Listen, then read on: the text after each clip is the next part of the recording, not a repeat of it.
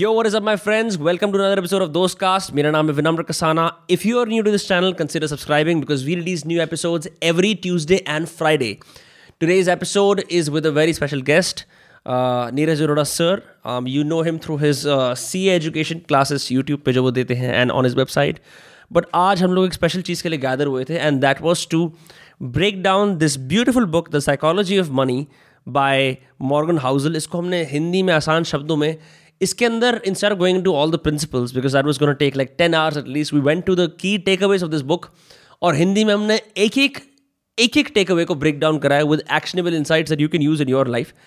तो मज़े आ गए. This is probably the longest Dostcast we've ever done because sir is a master lecturer for the lack of a better word. वो चार पाँच घंटे के वो बनाते रहते हैं तो um, आपको काफ़ी मज़ा आएगा. If you are someone who is confused about the fundamentals of how money operates, investing क्या है, एंड बड़े ही प्रैक्टिकल रियल लाइफ एग्जाम्पल्स के साथ. हम यहाँ पे कोई बड़ी फ्लारी बातें नहीं कर रहे कि इस किताब के सिद्धांतों को हम कितना अप्लाई कर सकते हैं ज़िंदगी के अंदर, वो वाली बातें करी.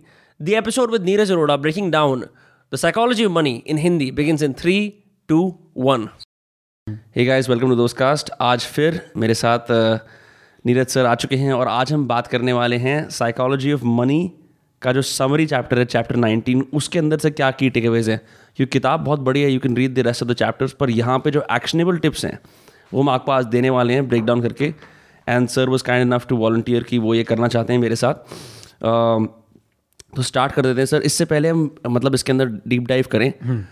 मैंने तो साइकोलॉजी ऑफ मनी इसलिए मेरे को पता लगा इसके बारे में क्योंकि एटॉमिक हैबिट्स आ रखी थी और तीन चार ऐसी किताबें जो ट्विटर पे पॉपुलर होती हैं, बट आपने इसकी ऑथर मॉर्गन हाउसल को और इस किताब को हाल फिलहाल में डिस्कवर करा है. तो आपने इसे कैसे डिस्कवर करा और आपकी अभी तक इससे लर्निंग्स क्या हुई हैं, अगर हम वहाँ से स्टार्ट कर सकते हैं तो. Okay okay. तो क्या था कि जब मैंने अपनी बुक रिलीज़ करी तो वो कुछ समय के लिए नंबर वन बेस्ट सेलर थी अमेज़ॉन जी, नीरज अरोड़ा रिफ्लेक्शंस रिफ्लेक्शन के नाम से. तो मैंने देखा कि मेरे साथ साथ कौन कौन सी बुक्स जो है वो लगी हुई हैं, राइट right. तो वहाँ पे मॉर्गन हाउसल की बुक भी थी, एटॉमिक हैबिट भी थी और एक दो बुक्स और भी थी. तो मैंने देखा कि इतने सारे रेव रिव्यूज़ चल रहे हैं इनके, मैंने और जानने की कोशिश करी तो मुझे बहुत ना इंटरेस्ट जगा. और आपने फिर एक मेरे साथ आर्टिकल भी शेयर किया था, हाँ right, spectrum of financial independence का. हाँ जी, तो बहुत सारी ना मेरे को चीज़ बोलते ना कि यूनिवर्स भेजने लग गए मेरे पास कि ये किताब तो पढ़नी पड़ेगी, हाँ. कुछ भी हो जाए. तो मैंने इस बुक के अब मेरे पास फिजिकल एडिशन, किंडल एडिशन सब है. इवन मैं सच बताऊँ मेरे साथ तो प्रॉब्लम ये है कि मेरे घर में कोई फिजिकल बुक आ जाएगी ना तो मेरी बेटी उसको पढ़ने बैठ जाती है, hmm. तो उसने भी उठा के थोड़ा बहुत जितना समझ सकती है उतना पढ़ना शुरू कर दिया. मैंने पढ़ना शुरू किया तो मैं तो कोई कोई चैप्टर पढ़ने के बाद ऐसी फीलिंग आई कि यार क्या कह दिया यार इस बंदे ने, यार मतलब कमाल ही कर दिया और hmm. कितनी सिंप्लिसिटी के साथ कह दिया. आप इसकी राइटिंग भी देखोगे ना तो तीन चार लाइन का एक पैराग्राफ, फिर तीन चार लाइन का एक पैराग्राफ, बहुत सिंप्लिसिटी के साथ. स्टोरी टेलिंग बहुत ज़बरदस्त है, कोई ऐसे इंसिडेंट्स उठा लेंगे जो बहुत चीज़ें आपको सिखा सकते हैं, आपकी आंखों के सामने से होके गए, बहुत चीज़ें सिखा सकते थे लेकिन हम उनको इग्नोर कर देते थे. इन्होंने वो चीज़ फिर उसके बाद लर्निंग भी दी है कि इस स्टोरी से आपकी क्या क्या लर्निंग जो है वो निकल सकती है. तो इस तरीके से इस बुक से जान पहचान बढ़ी और फिर जब हमारी बातचीत हुई कि कुछ रिकॉर्ड करते हैं, मेरा तो मन था कि एक एक चैप्टर पर हम एक एक पॉडकास्ट बनाएं. पता नहीं कैसे उस दिन जब हमारी बातचीत हुई तो मैं ऐसे चैप्टर नाइनटीन तक पहुँचा. मैंने देखा कि यार इसने तो कमाल कर दिया है, मतलब पूरी बुक की एक समरी बना के जितनी भी जो इंपॉर्टेंट लर्निंग्स हैं वो चैप्टर नाइनटीन में जो है वो डाल दी हैं.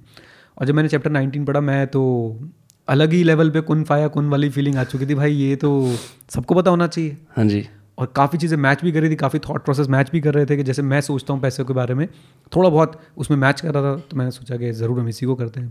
तो इस तरीके से बुक से जान पहचान हुई. फिर अब तो रिकॉर्डिंग चली रही है, अब रिकॉर्डिंग चली रही है. और उससे मॉर्गन हाउसल की एक और चीज़, आई थिंक इसकी जो writing why it's so simple to read is, usually क्या होता है आप देखो कोई भी बिजनेस राइटर होता है, फाइनेंशियल राइटर होता है, वो एक टाइप की पेडिग्री से आता है जहाँ पे उसको आदत होती है एक ऑलरेडी इन्फॉर्म्ड बिजनेस रीडर के लिए लिखने के लिए, hmm. तो वो सेम एक्सेसिबिलिटी नहीं लेके आता hmm. मासेस पे जो ये लेके आया है. right. कि इसकी ट्रेनिंग की अगर हम थोड़ी बात करें, ये एक ऐसी जॉब में काम करता था जहाँ इसको दिन के दो तीन आर्टिकल्स छापने होते थे, वो नहीं होते जो मास प्रोड्यूस करते हैं कंटेंट किसी किसी फर्म में. They were really bad, but वो कहता है उस चक्कर के अंदर ना I was able to find my writing style. इतना लिख लिख के इतना लिख लिख के टू द पॉइंट कि अब एक ऑलरेडी छोटी किताब के अंदर जहाँ एक चैप्टर चार चार पेजेस का है उसके अंदर भी समरी चैप्टर है. Is only something someone can do, जो एक इंटरनेट का राइटर है जिसको ये चीज़ें समझ में आती हैं कि मासेस से कैसे जुड़ना है. क्योंकि अगर इसमें कोई भी जार्गन वाली टर्म नहीं है, मतलब कोई भी एक भी जार्गन वाली टर्म नहीं है right. कि जिसका फाइनेंस का बैकग्राउंड नहीं है वो समझ नहीं सकता. बिल्कुल सही. तो इसका ये सीन था. आई थिंक इसका बेस्ट जो है chapter nineteen all together now, वहाँ से स्टार्ट करते हैं. जो इसके अंदर इसने चीज़ें बता रखी हैं कि क्या क्या चीज़ें, क्या रिकमेंडेशंस आप वो देता है कि बेटर डिसीजंस बनाने के लिए मनी के साथ. The first thing is go out of your way to find humility when things are going right hmm. and forgiveness, compassion when they go wrong. क्या बात है. ठीक है, आप इससे पहले इस पर टिप्पणी करो. एक छोटी सी टिप्पणी मैं देना चाहता हूँ. hmm. हमारे सब्सक्राइबर जब भी बढ़ते हैं मैं मंदिर और ते, तेजी से जाता हूँ बस. हाँ, देखो क्या है ना कि यहाँ पे ना ये चर्चा करते हैं रिस्क और लक के बारे में. जी, ये इतना मतलब ये ना लोग बाग ना अपने आप को कितना भी बोल रहे कि मैंने मैंने जो है ये स्टॉक चूज़ किया था, मैंने जो है ये इन्वेस्टमेंट करी थी, लेकिन आपको नहीं पता कि उसमें रिस्क और लक का कितना बड़ा रोल है. राइट, किसी ने शायद एक स्टॉक में या कहीं पे पैसे इन्वेस्ट करके, रियलिटी की रियल इस्टेट की बात करते हैं, किसी ने रियल इस्टेट में खूब पैसे कमाए होंगे, लेकिन आप किसी ऐसे व्यक्ति से मिलो जिसने दो हज़ार तेरह चौदह में कोई अपार्टमेंट खरीदा था दिल्ली मुंबई में. आप उससे पूछोगे कितना इंक्रीमेंट हो गया भाई तेरे अपार्टमेंट में, कितना इंक्रीमेंट हुआ है तुम्हारे रियल इस्टेट में. तो वहाँ पे हम लक और रिस्क को ना हमेशा अंडर एस्टिमेट करके चलते हैं. मैं अगर अपनी बात बताऊँ, मतलब मैं अपनी स्टोरी से उसको कैसे कनेक्ट करवाता हूँ. जी, एक व्यक्ति मेरे पास आता है कि मेरा एक प्रोडक्ट ले लो, मुझे उसका प्रोडक्ट पसंद आता है, मैं उसे बोलता हूँ मैं तेरे स्टार्टअप में इन्वेस्ट करूँगा, मैंने इन्वेस्ट कर दिया. लक था वो कि मैंने उसमें इन्वेस्ट कर दिया. वो व्यक्ति मेरे पास आ रहा है कि प्रोडक्ट लेने के लिए, और उसके बाद वो स्टार्टअप मुझे ट्वेंटी थ्री एक्स रिटर्न देके गया डेढ़ साल के अंदर. अब मैं इसको क्या बोलूँ कि इसमें मेरी मेरी क्या, मतलब मेरे को वो कैसे मिला. मैं तो उसको लक बोलूँगा, और मैं उसको लेके बहुत ही ज़्यादा, जैसे बोलते हैं ना कि हम्बल रहने की कोशिश करता हूँ कि मैंने कोई रिसर्च एंड डेवलपमेंट नहीं किया था, या मेरे पास कोई ऐसा स्पेशल स्किल नहीं है कि मैं वो स्टार्टअप ढूंढ के ले आया. मेरे एक स्टार्टअप में पैसे डूबे भी हैं जहाँ मैंने रिसर्च करके पैसे लगाए थे. राइट, तो वो ये चीज़ ना हमें बहुत अपनी लाइफ में ध्यान रखनी है कि लक का बहुत बड़ा रोल है, स्पेसिफिकली विद मनी. आप नहीं जानते कि किसका कितना गुड लक रहा है, किसका कितना बैड लक रहा है, कौन किस समय पे पैदा हुआ है, उसके कैसे एक्सपीरियंसेस रहे हैं, उसने क्या क्या देखा है. तो इन चीज़ों का बहुत ज़्यादा रोल है as far as your financial life is concern. इसलिए जो ये बोल रहे हैं ना कि हमें किसी को इतनी जल्दी देख के जज नहीं करना चाहिए. अगर कोई hmm. बहुत ज़्यादा ही अमीर है या बहुत ज़्यादा किसी के पास पैसों की किल्लत है, तो एकदम से जज नहीं करना चाहिए कि भाई इसलिए होगा या इसने कुछ गलत किया होगा. आपको नहीं पता उसके लाइफ में किस किस तरह के जो है बैड लक hmm. या फिर रिस्क रहे होंगे. और जिसके पास बहुत सारे पैसे, आपको नहीं पता कि उसको कैसे कुछ ऐसी लकी चीज़ें मिल गई होंगी.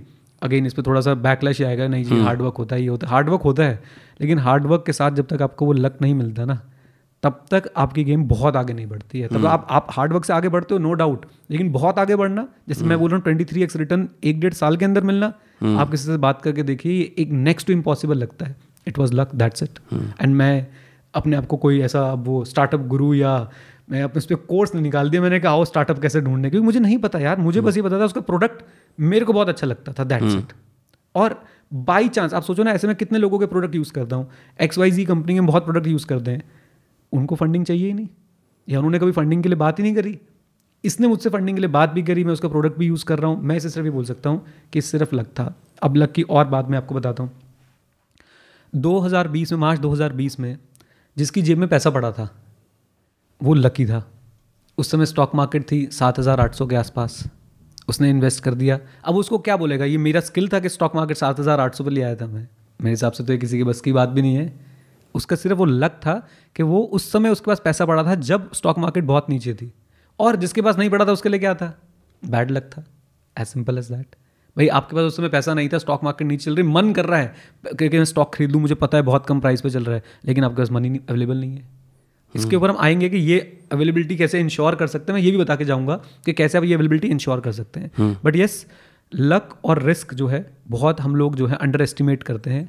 हम हम हमें ये बिल्कुल नहीं करना चाहिए. और जब आपके साथ बहुत सारी अच्छी चीज़ें चल रही हों तो कभी हीरो मत बनो, और जब अच्छी चीज़ें ना चल रही हों तो तब भी अपने आप को अपना अंडर एस्टिमेट ना करते हुए अपनी लाइन पे जो है वो चलते रहे शांति से. वही कहता है कि फॉरगिवनेस, कंपैशन जब चीज़ें नहीं चल रही हों अपने ऊपर भी, और ह्यूमिलिटी जब चीज़ें चल रही हों. क्योंकि अब जैसे you are older than I am, तो आपको थोड़ा अपने ऊपर सेल्फ कंट्रोल है. लेकिन कोई भी इंसान होता है हल्की सी भी तरक्की पाता है, उसका मन करता है शेयर करने का, फाइनेंशियली नहीं अदरवाइज भी, तो वहाँ अहंकार का हल्का सा वो टच जो दिख जाता है ना, वो बहुत ज़रूरी है कि वो आदमी खुद देख ले कि मैं अब अहंकार की तरफ जा रहा हूँ. और ये बड़ी शॉर्ट लिव्ड है, और फिर ऐसा होता भी है कि चीज़ें बड़ी कॉम्प्लेक्स होती है, कुछ ना कुछ फटका मिलता है, फिर आप दोबारा चुप हो जाते हो, अरे ये क्या हो गया मेरे साथ. खासकर इंटरनेट की दुनिया में तो ये बहुत ज़्यादा है.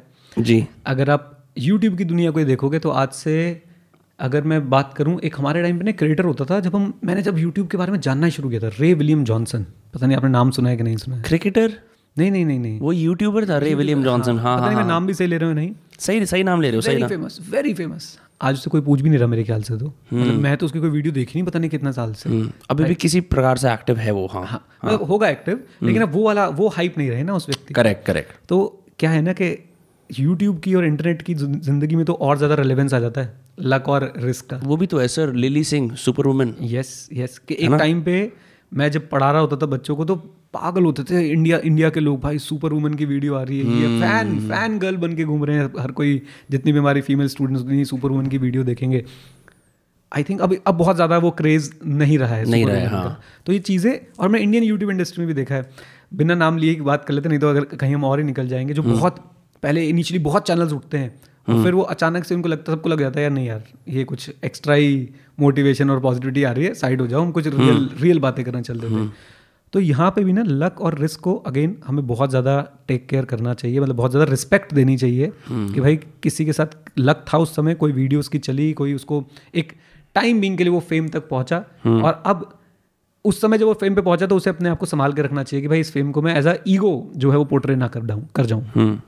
इसमें ये लिखा हुआ है कि मैं एक बार पूरा वो पैराग्राफ पढ़ दूं, बिकॉज इट्स गॉड फिर way to find humility when things are going right and forgiveness compassion when they go wrong, because it's never as good or as bad it's never as good or as bad as it looks, the world is big and complex, luck and risk are both real and hard to identify, do so when judging both yourself and others, respect the power of luck and risk and you will have a better chance of focusing on things you can actually control.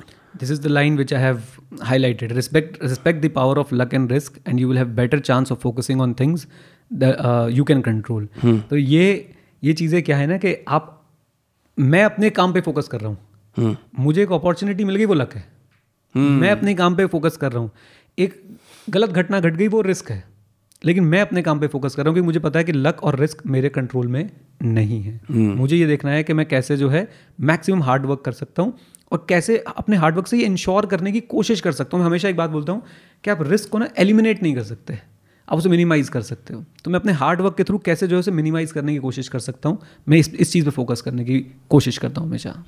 जैसे आपने कोई बेट ली, एक बेट आपने किसी चीज़ पर ली कि मैं अपने सारे पैसे एड स्पेंड में डाल रहा हूँ, ठीक है, और उसके बाद फिर आप उस दिन जिस दिन आपने जिस दिन आपने ये रिस्क लिया उससे पहले तक आप डेली कुछ ना कुछ काम करते हो जिससे कि आप पब्लिक फेस में आते हो, सडनली आप ग्रीडी हो जाते हो, आपको लगता है कि ये मेरी ज़िंदगी बदल देंगे, hmm. और वो सब कुछ ठप हो जाता है। hmm. पर अगर वो ठप भी होता और आप काम डेली करते रहते, hmm. तो उसका जो रिस्क होता ठप होने का वो आपको ज़्यादा इफेक्ट ना करता।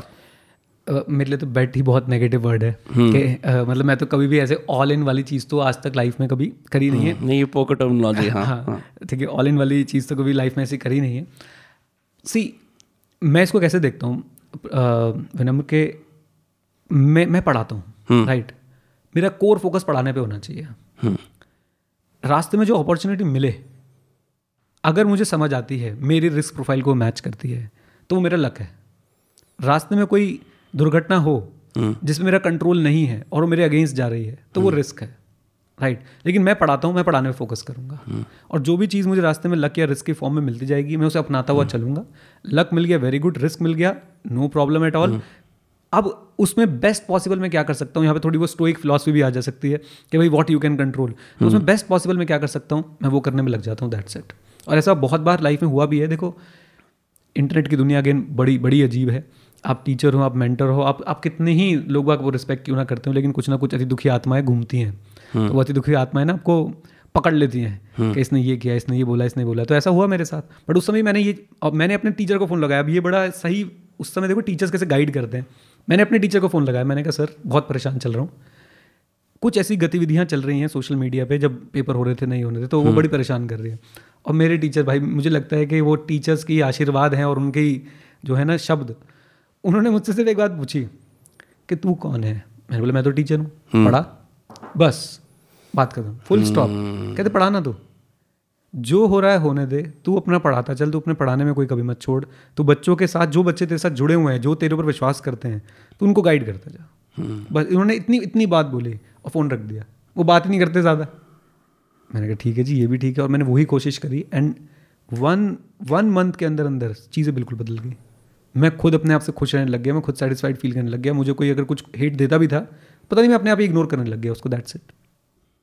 तो ये बहुत इंपॉर्टेंट है कि focus on what you can control, luck और रिस्क की बस इज्जत करते हुए चलो कि भाई दोनों ही हमारे कंट्रोल में नहीं है, दोनों ही आएंगे तो उन्हें अपने अपने तरीके से हम लोग मैनेज करेंगे, वो हम अपने अपने वर्क से उन्हें मैनेज कर पाएंगे, दैट्स इट। इस पे दो चीज़ें, एक मेरे पापा एक कोट यूज़ करते हैं, मैन प्रपोजेस गॉड डिस्पोजेस, ठीक है, आप एक बहुत क्लियर स्ट्रैटेजी बनाओगे तो क्वार्टर वन में हमारा इतना काम होगा इतना होगा and and then real life happens, जहाँ पे ये दोनों फैक्टर्स लक और रिस्क आते हैं। दूसरा आई थॉट हम थोड़ा और एक्सपैंड कर पाएँ इससे, थोड़ा डिविएट करके रिस्क प्रोफाइल पे, आपने एक वर्ड यूज़ करा था रिस्क प्रोफाइल, तो वो रिस्क प्रोफाइल अब आपने अगर आइडेंटिफाई कराया एज टीचर तो आपकी रिस्क प्रोफाइल कहाँ तक जाती है एंड लाइक like, लोग जनरली अपनी रिस्क प्रोफाइल अगर ढूंढ सकते हैं तो वो कैसे ढूंढ सकते हैं। उसमें मेरे को पता है मल्टीपल फैक्टर्स होंगे, एक होता है कुछ लोगों की प्रवृत्ति होती है ज़्यादा रिस्क लेने वाली, तो उस पर अगर हम थोड़ी चर्चा कर पाएँ। पता नहीं, देखो मैं अपने बारे में बता सकता हूँ। हाँ बिल्कुल बिल्कुल। As far as finances are concern, मेरे को ना रिटर्न का लालच रहा ही नहीं है कि मुझे एक्स परसेंट रिटर्न चाहिए ही चाहिए।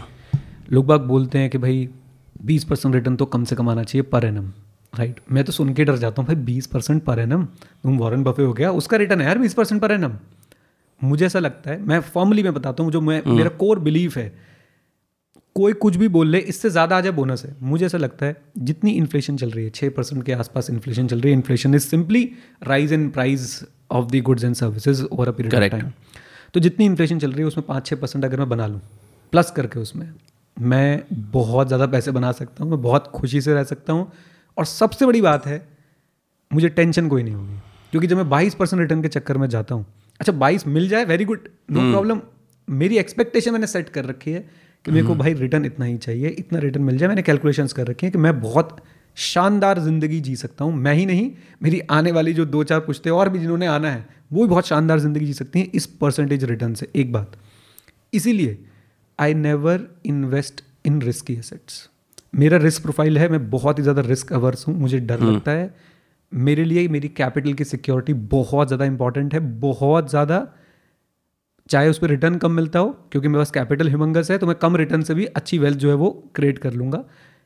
एट द सेम टाइम अगर मुझे कोई चीज़ पसंद आती है, जैसे कि वो स्टार्टअप वाली बात मैं कर रहा हूँ, क्योंकि वो रिस्क अवर्स के साथ जाता नहीं है, कुछ लोग बाग बोल सकते हैं कि आपने फिर स्टार्टअप में कैसे इन्वेस्ट किया, वहाँ पर ना मेरा प्रोफेशन मिलता था, मतलब वो स्टार्टअप मेरे प्रोफेशन से मैच करता था, and I knew that this startup has got the power to change the entire industry, entire profession, और वही हुआ। तो वो एक सोची समझी, अगेन वो भी एक सोची समझी, अब मेरे पास इतने सारे स्टार्टअप्स अप्रोच करते हैं, hmm. मैं डिनाई कर देता हूँ साफ साफ, क्योंकि जब मुझे प्रोडक्ट ही समझ नहीं आ रहा तो मेरा रिस्क फैक्टर जो है वो बिल्कुल हाई की तरफ जा चुका जा चुका hmm. और वहाँ मेरे को ना प्रोडक्ट मेरी आंखों में बस गया था, मुझे पता था प्रोडक्ट मैं भी बेच सकता हूँ जाके, hmm. अब मैं क्या बेच सकता हूँ, मुझे देख के कितने लोग वो प्रोडक्ट खरीदेंगे, उन्हें पता थोड़ा ना कि मैं इन्वेस्टर हूँ। ऐसा ही हुआ, ऑलमोस्ट हर टीचर ने उनसे जो है अपनी ऐप्स बनवाई, अपने वेबसाइट्स बनवाए, बढ़िया हो गया, कोई दिक्कत की बात नहीं है। तो मैं अपने आप को एक बड़ा ही फाइनेंसिस में मैं अपने आप को बोलता हूँ कि भाई मैं बहुत डर के चलता हूँ और I am proud of it कि मैं डर के चलता हूँ। आप अगर इसमें अगर भाई कोई बोलता है कि नहीं वो डर के नहीं चलता है, प्लीज़ ये आपकी लाइफ है, आप देखिए कि आपने कितना डरना है कितना नहीं डरना है।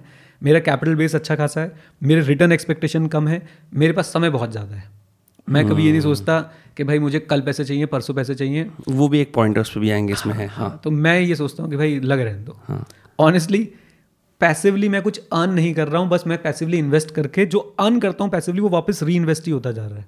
Because of my active income मुझे अपने पैसिव फंड को देखने की एज सच जरूरत भी नहीं पड़ती कि वो क्या कमा रहा है क्या नहीं कमा रहा है। बहुत सिंपल स्ट्रैटेजी हम आगे डिस्कस करेंगे, मैंने पूरा लिखा हुआ है कि मैं कहाँ कहाँ इन्वेस्ट करता हूँ तो मैं उसमें बताऊँगा। Just to conclude this point, मेरा रिस्क प्रोफाइल ये है कि भाई मुझे रिटर्न कम चाहिए, कैपिटल सेफ्टी ज़्यादा चाहिए, बहुत simple. Correct, and and this is also keeping in mind कि आप लॉन्ग टर्म के लिए देख रहे हो, आपके लिए आप मार्केट में क्विकली कुछ प्रॉफिट्स बनाने के लिए नहीं आए हो, जहाँ पे उस केस के अंदर जो स्पेशली यंगर इन्वेस्टर्स होते हैं, ठीक है, और क्रिप्टो के अंदर भी एक ट्रेंड होता है हाईली रिस्की कॉइन्स के अंदर इन्वेस्ट करना, क्योंकि ये होता है कि फटाफट काट एंड रन करके कुछ प्रॉफिट निकालने, तो वो उनकी शॉर्ट टर्म में रिस्क प्रोफाइल बहुत हाई होती है। एंड फिर एक चीज़ तो हमने देखी है कि जब आपकी सेंस ऑफ सेल्फ ऊपर नीचे वाले ग्राफ के ऊपर जुड़ जाती है तो आपको कोई नहीं बचा सकता, राइट। ये तो मैं बोलता हूँ कि यंगस्टर्स, रिस्क लेना बुरी बात नहीं है, रिस्क आप अगर बिना सोचे समझे ले रहे हो तो बुरी बात है। कैलकुलेटेड रिस्क बोलते हैं, कैलकुलेटेड रिस्क, आपको पता तो होना चाहिए ना कि आप कहाँ जा रहे हो, आप किस चीज़ में एंट्री ले रहे हो, राइट। अंधाधुन कोई काम नहीं करना चाहिए आपको, कोई किसी भी आप किसी भी एसेट क्लास में आप इन्वेस्ट करते हो, फिर आप पहली बात तो जो हमारे तरह के लोग हैं वो तो क्रिप्टो को एसेट क्लास ही नहीं मानते, बट जो भी मानते हैं अगर उसको बाई चांस आप उसे एसेट क्लास बोलते भी हैं, तो किसी भी एसेट क्लास में इन्वेस्ट करते हो आपको पता होना चाहिए ना उस एसेट क्लास का बेस क्या है। हर चीज़ का बेस जानना बहुत ज़्यादा ज़रूरी है। तो बिना बेस पता किए मैं तो हिलता भी नहीं हूँ अपनी जगह से, चाहे कोई कितना ही लालच दे ले, कोई कितना ही दिखा ले फलाने ने इतने हज़ारों परसेंट जो है रिटर्न कमा लिया, इतना इतना जो है वो अमीर बन गया है, मैं नहीं जाता भाई, मैं बहुत दूर रहता हूँ, सिंपल सी बात है। ठीक है, तो ये ये ये फर्स्ट वाला पॉइंट कवर हो गया।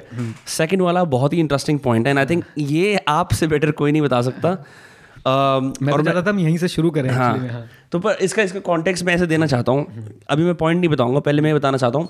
मेरा एक दोस्त है तो वो कहता है यार पैसे कमाने हैं और ज़्यादा, मैंने कहा क्यों, कहता है लाइफ स्टाइल बढ़ता जा रहा है और हर साल बढ़ता जाता है, he is wearing better clothes, मतलब बहुत सारे उसके शौक हैं, ठीक है, डिफरेंट डिफरेंट टाइप्स के।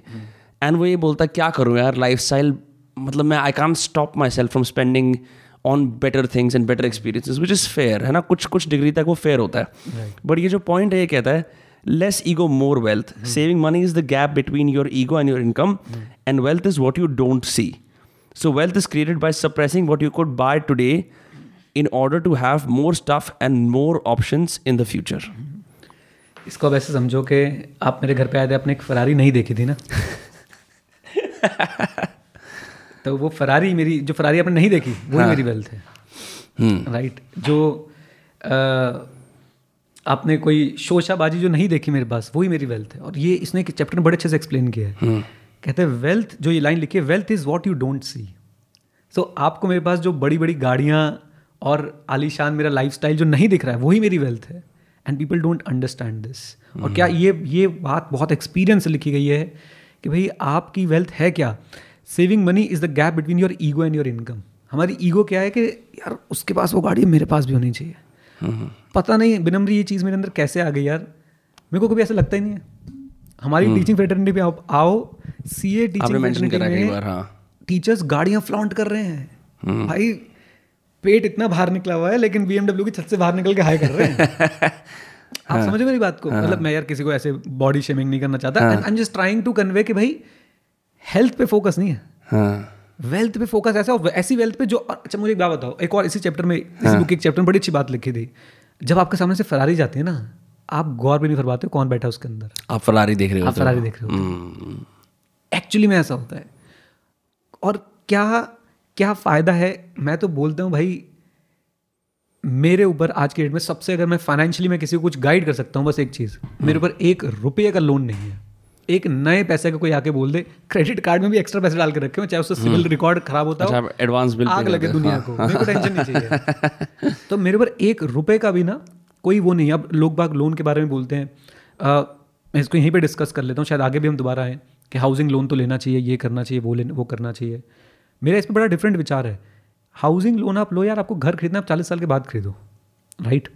आप अभी से घर खरीदने के चक्कर में लग जाते हो, आप अपनी अभी से ही आप एक तीस चालीस साल की कमिटमेंट कर दियो। मैंने अभी ऐसे केसेस देखे हैं, खासकर कोविड के चलते, हस्बैंड वाइफ थे, लोन लेके घर लिया, हस्बैंड की डेथ हो गई, अब वो लोन है सर पे, घर छिन जाएगा। बहुत सारे उसमें मतलब पूरा एक एक सीरीज ऑफ इवेंट्स चलने वाली है जो फाइनेंशियल डिजास्टर होने वाला है उनके साथ, राइट। तो लोन से मैं बिल्कुल दूर रहता हूँ। खर्चे, मेरे खर्चे जो होते हैं ना, कुछ सच बताऊँ कुछ खर्चे ही नहीं, मुझे बस टेक्नोलॉजी से प्यार है थोड़ा बहुत। मैं उसको एक्सप्लोर करता रहता हूँ, उसको एक्सप्लोर करता हूँ। क्यों, मैंने आज ही ये सोच रहा था मैं बैठ के कि एक्चुअली में हम जब ये बात बोलते हैं कि money can not buy time, this is false. Obviously money can not buy time in terms के वो आपकी लाइफ में कुछ दिन ऐड नहीं करवा सकती है, लेकिन जो आपके दिन हैं उसमें वो समय ऐड करवा सकती है। फॉर एग्जाम्पल, अब मैं वीडियो एडिटिंग का मुझे बहुत शौक था, मैं अपनी वीडियोस खुद एडिट करता था।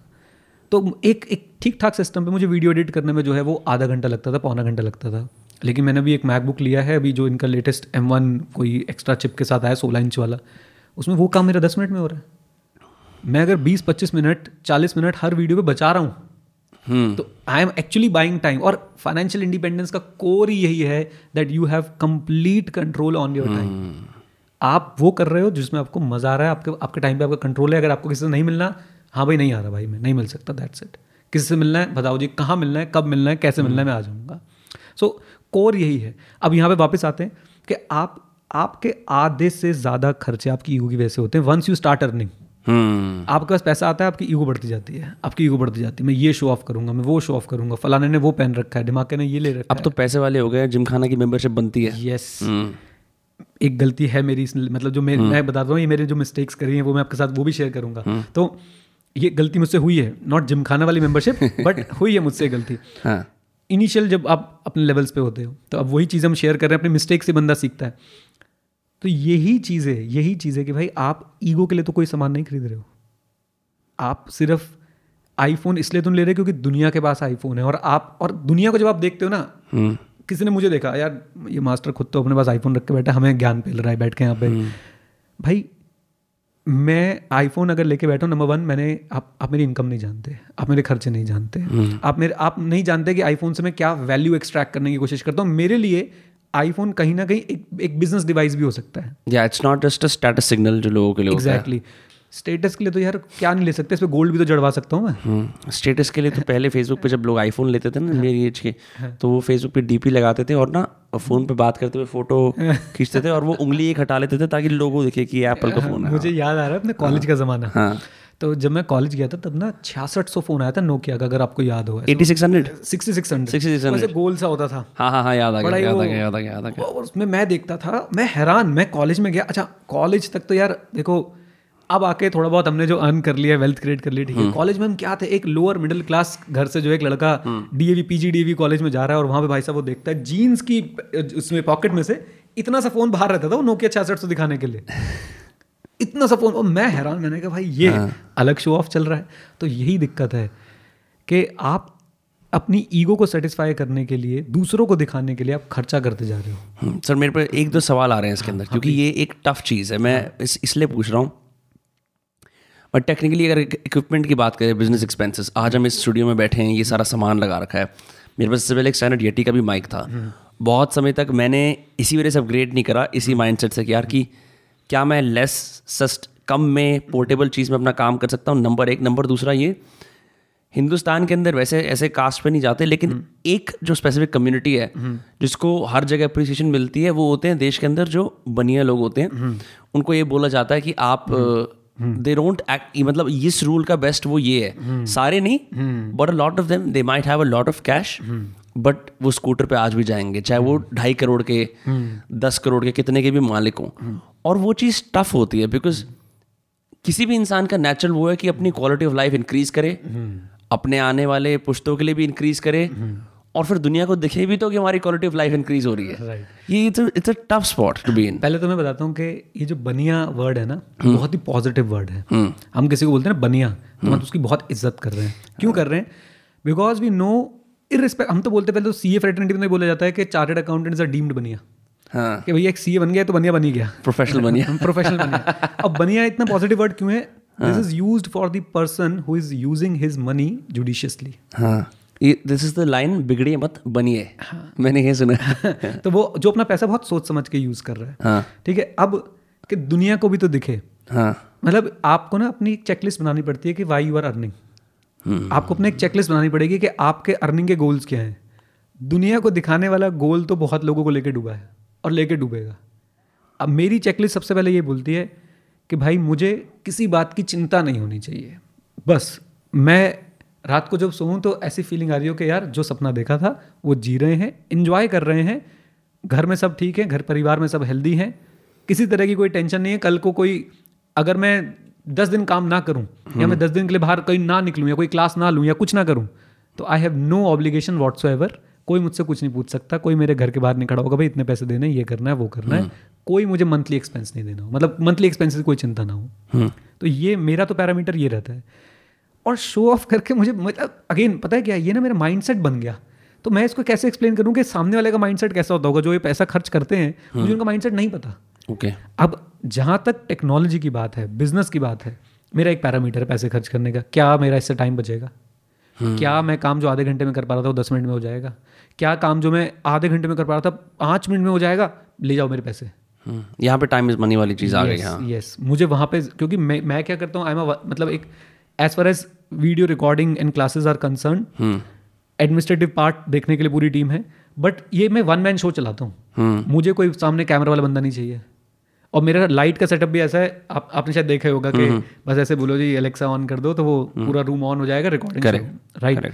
तो मैं वन मैन शो चलाता हूँ, मुझे चाहिए एफिशिएंसी, ज़बरदस्त efficiency as far as video recording is concern, उसकी प्रोसेसिंग इज़ कंसर्न, उसको अपलोड करना है, उसमें मुझे एफिशिएंसी चाहिए। तो मैं हमेशा ये देखता हूँ कि बिजनेस में क्या मेरा टाइम बच रहा है। अब आते हैं अपने शौक पे, जो आप बोल रहे हो कि मेरे पास भी है, ऐसा तो है नहीं कि भाई मैं बिना शौक के ही वो जी रहा हूँ। कुछ चीज़ें ऐसी हैं लाइफ में जो मुझे ना प्लेजर देती हैं, मैं उस पर कैसे मैं उस पर क्या खर्च करता हूँ। फॉर एग्जाम्पल म्यूज़िक, तो मुझे गाना सुनने गाने सुनने मुझे बहुत पसंद है। और कभी कभी तो मैं क्या करता हूँ, मेरे घर वाले परेशान हो जाते हैं, उन्होंने कोई गाना गुनगुनाया, अभी जैसे एक वो गाना चला था, कोई पुरानी मूवी का गाना है, बड़े अच्छे लगते हैं, तो मेरी वाइफ ऐसे गुनगुना रही थी, छोटी गली डॉटर भी कर, मैंने वो प्ले करा, अब मैं उसे बीस बार सुनूंगा, पता नहीं मुझे क्या हो जाता है, मैं मैं फोकस में आ जाता हूँ कि भाई अब ये चल रहा है, जोन में आ गया था मैं उसके साथ। हाँ। मुझे अपने घर पे स्पीकर्स बहुत अच्छे चाहिए। अब अगेन मैं उसको कैसे देखता हूँ, यार मुझे दो तरह से वैल्यू ऐड कर रहा है, मैं हमेशा ऐसे देखता हूँ। वैल्यू ऐड एक तरीके से कर रहा है कि मुझे फोकस करने में हेल्प करता है, और पता नहीं क्या, शायद जो लोग म्यूजिक के दीवाने हो, आई थिंक म्यूजिक बहुत लोग सुनते हैं, मैं तो पागलों की तरह सुनता हूँ गाने। I want best of the speakers, जो मुझे बेस्ट म्यूजिक सिस्टम लगता है, स्पीकर्स स्पेसिफिकली मुझे बेस्ट चाहिए।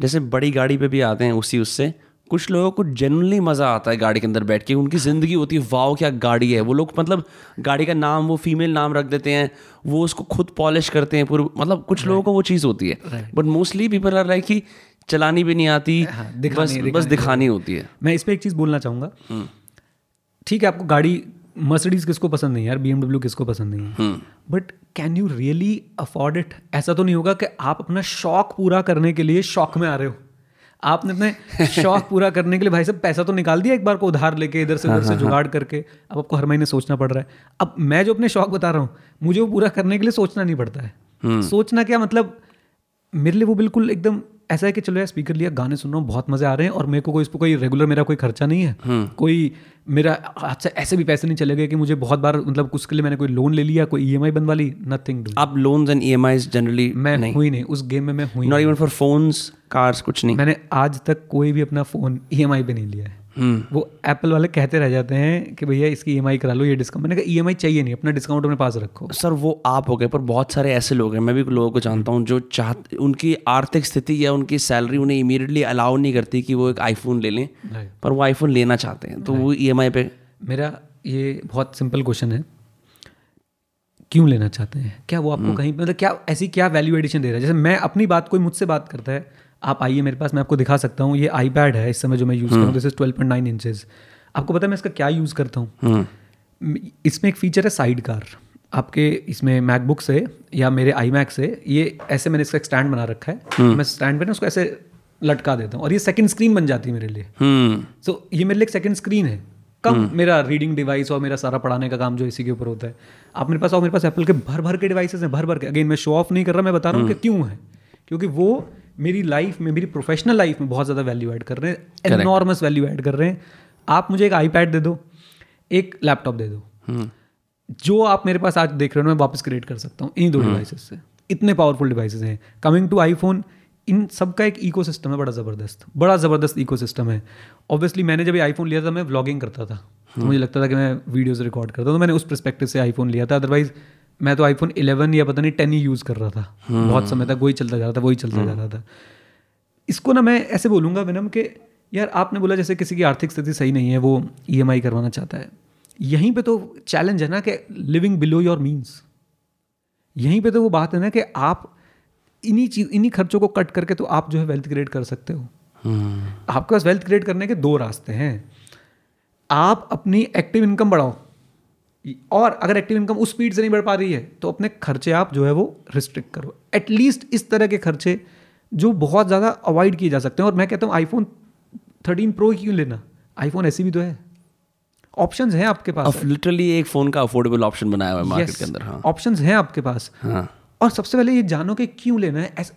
आप मेरे पास एप्पल का पूरा इकोसिस्टम है यार, मेरे पास एप्पल टीवी भी है, जिसे लोग सुनते हैं सोचते हैं एप्पल का टीवी होगा, नहीं, वो एक छोटा सा डिवाइस है। और वो आज से नहीं मेरे पास, दो हज़ार पंद्रह में मैंने लिया था। क्यों लिया था अब ये भी सुन लो, क्योंकि मैं जब बाहर क्लासेस लेने जाता था तो मैं अपने आईपैड से उसे एयर प्ले कर सकता था, मतलब जो मेरे आईपैड पे दिख रहा है वो प्रोजेक्टर पे दिखा सकता था मैं उस एप्पल टीवी के थ्रू। तो जो मैं यहाँ पढ़ा रहा होता था वो प्रोजेक्टर पे दिखता था, right. So the point is कि किसी ने मेरे पास देखा और एप्पल टीवी ले आया, गालियाँ निकालेगा वो बैठ के, क्योंकि एप्पल टीवी का जो रोल मैं यूज कर रहा था वो कोई कोई यूज नहीं करेगा। उस पर आप नेटफ्लिक्स थोड़ा देखोगे, नेटफ्लिक्स आप वैसे देख लोगे यार। Correct correct. तो ये आपको जानना जरूरी है। Question yourself again and again why you need it. अगर एक बंदे के पास सिर्फ आईफोन है, सिर्फ आईफोन है, राइट right? उससे पूछो उसने क्यों लिया है, क्या इसका कैमरे से अच्छा कोई कैमरा नहीं है, क्या इसके ब्लूटूथ से अच्छा कोई ब्लूटूथ नहीं है, क्या है ऐसा जो इससे अच्छा मार्केट में अवेलेबल नहीं है इससे कम प्राइस में। You should know your true, किसी भी चीज़ को लेने का ट्रू यूज केस क्या है उसका, यूज केस क्या है आपके पास। लास्ट वाली लाइन लेकिन एक बड़ी इंटरेस्टिंग बात बोलती है जो आई थिंक यहाँ पे इसने ढंग से मेंशन नहीं करी, एंड पर्टिकुलरली मैं भी इसे स्ट्रगल करता हूँ एंड इस पे भी। तो लास्ट लाइन है, no matter how much you earn you will never build wealth unless you can put a lid on how much fun you can have with your money right now today. ये रफली इस पे implication है एक budget बनाने की, ठीक है। एंड अब सर बजट्स के ऊपर आते हैं। एक मैं एक चीज़ पहले बोल दूं जी, आप एग्जैक्टली देखो हम यही तो डिस्कशन कर रहे थे कि कहते हैं भाई कि आप कितना ही पैसा कमा लो आप वेल्थ क्रिएट नहीं कर सकते जब तक आप अपने आज की एंजॉयमेंट पर लिड नहीं लगाओगे। एंड ऑनेस्टली मुझे ऐसा लगता है मेरे जैसे बहुत लोग होंगे हिंदुस्तान में जो मेरे जितना कमा रहे होंगे मुझसे ज़्यादा कमा रहे होंगे, और जितनी वेल्थ हम बोल रहे हैं ना हम यहाँ बैठ के बातें कर रहे हैं विनम्र, एक दो दिन में खर्च हो जाएगी, एक दो दिन में अगर कोई खर्च करने पे आए तो। तो लिड लगाना बहुत ज़्यादा ज़रूरी है। hmm. हम मुकेश अंबानी नहीं है कि हमारा पैसा सत्तर अस्सी साल तक, हम अगर रोज़ वो बोलते ना मैसेजेस आते हैं अगले दिन में इतने पैसे भी खर्च करें तो इतने साल तक चलता जाएगा, हमारे पास वो पैसा नहीं है दोस्त। hmm. हमारे पास पैसा है, बढ़िया है, वेल्थ क्रिएट कर लिए, बट वो कैसे करिए। ये लाइन बहुत इंपॉर्टेंट जो आप बोल रहे थे कि भाई ईएमआई पे मैं आईफोन क्यों ना लूँ अगर मेरे पास hmm. कम पैसा है। Put a lid on how much fun you can have with your money right now. जितना वो लिड लगाते जाएंगे आप उतना ज़्यादा जो है वेल्थ क्रिएट करते जाएंगे। यहाँ पे क्रिटिसिज्म क्या मिलता है hmm. तो हम जिंदगी एंजॉय ना करें क्या? प्रॉब्लम ये है कि आपको आईफोन से जिंदगी एंजॉयमेंट मिल रही है क्या? आईफोन से hmm. कौन सी एंजॉयमेंट दे रहा है आपको आईफोन? मुझे ये डिफाइन करके बता दो कि कौन सी एंजॉयमेंट दे रहा है। hmm. आपको क्या लगता है मैम क्या एंजॉयमेंट देता होगा आपका आप कोई अगर आईफोन ले दो? थोड़े बहुत दिन की वो होती है, मतलब पहले पहले आप जाके लोगों को hmm. बोलते हो इसमें ये फीचर है वो फीचर है। इवेंचुअली हर फोन में आई वाज वेरी एक्साइटेड कि मेरे पास वन प्लस एट्टी मैंने खरीदा था कि एक फास्ट फोन है, मैंने उसका चेक करा, अब ये सिर्फ ये नॉर्मल रहता है, मेरे को इससे कोई लगाव नहीं है, इनफैक्ट मेरे से दूर रहता है, मेरे को बेहतर लगता है। Exactly exactly. अगर हम ये माइंडसेट डाल पाएं आपके ऑडियंस के पास हाँ. कि भाई आप कोई मुझे आईफोन के फीचर समझा दें कि उसने आईफोन जिसने लिया है एक लाख रुपए खर्च करके आईफोन थर्टीन प्रो लेके आया है, क्यों लेके आया है? hmm. अगर और उसने ई एम आई पे लिया है तो और भी बड़ा गुनाह किया है, राइट right? अगर उसने किसी काम के पॉइंट ऑफ व्यू से लिया है, मैं आईफोन को तो फिर भी शायद थोड़ा जस्टिफाई ना कर पाऊँ, आईपैड पे तो मुझसे कोई फाइट कर ही नहीं सकता। मैं मेरे पास एक आईपैड नहीं है, मेरे पास दो आईपैड प्रो हैं। hmm. एक मेरा सिर्फ लिखने के लिए यूज़ होता है, ये मेरा second screen as well as लिखने के लिए दोनों के लिए यूज़ hmm. होता है, राइट right? और इसका इत, मैंने जो पैसा बनाया ना आईपैड से बनाया, मैं तो खुल के बोलता हूँ hmm. आईपैड और मैक से बनाया मैंने। आईफोन ने उसमें एक एंसिलरी रोल प्ले किया। आपको मैं अभी बता भी रहा था बाहर, आप मेरी वीडियोज़ देखना, एक वीडियो है what is security transaction tax, आप सर्च करो मेरे नाम से मिल जाएगी। वो मैंने आईफोन फाइव एस के फ्रंट कैम से रिकॉर्ड करी है, पीछे टीवी चल रहा है, मैंने आईपैड अटैच करके टीवी से जोड़ रखा है, मैं आईपैड पे पढ़ा रहा हूँ और आईफोन फाइव एस के फ्रंट कैम से वो रिकॉर्ड हो रहा है, उसी के माइक से रिकॉर्ड हो रहा है, उसी के कैमरा से रिकॉर्ड हो रहा है, दैट्स इट। और मैंने पूरे पूरे बैचेस अपने आईफोन से रिकॉर्ड करें, पूरे पूरे डेढ़ सौ डेढ़ सौ घंटे के बैचेस। करेक्ट। कैसे रिकॉर्ड करें? आप हंस के पागल हो जाओगे ये भी सुन के। मैंने अपने कारपेंटर से एक डिवाइस बनवाया लकड़ी का, ऐसे सी शेप में। हाँ. उस लकड़ी के डिवाइस में जैसे ऊपर एक स्क्वायर है, नीचे हाँ. एक बेस है, स्क्वायर पे मैंने इतना छेद करवा दिया कि आईफोन का कैमरा उससे बाहर निकल पाया और यहाँ पे मैं आईफोन रखता था, फाइव एस की बात कर रहा हूँ हाँ. यहाँ पे आईफोन रखता था और आईफोन को टीवी से कनेक्ट करने का एक डिवाइस आता है, इसके यहाँ पे ना एक जैसे लाइटनिंग टू एचडीएमआई केबल आता है। Correct correct. Lightning to HDMI से ऊपर टीवी में इनपुट दे रखा है क्योंकि जो क्लास में बच्चे पढ़ रहे हैं उनको भी दिखना जरूरी है, राइट। और यहाँ से मैंने रिकॉर्डिंग बटन ऑन कर रखा है और पूरा जो नीचे मैं दिखाता था किताबें वो सब रिकॉर्ड होकर ऊपर जारी होती थी। ये बात मैं आपसे कर रहा हूँ दो हजार आई थिंक चौदह पंद्रह के आसपास की बात हो गई है, राइट, शायद उससे भी पहले की बात हो सकती है। तो उस समय मैं ये वीडियो ऐसे रिकॉर्ड किया करता था और तब मेरे पास मोबाइल फोन भी क्या होता था, I think sixty four G B वाला होता था। hmm. तो वो हर दो तीन दिन में भर जाता था, खाली करो खाली करो खाली करो, क्योंकि एक एक घंटे की डेढ़ डेढ़ घंटे की वीडियो रिकॉर्डिंग हो रही होती थी। तो मेरा आपसे सिर्फ एक कहना है, हाउ टू पुट लिड। अब मॉर्गन भाई साहब ने ये तो बता दिया हमें कि लिड लगानी है, how. Ask questions before spending even a single rupee, ask questions. और ये कंजूसी बिल्कुल नहीं है, इसे कंजूसी का नाम ना दें। अपने आप से सवाल पूछो कि ये खर्चा आप क्यों करना चाहते हो, जैसे स्टोइक्स बोलते हैं, इज दिस नेसेसरी? एग्जैक्टली। इससे आपके लाइफ में क्या बदलाव आ जाएंगे। मैं कोई भाई कोई ना मैं भगवान आदमी तो हूँ नहीं कि मैंने ऐसा कुछ गलतियाँ नहीं करी होंगी। आप मेरे ऑफिस में आओ, मेरे ऑफिस वाले मुझे सुना सुना के मारते हैं इन चीज़ों के लिए, लेकिन आई हैव लर्नड इट कि मुझे कहाँ रुकना है, मुझे अपने आप से क्या रिलेवेंट क्वेश्चंस पूछने हैं. मैं जब भी कोई चीज़, मैं अमेजोन विजिट करता हूँ यार, मुझे ना एक अभी मेरे को मॉनिटर पसंद आया हुआ, एक बहुत बड़े डेढ़ लाख रुपए का मॉनिटर है वो. hmm.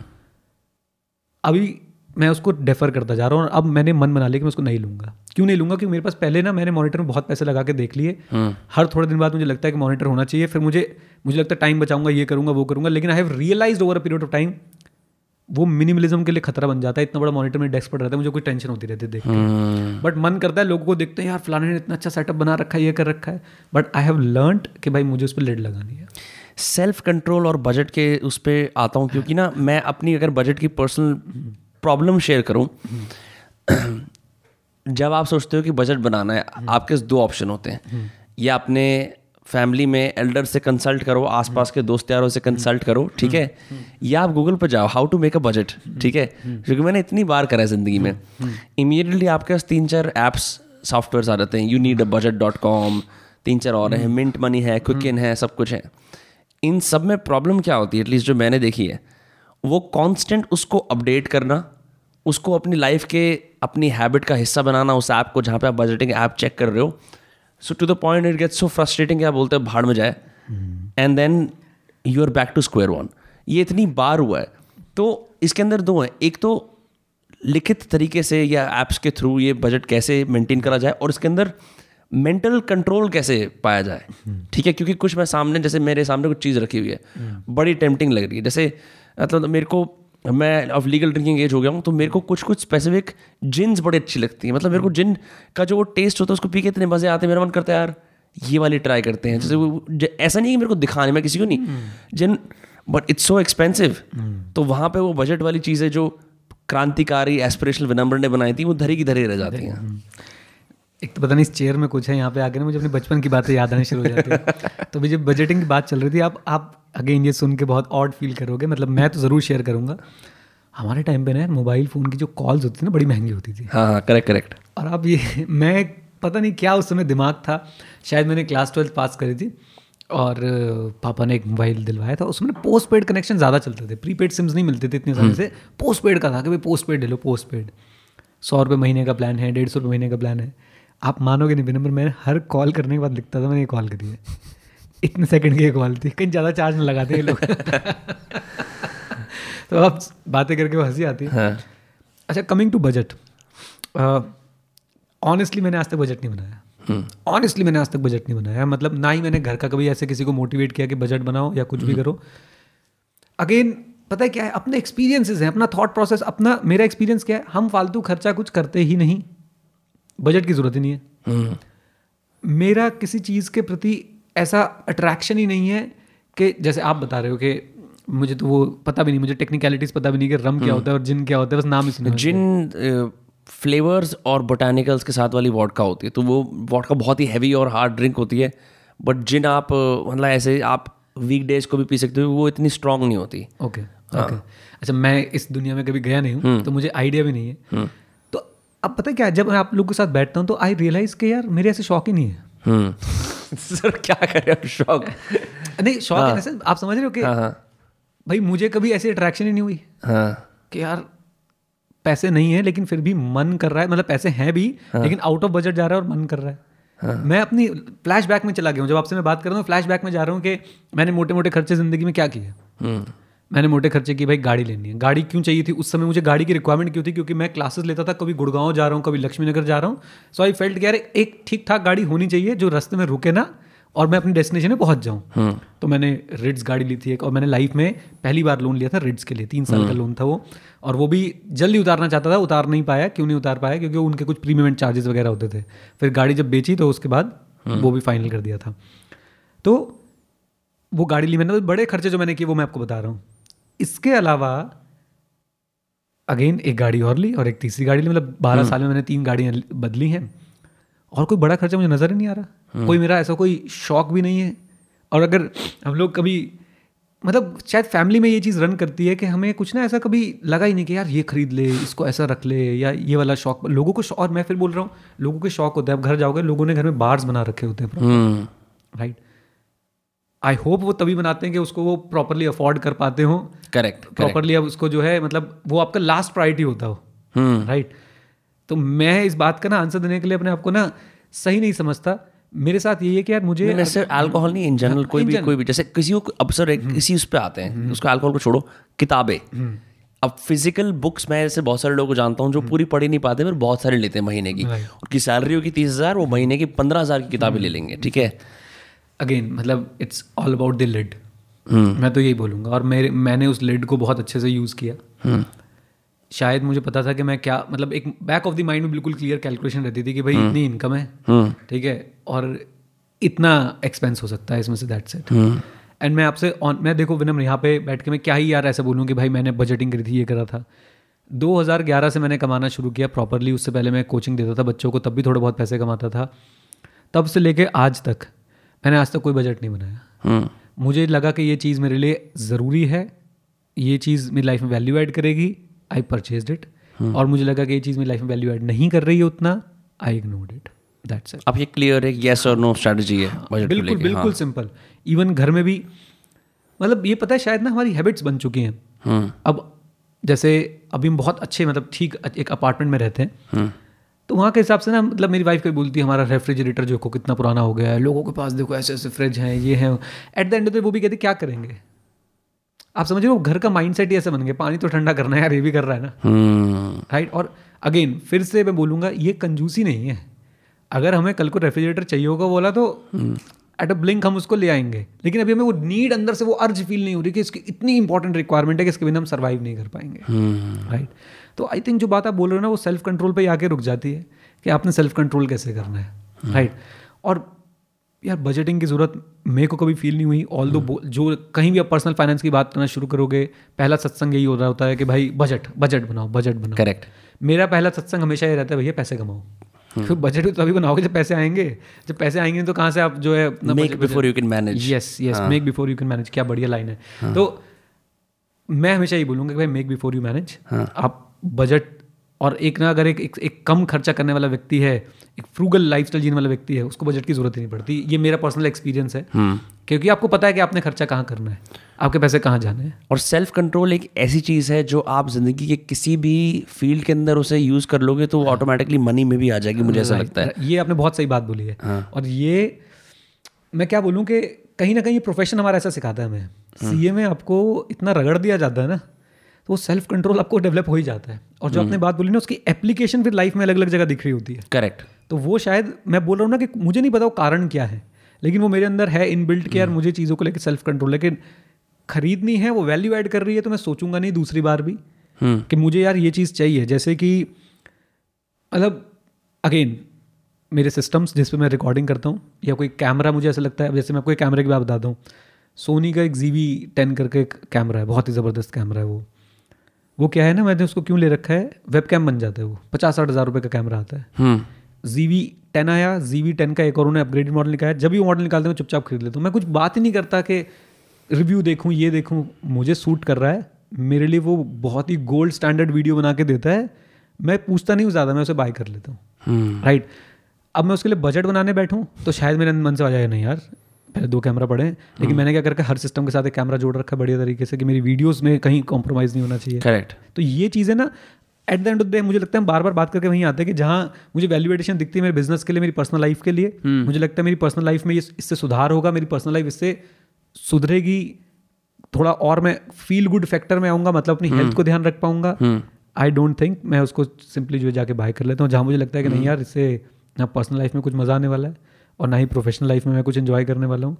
तो शायद मेरे को वो चाह ही नहीं आती अंदर से किसको खरीदना, दैट्स इट। एक और चीज़ होती है आई थिंक जो बाइंग डिसीजंस के अंदर, मैंने किसी किताब में पढ़ा था कि आप रात को जब आपका कोर्टिसोल लेवल स्ट्रेस का काफ़ी हाई होता है और आप ऐसी कैजुअली स्क्रोलिंग कर रहे होते हो, आप सबसे ज़्यादा ससेप्टेबल होते हो उस टाइम पे परचेज करने के लिए अमेजोन पर रैंडम, जो जिसकी आपकी ज़िंदगी में कोई वैल्यू ऐड भी नहीं है, बट आप वो एक फील गुड फैक्टर चाह रहे होते हो एक इंस्टेंट परचेज से, तो उस टाइम पे खास ध्यान रखना होता है, राइट right. तो जो सेल्फ कंट्रोल और डिसिप्लिन वाली बात है, सच है कि अगर आप किसी भी चीज़ के अंदर डेली कुछ कर रहे हो या फिर रिस्ट्रेंट दिखा रहे हो, hmm. वो नेचुरल सी बात है, वो और चीज़ों में आ जाएगा। एंड एंड लोग जैसे मेरे को मेरे कुछ दोस्तों ने बताया था कि मैं बड़ा कतराता था अच्छा इक्विपमेंट लेने से, hmm. मुझे लगता था कि uh-huh. ये जो लाइफ है ना uh-huh. ये ऐसी पोर्टेबली चलेगी और uh-huh. बहुत ही फ्रूगल और अर्नेस्ट दिखा दिखा के अपने आप को मैं आगे पहुंच जाऊंगा, लेकिन फिर मैंने रियलाइज़ करा यार मतलब येटी की क्वालिटी जूम की उसके ऊपर कितनी घटिया आती है, एंड वो पूरा जो एनवायरनमेंट भी होता है प्रोडक्शन वो लो होता है. तो professionally I am harming myself by not upgrading my equipment when I when I can. ये तो मैंने बहुत जगह पे देखा है. मैं बहुत पर्सनली ऐसे लोगों को जानता हूँ जिनके साथ मेरा उठना बैठना भी है, वो अपने इक्विपमेंट से पैसा खर्च नहीं करेंगे. और मुझे इतना गुस्सा आता है उन्हें देख के. उसकी वजह से उनकी जो वीडियो क्वालिटी है, जो वॉइस क्वालिटी है, जो ओवरऑल एक एस्थेटिक्स एस्थेटिक्स भी छोड़ो, जो बेस है ना वो भी ख़राब हो जाता है. मैं उनको समझाता हूँ कि यार माइक, ये वाला माइक आप ले सकते हो, ये वाला कैमरा आप ले सकते हो. कैमरा छोड़ो, लोग बाग सिस्टम ही नहीं अपना बदलते हैं. वो दुनिया को बता रहे हैं जी अपडेट होना चाहिए, ये होना चाहिए. अरे यार तुम साल के एक करोड़ रुपए छाप रहे हो, तुम दो लाख रुपए एक सिस्टम पे खर्च नहीं कर सकते. और वो सिस्टम अगेन टाइम खरीद के दे रहा है आपको. करेक्ट, आपका टाइम बचा रहा है, वो आपको सुपर एफिशिएंट बना रहा है. मतलब अगेन मैं चीज़ों की डिटेल में जाता हूँ. अभी मैंने एक आई मैक खरीदा है, iMac M one chip के साथ. आपको बताओ उसके साथ खास बात क्या है. उसके साथ खास बात यह है कि एक तो ना मुझे उसमें एक्स्ट्रा कैमरा पुट इन नहीं करना पड़ रहा है. उसका अपना वेबकैम, पहली बार एप्पल ने इतना सही वेबकैम निकाला है. अदरवाइज आप इस वाले का वेबकैम आप देखते होंगे, आप रोज ट्रैश इट्स ट्रैश. हाँ, उसका वेबकैम आप देखना, मैं आपको वीडियोस दिखाऊंगा अपनी. बहुत ही एकदम गुड टू गो वीडियोस हैं as far as the educational videos are concern. फिर दूसरा जो मुझे वीडियो रिकॉर्ड करनी होती है वो यूट्यूब चैनल के थोड़ी हाई फाई टाइप्स की, वो मैं करता हूँ अपने वो सोनी जीवी वाले कैमरा से. राइट, तो अब मैंने ये वाला सिस्टम जब मैंने लिया, मैंने कहा यार कितना सही है, मुझे एक्स्ट्रा वेबकैम नहीं लगाना पड़ रहा ऊपर. Hmm. वो टंटाई खत्म के वेबकैम लगाओ, फिर चल नहीं रहा, फिर फ्लिकरिंग हो रही है, फिर ये करो वो करो, टर्न ऑन रिकॉर्डिंग शुरू करो, दैट्स इट. तो ये चीज़ ना सबको समझनी चाहिए विनम्र के, अगर आपका प्रोफेशन है और आपके प्रोफेशन में उससे वैल्यू ऐड हो रही है और आप अफोर्ड hmm. कर सकते हो, please go for it, please go for it. क्योंकि यही आपके लोग बाग समझते नहीं, लोगों को लगता है सिर्फ हम स्टॉक्स में इन्वेस्ट कर सकते हैं. अरे भाई ये भी आपकी इन्वेस्टमेंट है. मतलब अगर मैं मैं आपको बताऊँ आईपैड मैंने पहली बार कैसे लिया था. वो आईपैड आज भी मेरे पास पड़ा है. दो हज़ार बारह में दो हज़ार बारह में हम कोई ऐसे इवेंट कर रहे थे, आई एम सी ए करके हम एक वर्कशॉप चलाते थे, तो वहाँ से पैसे आए थे. मैंने कहा यार इसको, इन पैसों को मैं वापस अपने प्रोफेशन में डालना चाहता हूँ. hmm. हो सकता था मैं उस समय आ, कुछ और उससे खर्चा कर लेता, या hmm. अगेन एक बड़ी एस्पिरेशन बना लेता कि गाड़ी लेंगे यार, इससे तो वर्कशॉप से पैसे आ रहे हैं. मैं आईपैड लेके आया और उस आईपैड से मैंने पढ़ाना शुरू किया. मेरी, आप अगर किसी भी स्टूडेंट से मिलोगे, आप पूछोगे, मैंने फरीदाबाद में कभी वाइट बोर्ड यूज़ ही नहीं किया. hmm. मुझे पसंद ही नहीं था कि वाइट बोर्ड पे लिखूंगा मैं. मेरे को नहीं ऐसे पीछे मुड़ के लिखना कि मेरे बच्चे मेरे को बैक से देख रहे हैं, मेरे को भी पसंद नहीं. डे वन से, मतलब फरीदाबाद में मेरा कोचिंग सेंटर ना, आप मानो कि शुरू में इतना ही था. हाँ. इसमें भी प्रोजेक्टर लगा रखा था मैंने, ऊपर प्रोजेक्टर मैंने स्पेशल लगवाया, आईपैड से कनेक्ट करता था, लंबी तार डलवा के वीजीए केबल से आईपैड को कनेक्ट करता, और उंगली से, स्टाइलस नहीं होता था उस समय. वीजीए केबल लगती है आईपैड में, वीजीए केबल भी लग जाती है. मेरे पास दो कनेक्टर पड़े हैं, वो किसी काम के नहीं है क्योंकि वीजीए काम ही नहीं आता. स्टाइलस भी नहीं था, मैं अपनी उंगली से लिखता था सारा कुछ. क्रेजी. फिर धीरे धीरे जब ये पेंसिल वगैरह आ गई और सारी चीज़ें आ गई, तो हमने इसको भी एक्सप्लॉइट करा, बहुत hmm. बहुत तबीयत से एक्सप्लॉइट किया. तो पॉइंट यही है कि भाई मैं उस समय, वो आईपैड में मेरी सबसे बेस्ट इन्वेस्टमेंट थी. hmm. और उसके बाद मैंने कितने आईपैड्स लिए हैं, कितने टीम वालों को मैंने hmm. आईपैड्स अपने दिए कि भाई ये तुम्हारे लिए एक, एक प्रोडक्टिविटी डिवाइस है. hmm. ये तुम्हारी ना एक्चुअली में तुम्हारी जो फ्लो ऑफ वर्क है hmm. उसे बहुत सुधार देगा. This is very different from से a family buying an iPad because it's cool. मतलब this is a purely professional device. Yes, मेरे लिए तो आईपैड एंटरटेनमेंट डिवाइस है ही नहीं. hmm. अब किसी भी तरह से, अब जैसे अगर आपने वो शो देखा होगा मेड इन हेवन, अच्छा वो बेसिकली दिल्ली के अंदर लग्जरी वेडिंग प्लानर होते हैं दो, ठीक है. hmm. तो अब हो गए दो तीन साल हो गए उसको. hmm. तो उसके अंदर ना वो ए, एक बंदा होता है विजय राज, वो कहीं का वो कोई फाइनेंसर होता है, वो आता है, देखता है बड़ा तगड़ा ऑफिस है, तो बोलता है ऐसा क्यों है. तो बताते हैं कि बाकी लोगों को ये लग्जरी लगेगी, लेकिन हम अगर एक लग्जरी वेडिंग्स कर रहे हैं तो हमारा ऑफिस बहुत फाड़ होना चाहिए, क्योंकि जो लग्जरी वेडिंग वो कराने के लिए आ रहा है, अगर वो फ्रूगल सा ऑफिस देखेगा तो वो इन्वेस्ट नहीं करेगा. तो लोग कन्फ्यूजन क्या करते हैं, वो सोचते हैं कि everything is a lifestyle expense. Mm. Some things are lifestyle expenses for some people. Right. For others, it's purely work. Right. एक Mercedes Benz का salesman mm. एक अच्छा खासा dinner कराता है अगर अपने client को, mm. तो वो show off नहीं कर रहा. That's that's a part of his work. वो right. bill लेना, mm. अच्छा सूट खरीदना कहीं mm. जाके, क्योंकि वो उससे वर्क में बेनिफिट करेगा. right. अगर वो जूते चप्पल में आ जाएगा तो मर्सिडीज बेंज का जो बायर है वो परसुएड नहीं होगा. right. तो ये ये एक बड़ा ज़रूरी, क्योंकि बाहर से लगता है कि अरे आ, ये तो बड़ा शोशेबाज है, पर दिखाई नहीं देता कि कितना लोग उसे वर्क की तरफ यूज़ कर रहे हैं और कितना पर्सनल फ्लॉन्टिंग के लिए कर रहे हैं. Right right. पर्सनल फ्लॉन्टिंग तो स्ट्रिक्ट नो नो होना चाहिए. और एज फार एज मैंने बोला अपने बिजनेस के लिए और आपकी लाइफ में भी, जैसे कि मैं आपको एक इंडिया में बड़ा कल्चर है पेड ऐप्स नहीं लेंगे, कहीं ना कहीं है है अभी भी है, फ्री वर्जन है, फ्री वर्जन दिखाओ, फ्री हर चीज़ फ्री चाहिए. मैंने शायद पहले भी इसी पॉडकास्ट से बताया था मैं हेडस्पेस यूज़ करता हूँ. करेक्ट बताया था आपने. मैंने अपनी डॉटर के लिए और वाइफ के लिए भी अलग से सब्सक्रिप्शन ले रखा है. हाँ. नहीं तो क्या, अरे भाई मेरे वाला यूज़ कर लो, नहीं मुझे अपने स्टार्ट से अलग मेंटेन, जैसे नेटफ्लिक्स पे होता है. नेटफ्लिक्स तो फिर भी चलो शेयरेबल प्रोफाइल्स हैं, प्रोफाइल्स हैं सारी चीज़ें, लेकिन इसमें तो स्टार्ट मेंटेन होता है कि आपने कितनी देर करेक्ट करेक्ट क्या, इवन अपने स्ट्रेस लेवल उसके अंदर इनकोड कर सकते हो कि भाई आज मैं कैसा फील कर रहा हूँ, तो वो मिसमैच हो जाएगा. लेकिन वही क्या है, अब लोग यहाँ पैसे लगे नौ सौ रुपये साल का सब्सक्रिप्शन है उसका, नौ सौ रुपये, इस पर कोई खर्च नहीं करेगा, जबकि वो आपकी लाइफ में, अगेन ये मेरा पर्सनल एक्सपेंस है लेकिन ये मेरी लाइफ में एनॉर्मस वैल्यू ऐड कर रहा है. I have felt the benefit of meditation. और मेरे लिए वो नौ सौ रुपये, मैं उसे सोचता भी नहीं, मैं कहता हूँ भाई साहब क्या बढ़िया चीज़ है यार, नौ सौ रुपये में भाई ने क्या चीज़ दे दी मुझे.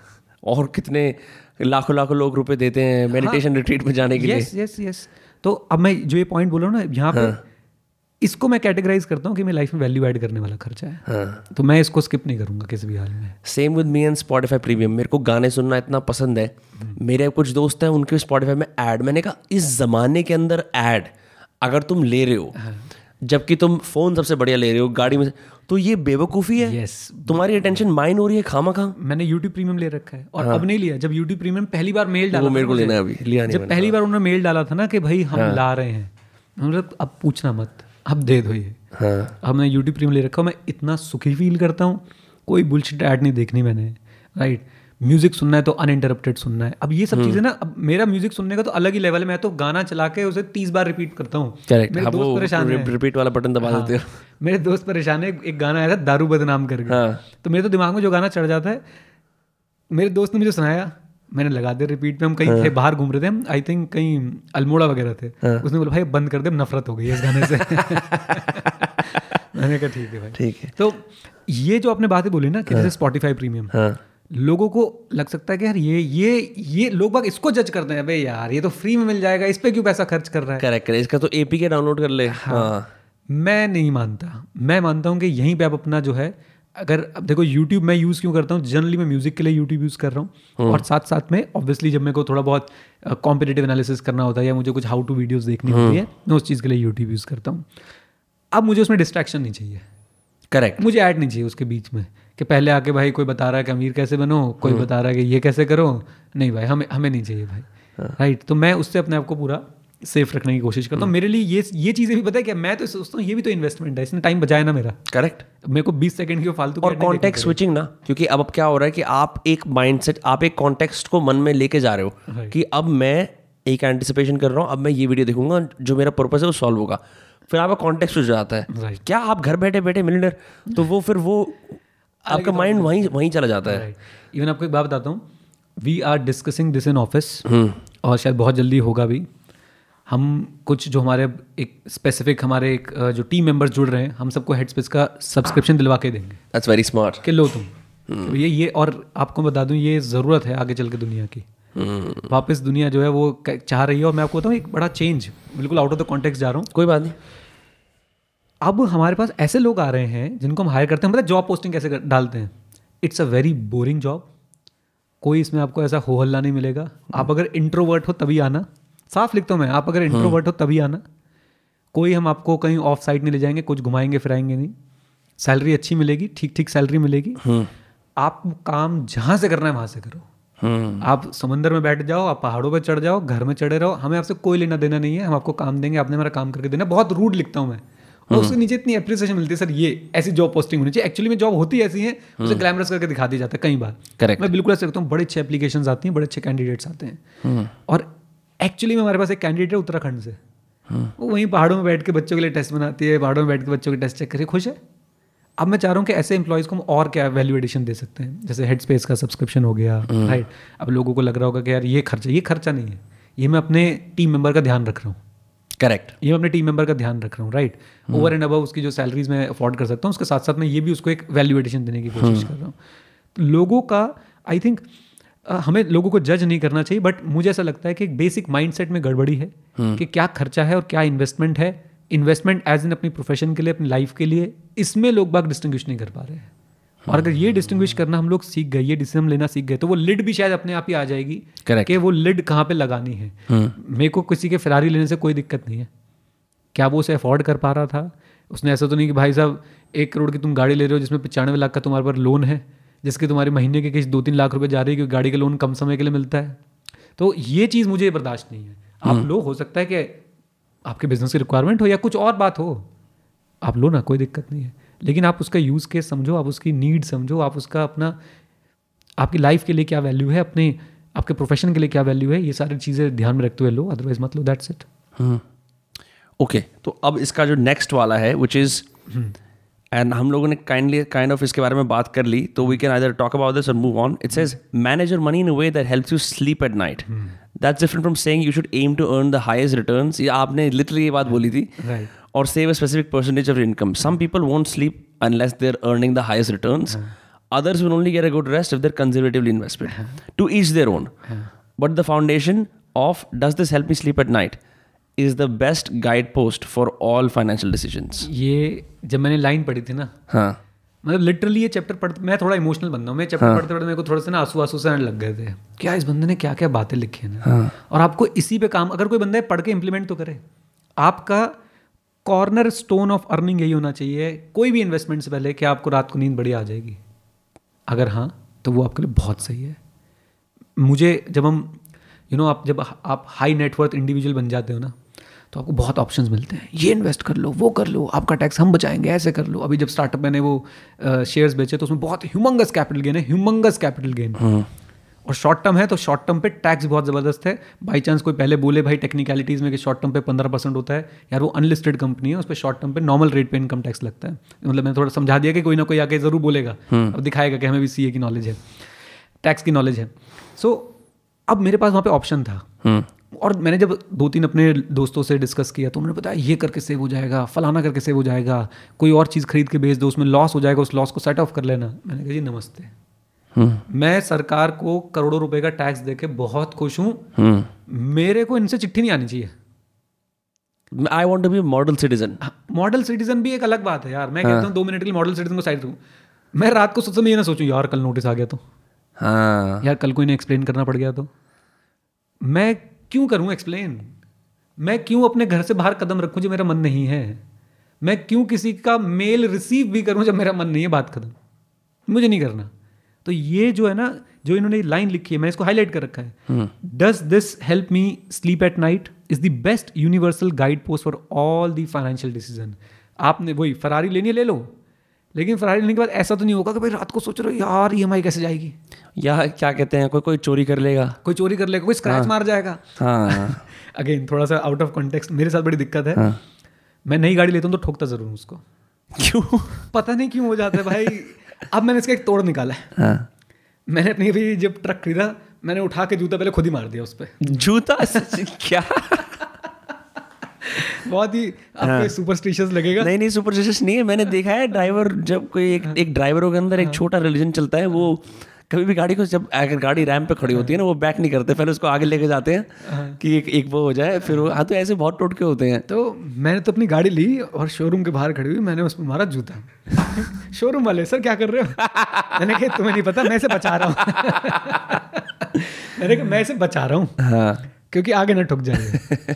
मेरे साले साहब ने गाड़ी ली तो मैंने उसकी गाड़ी को भी ऐसे पैर लगा दिया। मैंने कहा ये बेटा आशीर्वाद है, इसके बाद गाड़ी को कुछ नहीं होगा। तो again coming back to this point, तो अब आपने गाड़ी ली, अच्छा हाँ, मैंने जो भी करंट गाड़ी ली है एक रुपये का लोन नहीं लिया, हाँ, एक रुपये का लोन नहीं लिया। और again I save my time in decision making also. How so? गाड़ी लाया शाम को दिखाने के लिए, ये गाड़ी है। मैंने कहा कौन कौन से, मैंने बोला ये गाड़ी अवेलेबल है, कहता हाँ ये वाले कलर। मैंने कलर मेरे को दिखता ही नहीं है, बाहर वाले को दिखना है। जो गाड़ी है कल छोड़ जाना, बंदा कल गाड़ी डिलीवर करके चला गया। राइट, डिसीजन मेकिंग में मुझे टाइम वेस्ट करने में मज़ा ही नहीं आता है। गाड़ी चलाने में मज़ा आया, पसंद आई, बहुत बढ़िया फील गुड फैक्टर आया अपने को कि हाँ भाई मेरे को जच रही है गाड़ी के नहीं। और सब ने, अब मज़े की बात यह है, आप पता करो कितने चार्टर्ड अकाउंटेंट्स के पास ये वी क्रॉस है। आई थिंक आप फिंगर्स पे काउंट कर लोगे। क्यों? लोगों को लगता है यार मैं सी हूँ, मेरी पर्सनालिटी को ये सूट नहीं करता है। क्योंकि मैं क्लाइंट के पास जाऊँगा, इसके पास जाऊँगा, and this is financial independence. मुझे जीरो इम्पैक्ट है कि कोई क्या सोचेगा मैं कौन सी गाड़ी चला रहा हूँ. करेक्ट. मेरे को पसंद आई और मुझे आज भी, मतलब मैं अपनी, हम जब अपने घर पे भी कभी बातें करते हैं, टीम में भी कभी बातें करते हैं, I think this is best car as far as I am concern. किसी को आग लगे भाई ये बढ़िया गाड़ी नहीं है, कुछ नहीं है, मैं इसे चलाता हूँ, बहुत मज़ा आता है. मैं इसे लॉन्ग ड्राइव्स पर ले जाता हूँ, पहाड़ों में ले जाता हूँ, बहुत इन्जॉय करता हूँ. इस गाड़ी की वजह से कभी ऐसा नहीं हो अरे यार कोई स्क्रैच मार जाएगा तो अरे लिया ही ट्रक है, हमने लिया ही ट्रक, हम तो चलाते भी बेफिक्र हैं, कोई पीछे से ठोक के तो देखे, अपने नुकसान करवाएगा. इसका फोर बाय फोर है, फोर बाय फोर है और पीछे इसका पूरा आपने देखा होगा वो जो क्या बोलते हैं उसको, मतलब पूरा बेड बेड बोलते हैं, बेड बेड पे लगा हुआ है. एक्चुअली पीछे से कोई ठोक के तो देखे, अपना नुकसान करवाएगा. तो हमें, मतलब मैं तो बिल्कुल बेफिक्र होकर, और फिर से ये फाइनेंशियल डिसीजन का सबसे बड़ा गाइड पोस्ट है कि मैं रात को सो पाऊंगा आराम से, हाँ तो हाँ, ना तो ना, बात खत्म. अगर हम हर हर व्यक्ति, अगेन मैं किसी के ऊपर कोई भी चीज़ ऐसे दबाना नहीं चाहता कि भाई तुम्हें यही करना है. अगर आपको लगता है कि आप एक सुखद ज़िंदगी जीना चाहते हो तो मेरे को तो यही समझ आया कि अपने आप से ही पूछो भैया ये करने के बाद अब रात को सो जाओगे बढ़िया से, बहुत बढ़िया.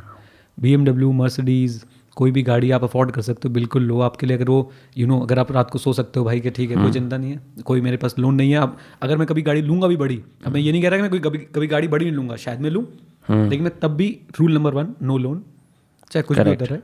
Rule number two I will not lose my sleep over it. यार ये यहाँ खड़ी है, वहाँ खड़ी है, ऐसे खड़ी है, ऐसे ना ना, अपने को जनता फायदा क्या है. मतलब अगर अगर लिटरली अगर अगर फाइनेंशियल इंडिपेंडेंस एक बेड है तो उस पर आपको सोना चाहिए ना. ये नहीं ना कि वो वो बेड शेकी और आप बोलो अरे पैसा तो है पर चैन का है. मतलब एक तो उसका पर्पस सॉल्व होना चाहिए चैन का, और वो चैन नहीं मिल रहा तो फिर फायदा ही क्या है वो करने का. चैन ही तो सब कुछ है. अभी बेड की बात से भी आपको बताता हूँ, एक कंपनी, एक स्टार्टअप है, huge shout out to Wakefit. हाँ, वेकफिट नाम से एक कंपनी है. Okay okay. तो अब पता क्या, मैं अपने गद्दों पे बहुत पैसे खर्च करने को तैयार रहता हूँ. hmm. मुझे बड़ा मुझे चाहिए भाई, मेरे जो मैट्रेस होने चाहिए ना वो होने चाहिए एकदम ए वन, क्योंकि भाई मैंने अपने दिन का आठ नौ घंटे का समय उनके ऊपर बिताना है. मिनिमम आठ घंटे तो बिताना ही, सोऊंगा आराम से. It's the thing you do daily. Yes, और वो डेली करनी है, पूरी जिंदगी के लिए करनी है, वो बेस्ट होनी चाहिए. और अगेन वेकफिट ने बहुत बढ़िया क्वालिटी भी प्रोवाइड करी है. तो ऐसे ही मेरे इन्वेस्टमेंट डिसीजन का जो है वो रहता है, और बिल्कुल सेम रहता है कि भाई क्या मैं रात को सो पाऊंगा. जब वो मैंने स्टार्टअप वाला आपको बताया तो इतने ऑफर्स आ गए थे कि हम ऐसे टैक्स बचा लेंगे, ऐसे टैक्स बचा लेंगे, और वो करोड़ों में टैक्स बचा रहे थे, करोड़ों रुपए में टैक्स बचा रहे थे. सिर्फ टैक्स की बात कर रहा हूँ मैं. I said no to everything. Even at times you know we get offers कि भाई ब्लैक टू वाइट, ये कर लो, वो कर लो, जीएसटी ऐसे बचेगा. मैं कहता हूँ भाई नहीं भाई, कितना जीएसटी बचा लूँगा मैं, कितना टैक्स बचा लूँगा मैं. और अगर उसकी वजह से अगर मेरे को रात को एक घंटा भी जागना पड़ गया और मैं सोचे जा रहा हूँ सोचे जा रहा हूँ सोचे जा रहा हूँ, मेरे तो खत्म हो गया वो सारा का सारा. आपके कोर कॉम्पिटेंस, आपका दिमाग साइड हो जाएगा. एग्जैक्टली.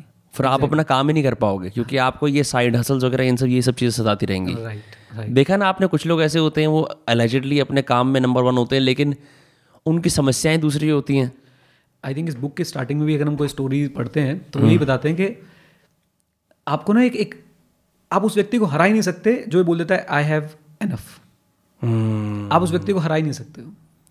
और लोगों के अंदर इतना लालच होता है, करोड़पति अरबपति होने के बाद भी उनका लालच उन्हें लेके डूब जाता है. और छोटा सा लालच, सोचो कि कोई व्यक्ति है, करोड़पति है, अच्छा पैसे कमाए हैं, बढ़िया उसने नाम कमाया है, और अचानक से इनकम टैक्स वाले उसको पकड़ के ले जाए, क्या हुआ?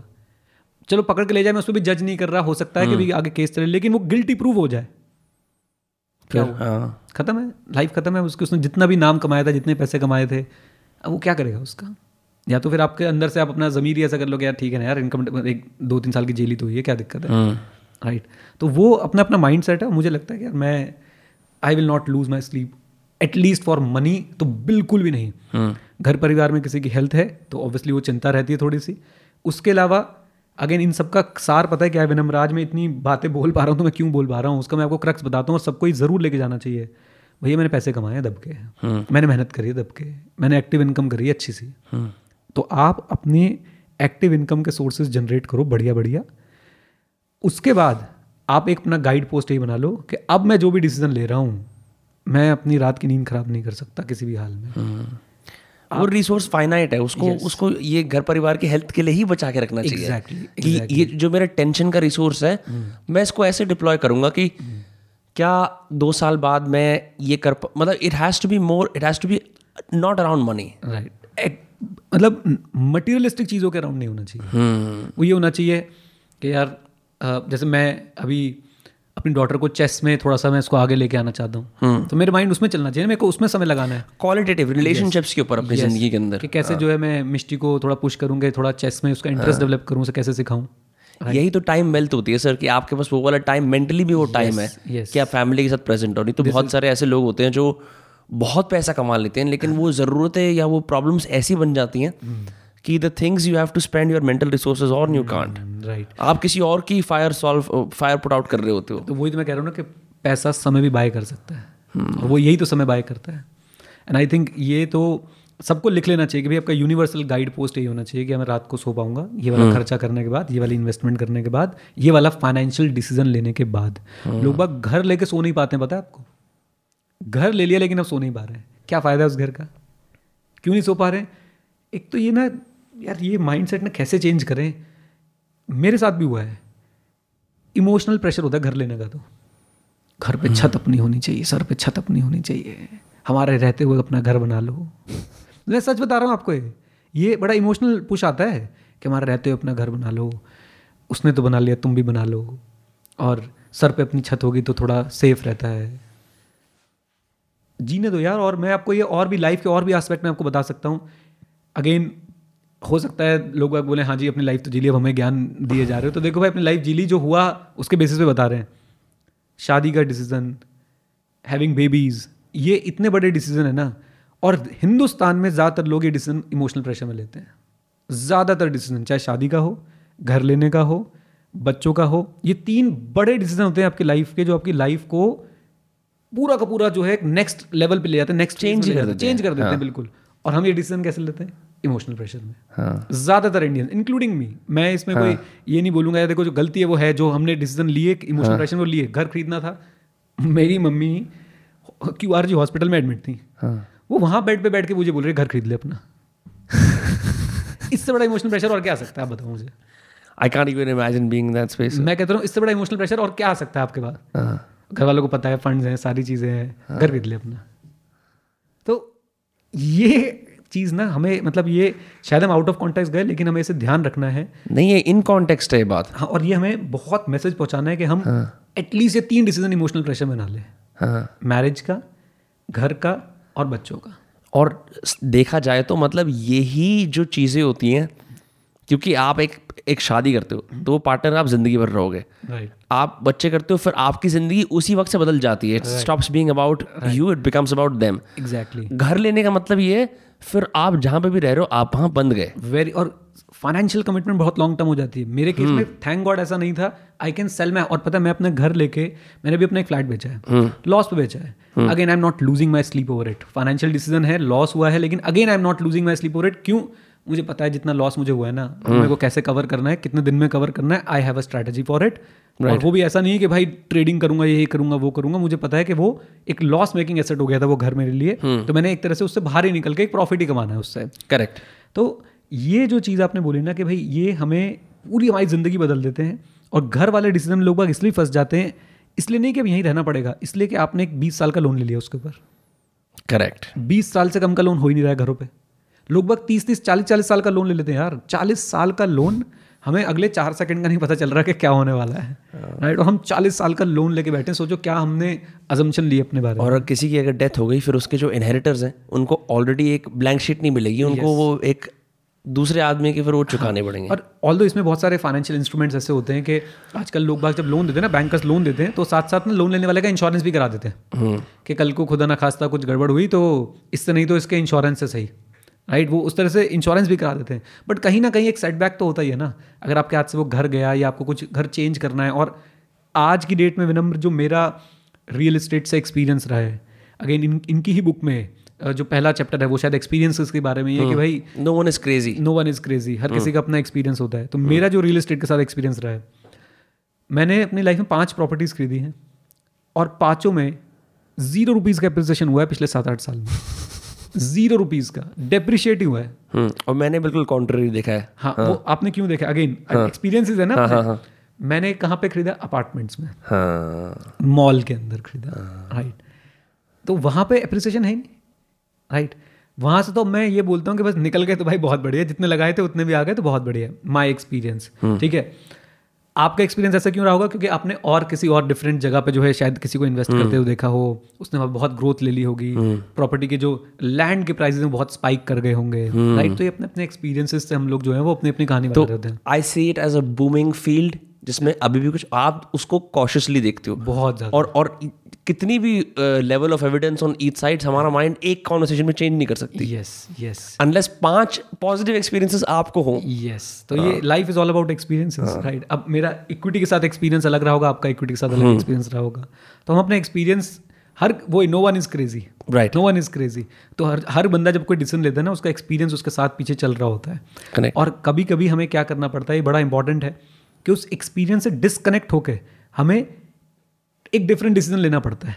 जैसे कि अभी मैं फिर से प्रॉपर्टी में आपसे मैंने बातचीत भी करी थी कि मुझे अब मैं लैंड के साथ थोड़ा सा एक्सपेरिमेंट करने की चाहता हूँ कि एक एक पीस ऑफ लैंड लेके देखा जाए क्या जो मेरे साथ हुआ वो पीस ऑफ लैंड में भी होगा जो अपार्टमेंट्स में हुआ. एंड आई एम श्योर वैसा नहीं होगा, बिकॉज अपार्टमेंट के अपने एडवांटेजेस और अपने डिसएडवांटेजेस हैं. सबसे बड़ा डिसएडवांटेजेस यही है कि apartment is not an investment at all. वो एक डेप्रिशिएबल नहीं बोलोगे तो कम से कम वो एक स्टैटिक एसेट है, वो स्टैटिक एसेट है, वो बढ़ेगा नहीं. क्यों नहीं बढ़ेगा, मैंने उसके पीछे के लॉजिक्स जरा देखे. एक तो जिस अपार्टमेंट को आपने खरीदा ना, आज से पाँच साल दस साल बाद उससे ज्यादा एडवांस्ड अपार्टमेंट्स आने वाले हैं, राइट? राइट. अभी देखना कोई अपार्टमेंट आएगा कहेगा मैं एयर प्यूरिफायर लगा देता हूं, मतलब वो गैजेट्स की तरह की. अब आपके पास आईपैड थ्री है लेकिन आईपैड सेवन आ गया है, है ना? इसमें मॉड्यूलर किचन है, इसमें नहीं है. लैंड ब्लैंक होता है. यस, लैंड आपका है, आपने उसको जैसे थोड़ा वैसे मर्जी बनवा लिया. करेक्ट. मैं एडवांटेजेस पे भी आऊँगा अपार्टमेंट के. I am a big fan of apartment culture other than the investing part. मैं किराए पे रहता हूँ भी अपार्टमेंट के अंदर, क्योंकि मुझे पता है कि भाई जो अपार्टमेंट में किराए पे रहता हूँ, अगर मैंने वो खरीद लिया I will lose my sleep. So I am not buying that. उसका किराया देने में I am not losing my sleep. तो अपार्टमेंट का डिसएडवांटेज सबसे बड़ा ये. आने वाले टाइम में अपार्टमेंट ऐसे होंगे, अभी जिस अपार्टमेंट में रहता हूँ उसमें सेंट्रलाइज एयर कंडीशनिंग है, राइट? आने वाले टाइम में बोलेंगे हम तो एयर प्यूरीफायर भी लगा के दे रहे हैं, राइट? तो वो आप बीट ही नहीं कर सकते हो. जो आने वाले अपार्टमेंट्स होंगे उनके फीचर्स को आप अभी अभी सोच भी नहीं सकते हो कि उसके अंदर क्या क्या होने वाला है, राइट? right. एडवांटेज क्या है? सबसे बड़ा एडवांटेज अपार्टमेंट का ये है सिक्योरिटी, सेफ्टी नेट. बहुत ज़बरदस्त सेफ्टी और सिक्योरिटी नेट होता है. मैं बिना अपार्टमेंट के भी रहा हूँ, मैंने देखा है कि येस सारी सोसाइटी होती है, गार्ड्स होते हैं, सब कुछ होता है, बट जो एरिया वो गार्ड कवर कर रहा होता है वो बहुत बड़ा हो जाता है. और आप hmm. जब एक अपार्टमेंट में रहते हो, आपके बिल्डिंग के नीचे दो गार्ड खड़े रहते हैं हमेशा. कोई Correct. आएगा तो वो परमिशन लेके आएगा. कुछ भी नीचे अगर जा रहा है मेरे घर से सामान, तो उसके लिए मुझे एक स्लिप बना के देनी पड़ती है. छोटी छोटी बातें मैं आपको बता रहा हूँ. तो और पता है बात क्या है, हम तो फिर भी यार, हम तो अभी भी मानते हैं मिडिल क्लास में ही जी रहे हैं बढ़िया तरीके hmm. से. बहुत बहुत अमीर अमीर लोग अपार्टमेंट पता क्यों रहते हैं, क्योंकि अपार्टमेंट में आके ना वो खो जाते हैं. बस अपार्टमेंट के होके रह गए. कोई नहीं गेस कर सकता कि इसके पास कितने पैसे हैं, कितने पैसे नहीं है, क्या कर रहा है. Correct correct. It's it's a good wealth hider. Yes yes. और जब आप एक एक अच्छे बंगला बना के रहते हो, एक बढ़िया आप जगह बना के रहते हो, तो वहाँ पे ना क्वाइट इट्स क्वाइट विजिबल कि आपके पास कितनी वेल्थ है, क्या है. तो अपार्टमेंट का एक ये बड़ा फायदा है. ये ये चीज़ पता नहीं कोई सोचता होगा, नहीं सोचता होगा. मैंने अभी तक नहीं सोची. No one things about. हाँ. और डिसएडवांटेज क्या अपार्टमेंट का, जो मैंने बताया कि एक तो प्राइस एप्रिसिएशन के लिए आप अपार्टमेंट में मत जाओ, बिल्कुल मत जाओ, राइट? एंड अगेन जो भी गुड़गांव में हुआ उसको लेके मुझे लगता है कि क्वालिटी ऑफ अपार्टमेंट ज़रूर चेक करो कि भाई किसी तरह के आप ऐसे बिल्डर के साथ नहीं जुड़ रहे हैं जिसने क्वालिटी ऑफ कंस्ट्रक्शन जो है वो सही यूज़ ना करी हो. अब अब पता क्या है, यहीं पे भी मेरे फ्रेंड ने एक अपार्टमेंट लिया, उसने छः करोड़ रुपये का अपार्टमेंट लिया गुड़गांव में. और वो बेंगनोलियाज वगैरह में चलता है वैसे. छः करोड़ रुपये का अपार्टमेंट लिया तेरे भाई ने, दो करोड़ रुपये का इंटीरियर कराया तेरे भाई ने, तो आठ करोड़ रुपये उसने उसमें लगा दिए. अब जब उसे वहाँ से निकलना होगा, चेंज, और लोन लिया है, लोन लिया है उसने. हाँ. और लोन पे भी वो बातें बना रहा है मेरे साथ बैठ के, देखो इनकम टैक्स में इतने पैसे बचा लूंगा, ये बचा लूंगा. तो मैं तो बोला मीम मन कर रहा था, जाना अपने बाप को मत से कहा. तो बोला मीम मेरे बैकग्राउंड में चल रहा था. हाँ. तो आ, वो लोन के बेनिफिट गिनवा रहा है, ये गिनवा हाँ. रहा है वो. मैंने कहा कितनी लॉन्ग टर्म कमिटमेंट कर दी तूने, आठ करोड़ रुपए तुमने लगा दिए, दो करोड़ का तो देखो लोन नहीं मिला होगा, वो तो इंटीरियर तुमने अपनी जेब से कराया कैसे भी. तुमने अगर इंटीरियर के लोन भी लिया होगा तो वो भी बहुत महंगा मिला होगा. वैसे ज़्यादा है दो करोड़ रुपए का, मतलब ऑब्जेक्टिवली ज़्यादा है. छः करोड़ के अपार्टमेंट में दो करोड़ का इंटीरियर. लोग बहुत पागल होते हैं. और पता है ये किराए पर रहने का एक और फायदा है. हाँ. हम इंटीरियर कराते ही नहीं है. हाँ. हम तो बंजारे आदमी हैं, मतलब वो कुणाल कामरा का ना झूला हाँ. उठा के चल पड़ेंगे. हमने तो वो हिसाब बना रखा. अब पहले मेरी वाइफ को बड़ी दिक्कत होती थी, आपको पता है मेरी शादी को बारह साल हुए, हम बारह घर चेंज कर चुके हैं. पहले मेरी वाइफ को बड़ी दिक्कत होती है, वो भी कहती है कि नहीं बहुत ही बढ़िया जी, सफाई करने की जरूरत नहीं है, एक साल बाद घर ही साफ हो जाता है पूरा का पूरा. अपना घर से निकले बाहर सीधा किसी और घर में चले गए.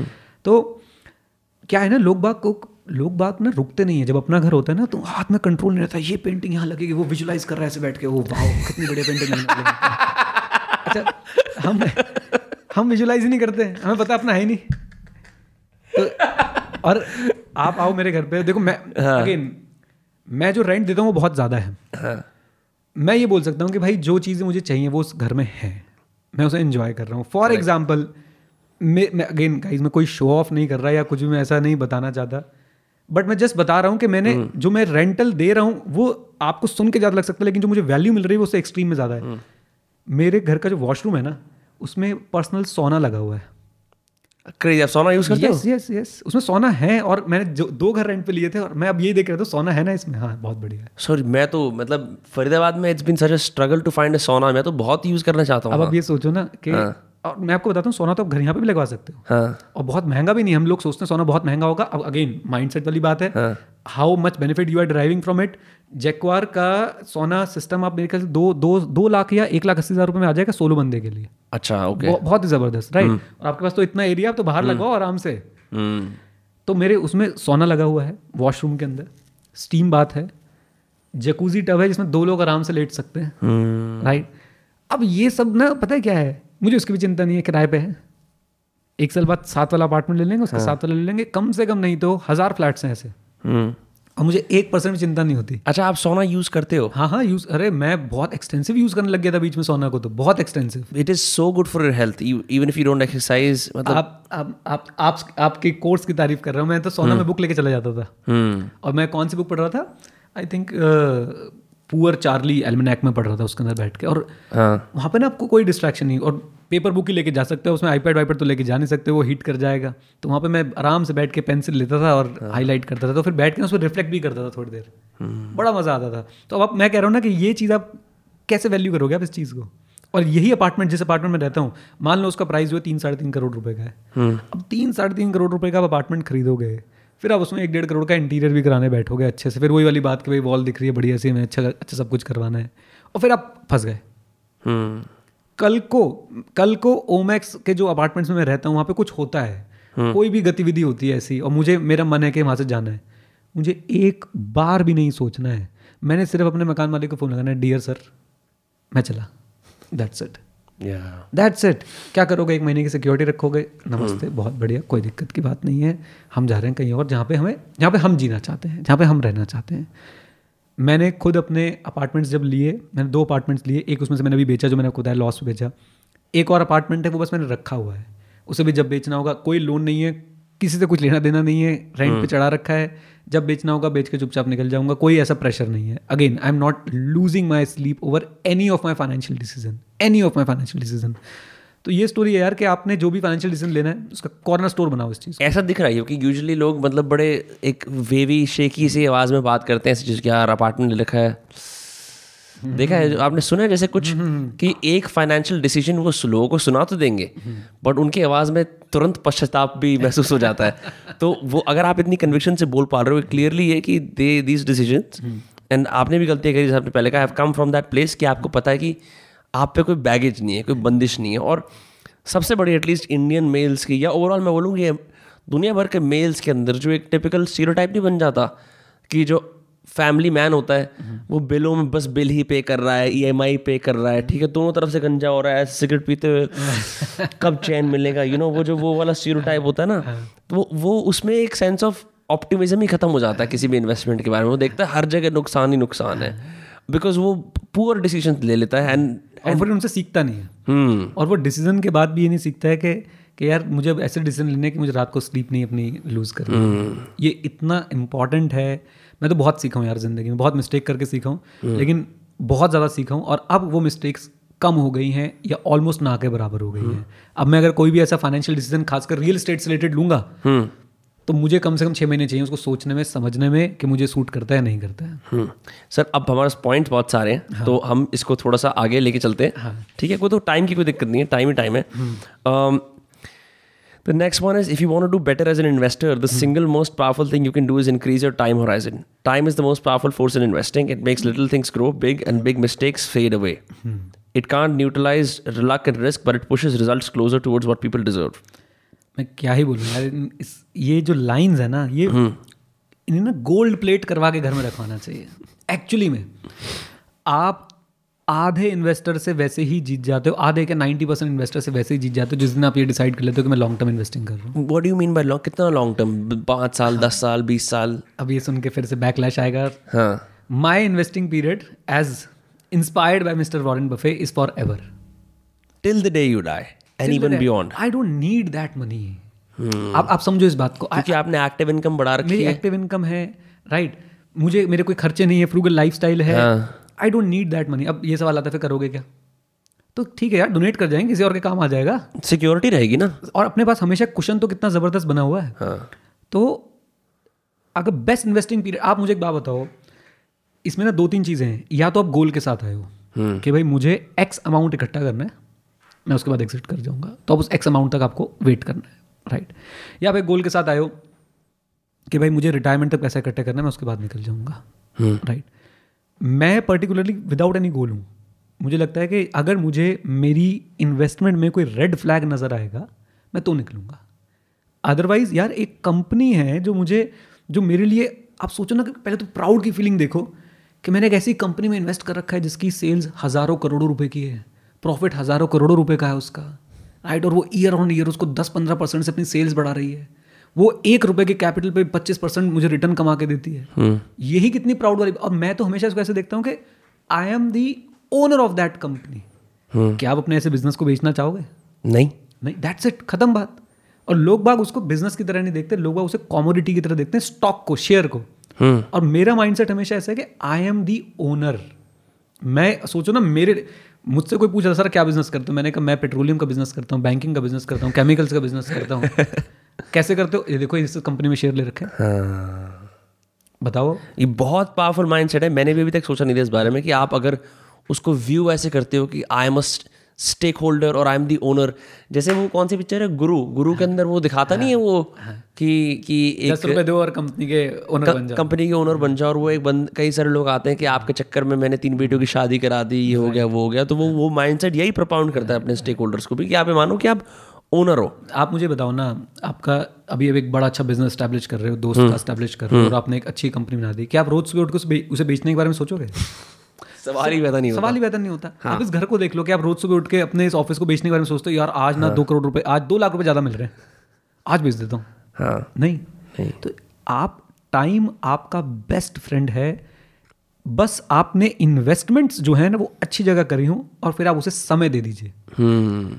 कहते हैं कि आपके फेवर में गेम रिग हो चुकी है अगर आपने टाइम दे दिया। आप जीतने वाले हो, पक्की बात है। हाँ, ज़्यादा जीतोगे कम जीतोगे ये नहीं पता, जीतोगे आपने। और अगर आपको रेड फ्लैग दिखे आपकी इन्वेस्टमेंट में, आप बाहर आ जाइए। रेड फ्लैग कैसा होता है? फॉर एग्जांपल, कंपनी की मैनेजमेंट में झोल नज़र आना शुरू हो गया आपको, कंपनी की मैनेजमेंट आपको लग रही है ये ये अब गड़बड़ कर रहे हैं, ये चोरी चकारी वाला काम कर रहे हैं, ये कुछ ऐसी एक्टिविटीज़ में इन्वॉल्व हो गए हैं जिससे कंपनी डूब सकती है, बाहर आ जाए। ये एक एग्जाम्पल दिया मैंने, बहुत एकदम non technical language. Correct correct correct. Sales company की पिछले दो तीन साल से नहीं बढ़ रही है, now it's time to exit. एक दो क्वार्टर नहीं बढ़ी, कोई दिक्कत नहीं है, हो सकता है किसी के साथ भी हो सकता है, हमारे भी एक दो महीने एक दो क्वार्टर ऊपर नीचे हो जाते हैं, लेकिन अगर एक दो साल नहीं बढ़ी तो दिक्कत है। और आप आप इसको ऐसे देखो ना, ब्लेस्ड फील करना चाहिए हमें। दोस्त कास्ट कितना स्केल हो जाएगा, एक करोड़, दस करोड़, बीस करोड़, सौ करोड़। ये कंपनीज कहाँ तक पहुँच चुकी है? दस हज़ार करोड़, एक लाख करोड़ की मार्केट कैप लेके घूम रहे हैं लोग। और कितनी स्केल हो सकती है, कोई लिमिट नहीं है। तो एक इंसान जो प्रोप्राइटर है या जॉब भी करता है, उसको अपने बिजनेस या अपने फील्ड का लिमिट जल्दी दिख जाएगा, इस पर वो इन्वेस्टिंग के माध्यम से ऐसी चीज़ों में इन्वेस्ट कर सकता है जहाँ पे उसे कभी वैसे मौका ना मिलता। इनफाइनाइटली स्केलेबल बिजनेसेस के अंदर आप इन्वेस्ट कर सकते हो। hmm. और इसमें कोई आप आप ये भी माइंडसेट रख सकते हो कि मैंने ऐसी कंपनी बनानी है, राइट। या आप ये माइंडसेट रख सकते हो कि ऐसी कंपनी कोई और बना ले, मैं तो इन्वेस्ट करके बैठूंगा, वही बेटर है ज़्यादा। और मुझे तो वही बेटर लगता है। हाँ। आप सोचो, हम लोग ना एक तो ना ये बड़ी दिक्कत है हिंदुस्तान में, हम सोचते हैं मुकेश अंबानी के पास कितना पैसा है, अरे भाई वो अपने आप को ना कद्दूकस पे भी तो घिस रहा है रोज बैठ के। आप सोचो उसका दिमाग में क्या क्या चलता होगा, क्या वो आपके मेरी तरह बैठ के ऐसे पॉडकास्ट रिकॉर्ड कर पाएगा? नहीं, कभी भी नहीं कर पाएगा।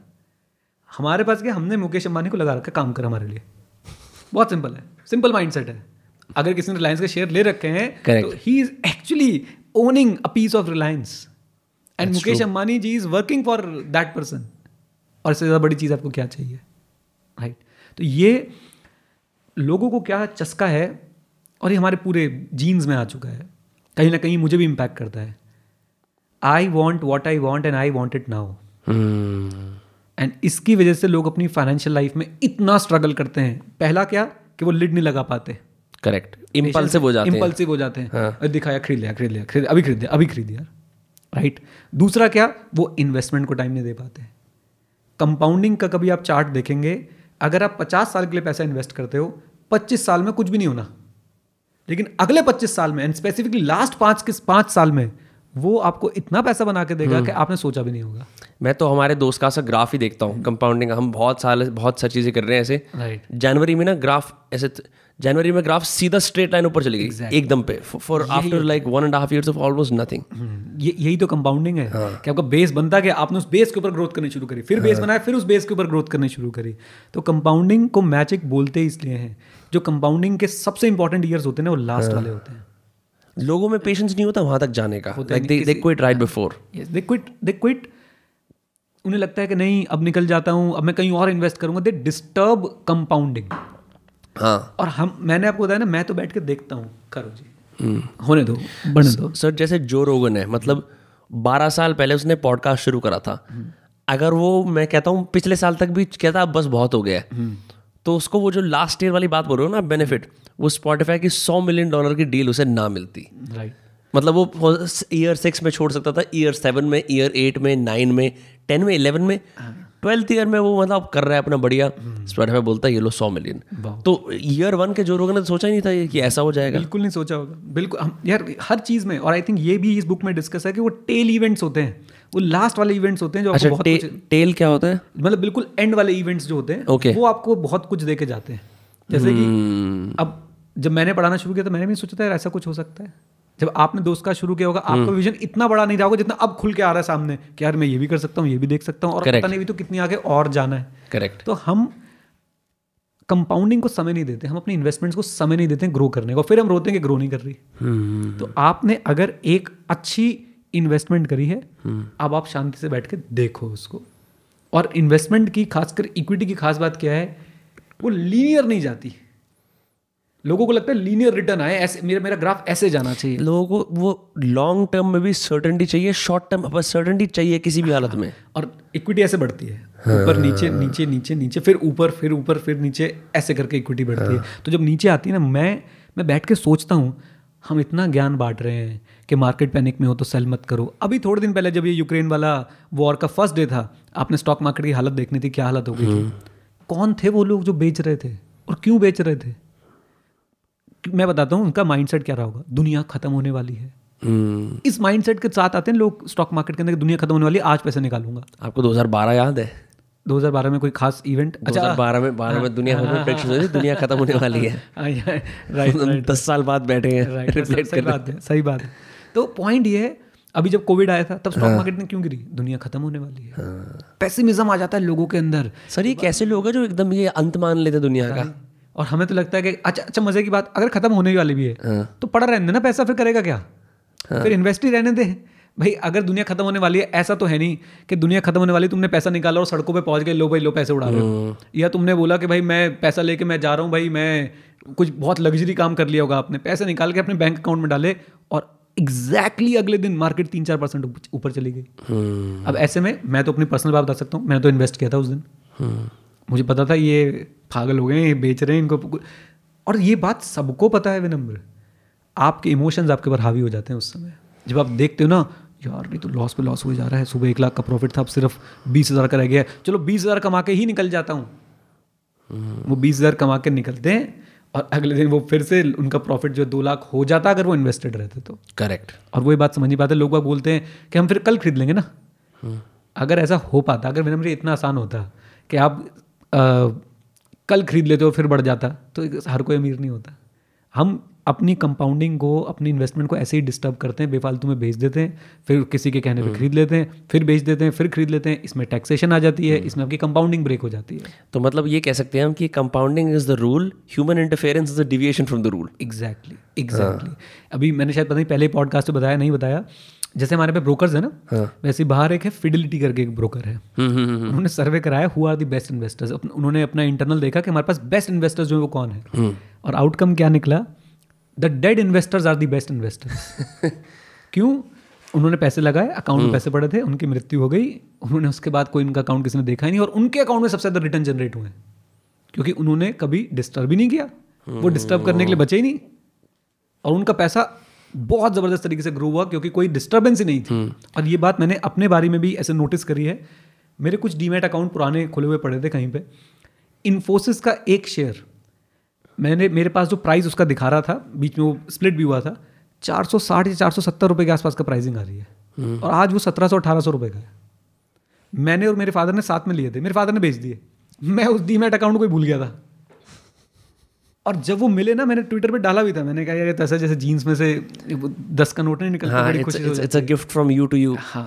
और वो अच्छी खासी अमाउंट के थे तो मैंने बड़ा खुश हुआ यार, चार सौ साठ रुपये मेरा परचेज प्राइस आ रहा है, सत्रह सौ रुपये अठारह सौ रुपये का आज वो शेयर चल रहा है और नंबर ऑफ यूनिट्स मेरे पास अच्छे खासे थे. तो मैंने कहा तो पार्टी हो गई. और क्यों हुई? शायद मैं उसे देखता रहता. मेरे फादर साहब ने क्या किया, ओहो चार सौ साठ का ले रखा है, साढ़े पाँच सौ हो गया, मज़ा आ गया जी, हमने कमा लिए नब्बे रुपये एक शेयर पे और बाहर आ गए. राइट, तो हम उसे डिस्टर्ब कर देते हैं. अगर आपको पता है इन्फोसिस या कोई भी कंपनी आप अच्छी कंपनी है, कुछ पैरामीटर्स आपने चेक कर रखे हैं उसके, why to sell? Tell me why to sell, what reasons do you have to sell it? अगर आपकी कोई नीड है कि भाई घर में कोई इमरजेंसी आगे पैसा चाहिए, बेच दो.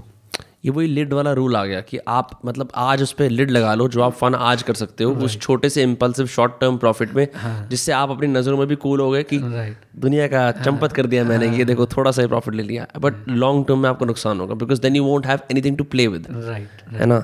तो सर नेक्स्ट वाले रूल पे आते हैं. नेक्स्ट वाला रूल है and this is probably the difficult one क्योंकि हर किसी के अंदर ना वो रिस्क एपेटाइट या वो पेशेंस या वो जिगरा नहीं होता विद, क्योंकि ये रूल ये कहता है become okay with a lot of things going wrong. You can be wrong half the time and still make a fortune, because a small minority of things account for the majority of outcomes. No matter what you're doing with your money, you should be comfortable with a lot of stuff not working. That's just how the world is. So you should always measure how you've done by looking at your full portfolio rather than individual investments. It is fine to have a large chunk of poor investments and a few outstanding ones.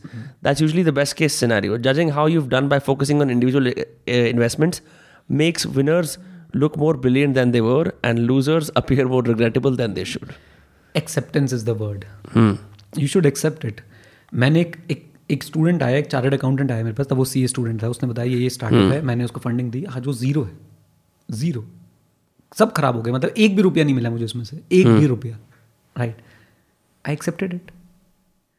At the same time कुछ startup ने बहुत पैसा कमा के दिया. Stocks हैं कुछ मेरे पास, ए वन कंपनीज हैं, आप डेली उनका प्रोडक्ट यूज करते हो, वो स्टॉक मूव नहीं कर रहा है पिछले तीन चार साल से.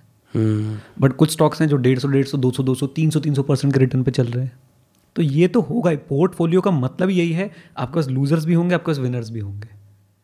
आप और पता है जिंदगी ऐसी होती है कि आपके कुछ बेट्स आपको इतना कमा के, बेट्स मैंने शायद वर्ड गलत यूज कर दिया, कुछ डिसीजंस आपके आपको इतना ऊपर पहुंचा देते हैं कि जो कुछ डिसीजन गलत होते हैं ना वो उसको ओवरशैडो कर जाता है. एसिमेट्रिक बोलते हैं sir, actual word, actual term is asymmetric bets. वो आपको बेट पसंद नहीं, एक्चुअली यूज वो यही करते हैं फाइनेंशियल वर्ड में कि वो एसिमेट्रिक. जैसे ऐसा आपने सौ चीज़ें करी हैं, उनमें से दो आपको ऐसी एसिमेट्रिक रिवॉर्ड देंगी. एग्जैक्टली एटी ट्वेंटी रूल होता है जो परेटो प्रिंसिपल को ट्वेंटी परसेंट आपने आपको एटी परसेंट दे के चला. Correct correct correct correct exactly. मैंने तो लाइफ में यही एक्सपीरियंस किया है कि आपकी कुछ आपके डिसीजंस आपको इतना कुछ दे देते. जैसे कि मेरा ऑनलाइन आने का डिसीजन, आपको पता है आज के डेट में फरीदाबाद में ऑफलाइन पढ़ाते ही नहीं.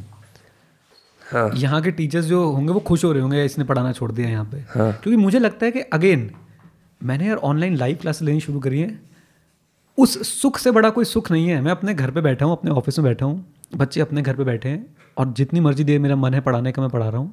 हाँ. बच्चे लाइव उसको देख रहे हैं लाइव. मैं पर्सनल एक्सपीरियंस अगर बताऊँ तो फेस टू फेस बैच से ज़्यादा अच्छा एक्सपीरियंस है.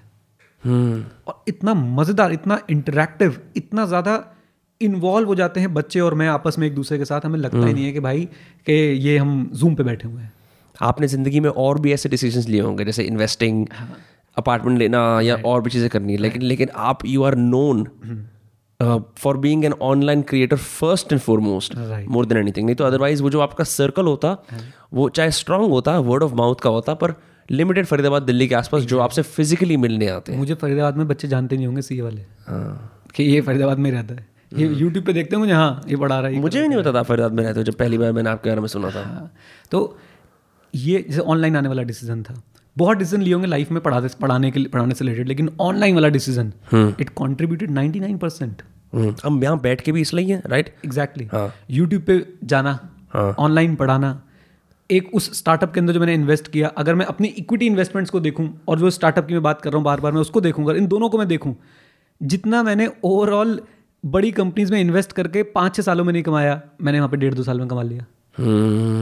Getting a point. कुछ इक्विटीज़ मैंने लूज़ भी किया है, कुछ स्टार्टअप मैंने लूज़ भी किया है। तो hmm. आपका पोर्टफोलियो ऐसा ज़रूर बनेगा, आपका लाइफ का पोर्टफोलियो ऐसा ज़रूर बनेगा, you will lose and you will win. Hmm. और आपके कुछ विनर्स होंगे वो आपको इतना बड़ा जितवाते हैं, और खासकर जो लोग स्टार्टअप में इन्वेस्टिंग करते हैं ना, hmm. आपको पता है पंद्रह पंद्रह बीस बीस कंपनी में इन्वेस्ट करके रखते हैं, चौदह कंपनी बिल्कुल खराब हो जाएंगी, hmm. एक कंपनी होगी, सिर्फ एक सिर्फ एक होगी, उन चौदह को भी कॉम्पनसेट करेगी, आपको प्रॉफिट भी दिलवाएगी और आपको बहुत आगे तक ले जाएगी। सर अब ए हमने बात करी एसिमेट्रिक विंस की, hmm. अब सिमिलर तरीके से, हालांकि hmm. इसने जरूर में लिखा नहीं हुआ, become okay with a lot of things going wrong, ऐसे एसिमेट्रिक लॉस भी तो हो सकता है।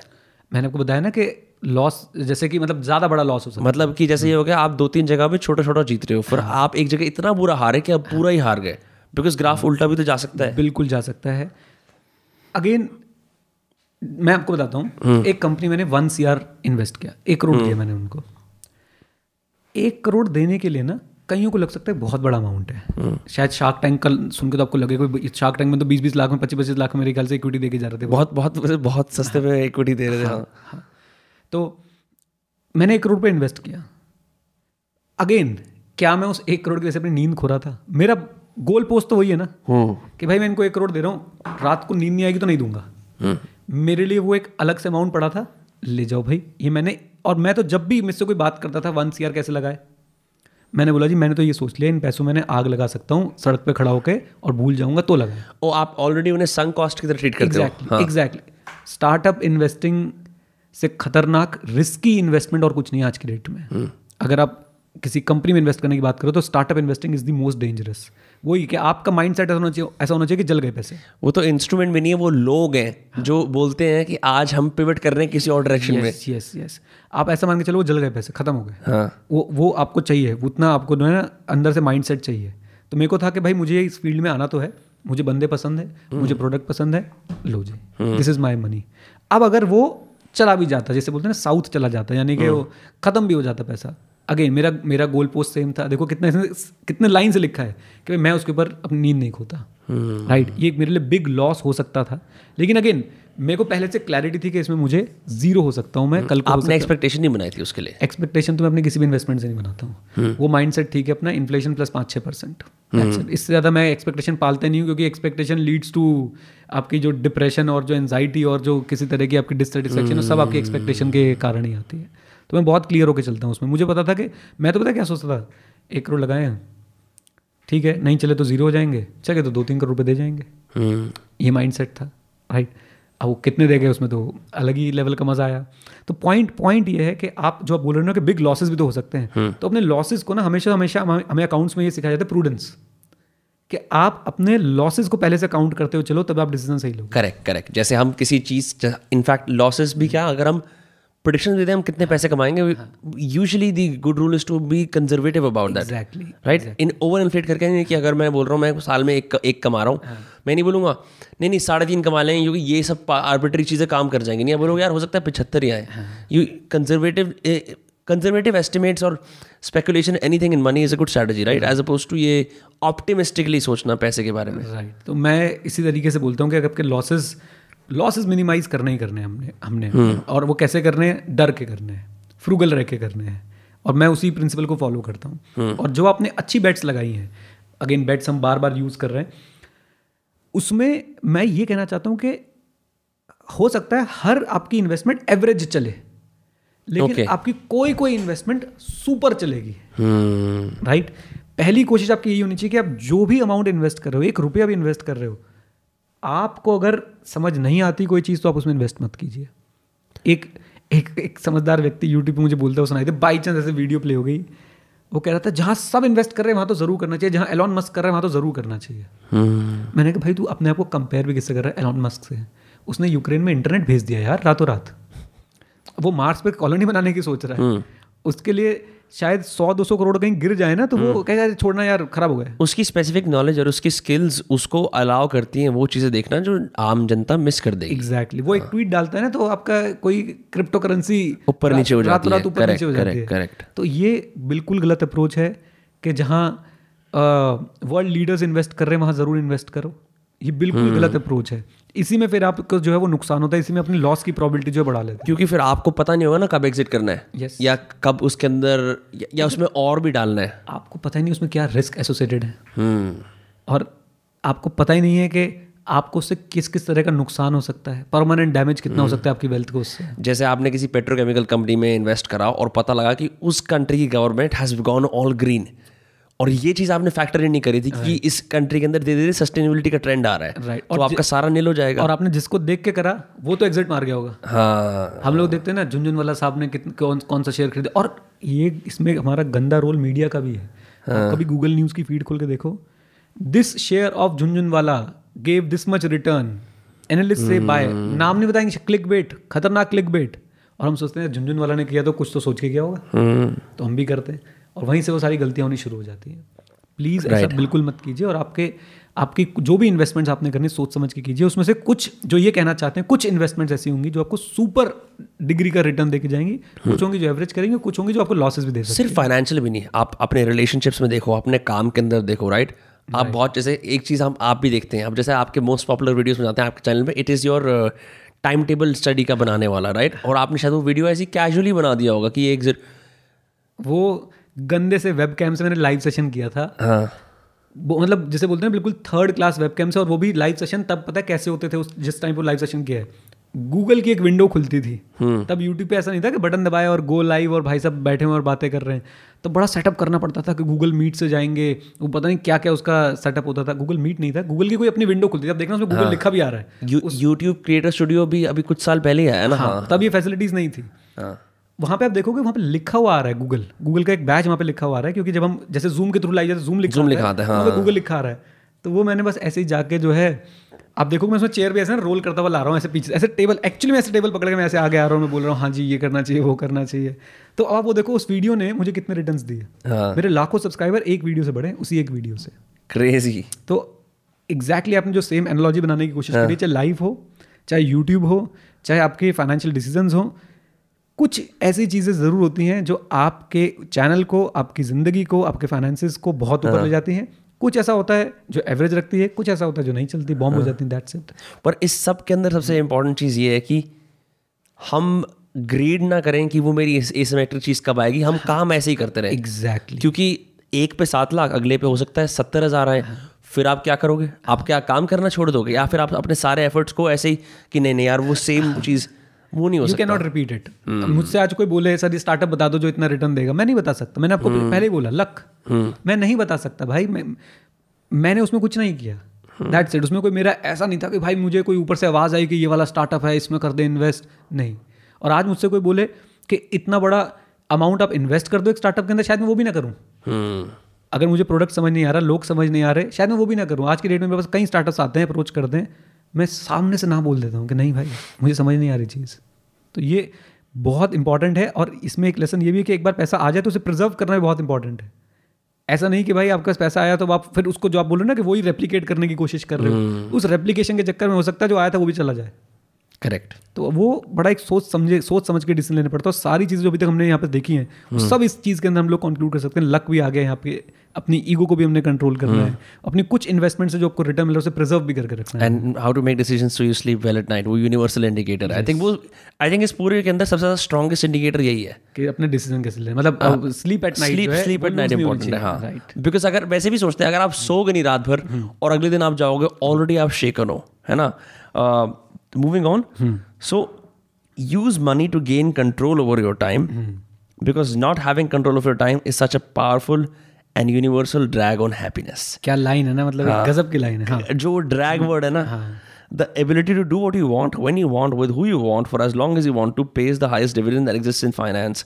इसके ऊपर जो इनका स्पेसिफिक एक आर्टिकल है स्पेक्ट्रम ऑफ फाइनेंशियल इंडिपेंडेंस का, वो हम एक सेपरेट पॉडकास्ट में डिस्कवर करेंगे, बात करेंगे जैसे हमने बात करी थी। पर अभी भी ऐसा है मैं तो इस लेवल पे नहीं आया कि जहाँ पे मेरे पास मेरे टाइम का कंप्लीट कंट्रोल है, विच इज़ फाइन, क्योंकि हर इंसान के करियर में स्टार्टिंग में आप भी मानते हो बात, ठीक है, आप शुरुआत से स्टार्ट नहीं कर सकते। एक रॉन्ग परसेप्शन भी ये भी होता है जो मैंने भी रियलाइज़ करा वो टाइम, कि कुछ लोग इन्वेस्टमेंट एडवाइस या वॉरेन बुफे पढ़ के या ऐसी चीज़ें पढ़ के अपने करियर के स्टार्ट पे ये अज्यूम कर लेते हैं कि मैं कितनी जल्दी अपने टाइम को पूरी तरह, मतलब they try to arrive at that last level very soon. लेकिन क्या आप ये बात मानते हो कि कुछ ऋण तो देना पड़ता है इस जगह पे पहुंचने के लिए? देखो क्या है ना कि जैसे मैं आज का एग्जाम्पल लेता हूँ, मेरे ऊपर कोई टाइम की पाबंदी नहीं है, हाँ, आपके साथ आपके मैं कितनी भी देर आपके साथ बैठ सकता हूँ, बट मेरी कुछ ना प्रोफेशनल कमिटमेंट्स हैं। प्रोफेशनल कमिटमेंट्स ऐसा नहीं है कि मुझे कहीं जॉब पे जाना है, जैसे आपके साथ भी मेरी कमिटमेंट थी ना, आज मैं ग्यारह बजे आऊँगा, तो ये मेरी कमिटमेंट है। अगेन मैंने पूरे कंट्रोल के साथ इस कमिटमेंट को किया है कि मुझे और किसी से कुछ लेना देना नहीं, मुझे ग्यारह बजे जाना है, मैंने जाना है, मैं किसी भी दिन रैंडमली डिसाइड कर सकता हूँ मुझे कब जाना है। मेरी शाम को शायद एक क्लास है, तो मुझे वो शाम को क्लास की मेरी कमिटमेंट है। ये इसको ऐसा मत समझिए, इस चीज़ को ऐसा मत समझिए कि हमारा कंट्रोल नहीं हमारे टाइम पे। आप अगर अपने समय को कोई भी आप काम करोगे, इसका मतलब ये नहीं कहना चाह रहे किसी भी हाल में कि जब मन करे तब काम करो, ऐसा नहीं है। अब मैं बच्चों बोलूँ यार आज ना छः बजे क्लास हो गई, कल नौ बजे, मतलब ये मूडी बनने के लिए नहीं कह रहे, ये मूडी बनने के लिए नहीं कह रहे, इसमें इसका मतलब ये नहीं कि आप लेजी बन जाओ, मूडी बन जाओ, ये कह रहे हैं कि भाई आप वो करो जो आपको अच्छा लग रहा है, फिर उसको आप उसी कंसिस्टेंसी से करो, राइट। और ये कई हद तक जो यूट्यूब का आज के डेट में कल्चर है, जिसमें ना हर कोई यही राग अलाप रहा है, financial independence, financial independence, financial independence, early financial independence. अरे उसे पैदा तो होने दो, हाँ। उसे काम तो करने दो। फाइनेंशियल इंडिपेंडेंस का बेस है एक्टिव इनकम, उसे वो तो बनाने दो। College drop out, college drop out, college drop out, survivorship bias इतनी ज़्यादा आ गई ना हमारे माइंड में। हमने दस लोगों को कॉलेज ड्रॉप आउट करके सक्सेसफुल होते हुए देखा, हम उन दस हज़ार लोगों को भूल गए जो कॉलेज ड्रॉप आउट करके बिल्कुल भी सक्सेसफुल नहीं हुआ। बहुत बढ़िया है, ब्रिलियंट चीज़ है सर्वाइवरशिप बायस, घुस चुके हमारे दिमाग में, क्योंकि मीडिया ने हाईलाइट कर देना, हर किसी ने हाईलाइट कर देना है।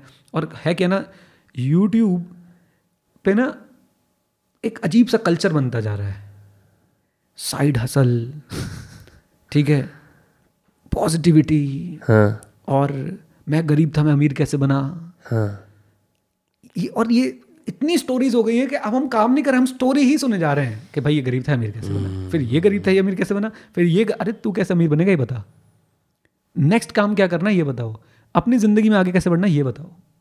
तो वो हो नहीं पा रहा है। हम स्टोरीज स्टोरीज अच्छी हैं, मोटिवेट करती हैं फॉर श्योर, लेकिन अगर आप सिर्फ स्टोरीज ही सुने जा रहे हो तो वो किस काम की है?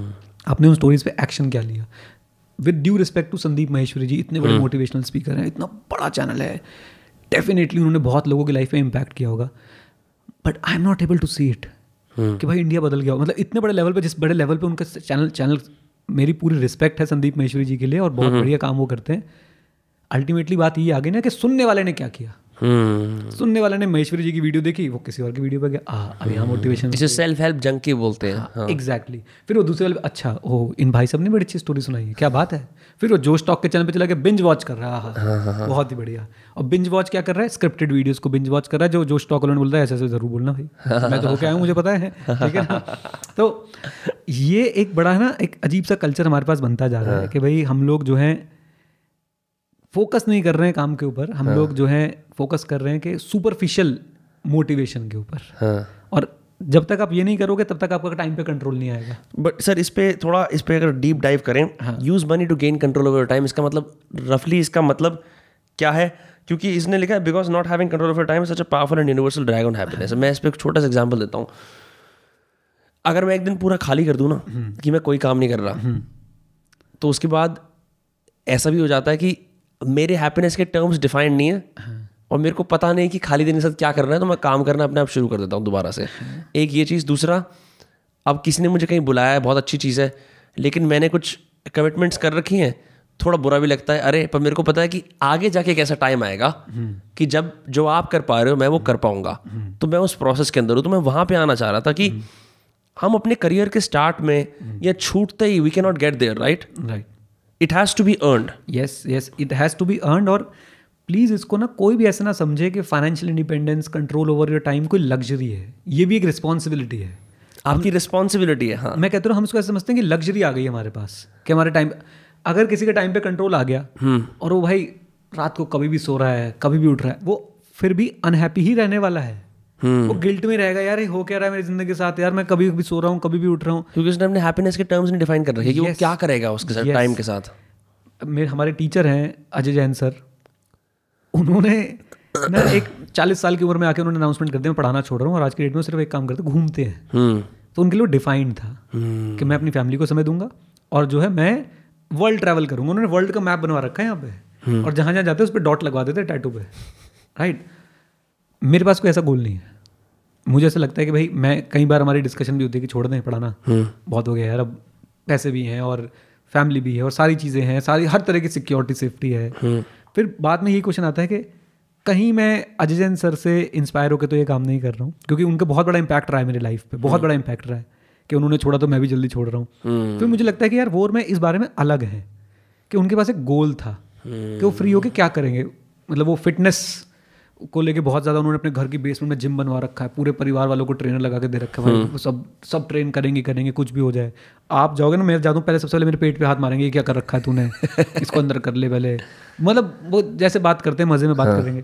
तो मुझे ऐसा लगता है कि आप कभी भी ऐसा मत समझें कि टाइम पे कंट्रोल का मतलब ये नहीं है कि आप कभी भी सो रहे हो कभी भी उठ रहे हो, तब भी आपको रूटीन बनाना बहुत इंपॉर्टेंट है, तब भी आपकी जो आपको टास्क आपने अपने पकड़े उनको कंप्लीट करना बहुत इंपॉर्टेंट है। हाँ, आपके पास ये आज़ादी ज़रूर आ जाती है कि आपके पास जो समय है आप उसे यूटिलाइज़ कैसे कर रहे हो, उसको किस प्रोडक्टिव, जैसे मेरा मन करता है कि यार मैं ना दो घंटे बुक पढ़ूँ, मैं पढ़ूँगा, राइट। मेरे को किसी का कॉल नहीं आ सकता, मैंने फ़ोन ऑफ करके रख दिया, किसी की हिम्मत नहीं है कोई मुझे डिस्टर्ब करे किसी भी तरीके से, और मैंने किसी से लेना देना कुछ नहीं। Getting a point. मेरा मन कर रहा है कि यार आज ना मैं को ना रिसर्च करना है कि ये फलाने वाला सॉफ्टवेयर कैसे यूज़ होता है, मैं करूँगा। अगेन मुझे कोई टोक नहीं सकता, ये क्यों नहीं जी, वो क्यों नहीं जी, ऐसे क्यों नहीं जी, नहीं है, बात खत्म। कोई कमिटमेंट ही नहीं है किसी से, राइट। बट इसका मतलब ये बिल्कुल नहीं है कि मैं रात को दो बजे सो रहा हूँ, सुबह मैं ग्यारह बजे उठ रहा हूँ, फिर अगले दिन मैं दस बजे सो रहा हूँ, फिर मैं सुबह छः बजे उठ रहा हूँ। रूटीन मेरा सेट है। मेरे पास जो समय था, जो समय बीच में मेरे पास आता है, वो मैं परिवार के बीच में, अपने काम के बीच में, अपने एरियाज ऑफ इंटरेस्ट के बीच में बहुत अच्छे से बांट पा रहा हूँ। That's it. मुझे लगता है ये है कंट्रोल ओवर टाइम, कि आप जो करना चाह रहे हो, जैसे करना चाह रहे हो, जिसके साथ करना चाह रहे हो, आप वो कर रहे हो, बट अपने आप को बिगाड़ नहीं रहे हो। आप इस पे इसको लग्जरी की तरह लेके, इसको भी एक रिस्पॉन्सिबिलिटी की तरह लेके जो है, बहुत इंपॉर्टेंट चीज़ है। Because I think fundamentally we are all, हम सभी सोचते हैं bro I am perpetually busy, अभी समय नहीं है, राइट। ये अक्सर एक दूसरे को बहाना देते हैं जब बात करते हैं, और फिर दिक्कत क्या होती है कि जब वो समय आता है तो उसका उपयोग करना नहीं आता, तो फिर वो फिर मतलब उस टाइम में ये नहीं होगा कि चलो आज फ्री टाइम है, आप फ़ोन ऑफ करके जो चीज़ें मैं करना चाहता था उनकी तरफ करो, फ़ोन पे स्क्रोलिंग चल रही है या कुछ और हो रहा है।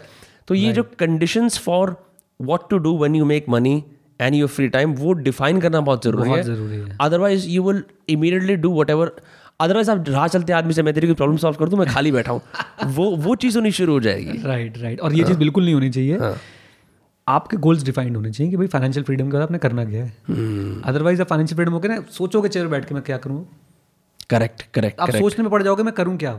तो ये चीज़ आपको ये देखनी है कि टाइम पे कंट्रोल का मतलब ये है कि अब आप वो चीज़ें कर रहे हो हाँ. जो आप हमेशा से करना चाहते थे। तो आपने जो बात बोली ना स्क्रॉलिंग फोन वाली, मैं इस जोन में आ गया था एक बार। सब कुछ बैच वैच कंप्लीट है, रिकॉर्डिंग कुछ है नहीं, ऐसा कुछ टेंशन ही नहीं है कि भाई पैसे कमाने हैं या कुछ करना है, चलो फ़ोन पर बैठ जाए। And I realise after two two three days मैं कर क्या रहा हूँ यार। मैं ये करके आ रहा हूँ कि भाई मेरे पास समय आया है और मैं मैं मेडिटेशन करना चाहता था, मैं अपनी हेल्थ का ध्यान रखना चाहता था, मैं अपनी फैमिली के साथ टाइम स्पेंड करना चाहता था, और मैं स्क्रॉलिंग पे लगा हूँ। और तब मुझे स्ट्रक किया कि भाई नहीं, दिस इज़ रॉन्ग। मुझे डिफाइन करना पड़ेगा कि मुझे क्या क्या करना है। जब मेरे पास समय होगा, आज की डेट में जब मंडे टू फ्राइडे में क्लास रेगुलर रखता हूँ, सैटरडे संडे ऑफ लेता हूँ, मैं खूब मेडिटेशन करता हूँ, नीचे वॉक करने चला जाता हूँ, क्योंकि मैं पूरे हफ्ते वॉक नहीं करता हूँ, कुछ ना कुछ एक्सरसाइज करता रहता हूँ। लेकिन Saturday Sunday I make it sure कि मैं जा रहा हूँ बाहर, दुनिया देख के आ रहा हूँ। जैसे भी हम बाहर बैठ के धूप सेक रहे थे, वैसे कुछ पार्क में बैठ गया, ऐसे आराम से ग्रास बैठ गया आराम से, चलो भाई हाँ जी धूप लग रही है बढ़िया सी। तो ये सारी चीज़ें जब आपको फ्री समय हो तो आपको करनी चाहिए, बिल्कुल करनी चाहिए। रादर देन फोन स्क्रॉल कर रहे हो, रादर देन आड़े टेढ़े पोज में बैठ के नेटफ्लिक्स को बिंज वॉच करे जा रहे हो आप अपने। मुझे तो ऐसा लगता है कि जब आप आप इस स्थिति में पहुंच जाएं तो आप सबसे पहले प्रायोरिटी अपने परिवार और अपनी हेल्थ को दीजिए। उसके बाद आपका जो हॉबीज़ हों आप उसको वो समय दीजिए। किस चीज़ को आप परस्यू करना चाहते हो, कोई चीज़ सीखना चाहते हो, कोई चीज़। मुझे टेक्नोलॉजी का शौक है तो मैं टेक्नोलॉजी की वीडियोस देख के उनसे कुछ सीख के अपने इसमें अप्लाई करना चाहता हूँ। कोई आप हो सकता है आपको कोई ब्लॉग शुरू करना हो, हो सकता है आपको राइटिंग का शौक हो, वो आप बाहर निकाल के लाना चाहते हो, वो सब चीज़ें करो ना आप जब आपका समय है तो।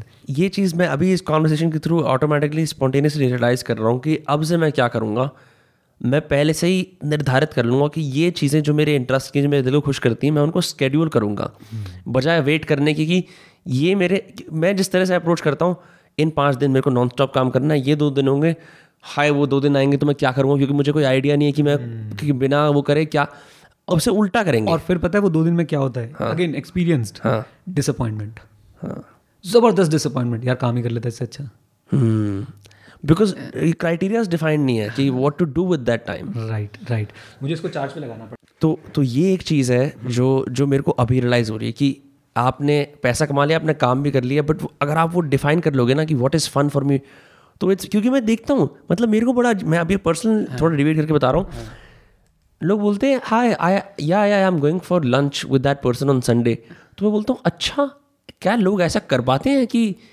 इनके पास फ्री टाइम है तो ये लंच, क्योंकि मेरे वो क्राइटेरिया डिफाइंड नहीं है, तो जो राह चलता आदमी कर रहा होता है मज़े, मैंने कहा चल हम भी ये कर लेते हैं, and that comes from a place of self कि आपको हो सकता है मेरे को संडे को मेरा मन करे यार आज पूरा दिन है रूम में लॉक करता हूँ, ढंग से किताबें पढ़ता हूँ, but that that idea never comes to you. Instead what happens is if you don't define what that free time, आप में क्या करोगे, तो जो सब लोग कर रहे होते हैं चल यार पार्टी करनी चाहिए, जो जेनेरिक जो लोएस्ट कॉमन डिनोमिनेटर चीज़ें होती हैं वही करनी शुरू कर देते हो। आज पूरा दिन खाली था तो मैंने कहा चल पूरे दिन सोता हूँ, कोई कोई दिक्कत नहीं है उसके अंदर, और बस मैंने चार पाँच घंटे, और वो वो काइंड ऑफ वेस्ट हो जाता है। exactly. तो उसको आप बहुत क्रिएटिवली भी यूज़ कर सकते हो उस time. right. Guilt guilt feeling और आती है। हाँ. ऐसा मेरे साथ भी बहुत बार हुआ, बस मैंने ना उसको मिनिमाइज़ करना शुरू कर दिया कि अब मेरे पास जो भी दिन आता है ऐसा, मैं उसको ऐसे बुक करके रखता हूँ कि भाई मुझे फर्स्ट प्रायोरिटी हेल्थ, फिर उसका सेकंड प्रायोरिटी पे फैमिली के साथ बैठना है, टाइम स्पेंड करना है, मज़े मारने हैं जितनी भी देर आप, और कुछ नहीं ना, मेरे को सबसे अच्छा लगता है गाड़ी ड्राइव करना। मैं सबको बोलता हूँ बैठो गाड़ी में, दो घंटे घूमेंगे फरीदाबाद की गलियों में, कहाँ चलना है बताओ, सूरज कुंड रोड पे चले गए, कोई कोई लंबा हाईवे पकड़ लिया। आई थिंक मैं इन चीज़ों को एंजॉय करता हूँ, मुझे गाड़ी ड्राइव करने का बहुत शौक है, पर्टिकुलरली इस गाड़ी के आने के बाद से तो मेरे को अलग ही लेवल का मज़ा आता है, तो मैं कभी भी निकल जाता हूँ। एक बार हम ऐसे करते करते हापुड़ पहुँच गए, सुबह बैठे हापुड़ पहुंच गए, फिर वहाँ पे जो पीछे वाला ये अपना रास्ता है, ये अपना कौन सा एक्सप्रेस बनाया है इन्होंने, ये जो पानीपत सोनीपत वगैरह सब ईस्टर्न पेरिफेरल ईस्टर्न पेरिफेरल हाँ, तो वहाँ से आते हुए मैं फरीदाबाद को नया रास्ता डिस्कवर करके लिए यहाँ निकला बल्लभगढ़ के पास। तो ऐसे ही कभी कभी हम करते हैं कि चलो भाई आज टाइम है चल देते हैं। और जब आप मेंटली फ्री होते हो, when you truly have time, वो मोमेंट्स आप फैमिली के साथ स्पेंड करते हो, ट्रूली एक अच्छी एनरिचिंग चीज़ करते हो, आपको याद रहती हैं। एग्जैक्टली आप देखो कि कुछ लोग ऑन पेपर हाँ मैं खाली हूँ, पर उनका दिमाग इतना भरा हुआ होता है चीज़ों से कि वो प्रेजेंट ही नहीं हो पाते। और मैं मैं भी इसका गिल्टी हूँ, देखता हूँ कई बार मुझे वो वाले मोमेंट्स अच्छी तरह याद है परिवार के, जब मैं बिल्कुल फ्री था और मैं अपनी प्रेजेंस दे पाया, और उस प्रेजेंस के चक्कर में मैं भी हंस रहा हूँ, मम्मी पापा भी हंस रहे हैं, मेरी बहन भी हंस रही है, हम, और मैंने कहा मतलब मतलब एक बड़ी, आप वाकई में धरती पर स्वर्ग बना सकते हो अगर आप ऐसे मानसिक रूप से एकदम उधर ही प्रेजेंट हो, हो हाँ. उस पर्टिकुलर जगह प्रेजेंट हो। तो ये ये है कि भाई इस इसी को बोलते हैं कंट्रोल ओवर टाइम, hmm. इसी को बोलते हैं कंट्रोल ओवर टाइम के। बहुत सही पॉइंट पे हम लोग आए, आप उस चीज़ पे फोकस करो जो भी आपके पास है, रादर देन थिंकिंग अबाउट कि भाई अब उसमें क्या, इसको क्या बोलना है, इसको कितने पैसे देने हैं, उससे hmm. क्या करना है, यार वो वाला स्टॉक चल रहा है कि नहीं चल रहा है, आज पता नहीं स्टॉक मार्केट खुली है कि नहीं मुझे ये भी नहीं पता, hmm. कल शिवरात्रि थी बंद थी तो मैं मैंने देखा भी नहीं सुबह से उठ के क्या हो रहा है क्या नहीं हो रहा और हो क्या जाएगा। मैं कभी कभी कभी कभी अपनी क्लास में बच्चों को दिखाता हूँ अपने प्रॉफिट hmm. कि मेरे को स्टॉक में कितना प्रॉफिट हो रहा है, और मैं क्यों दिखाता हूँ, उसके पीछे के लॉजिक है।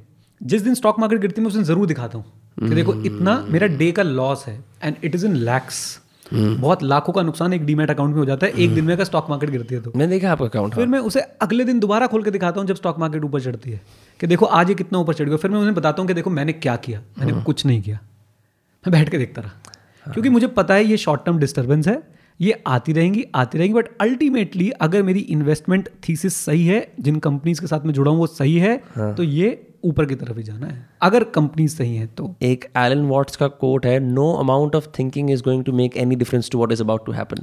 एग्जैक्टली क्या बात है, मतलब कितना भी कर लो वो नहीं कर सकते, नहीं मतलब आप अगर अगर आप देखो ना कि मुझे एक गोल पे अराइव करना है डे थर्टी पे, डेली पागलों की तरह उसे मेजर करना डे वन से लेके डे थर्टी पे, अगर मैं ना भी करता और सिर्फ काम करता तो I would still get there, but जो वो मेंटल रिसोर्स खपाई है right. वो करने के अंदर we could have also gone without it.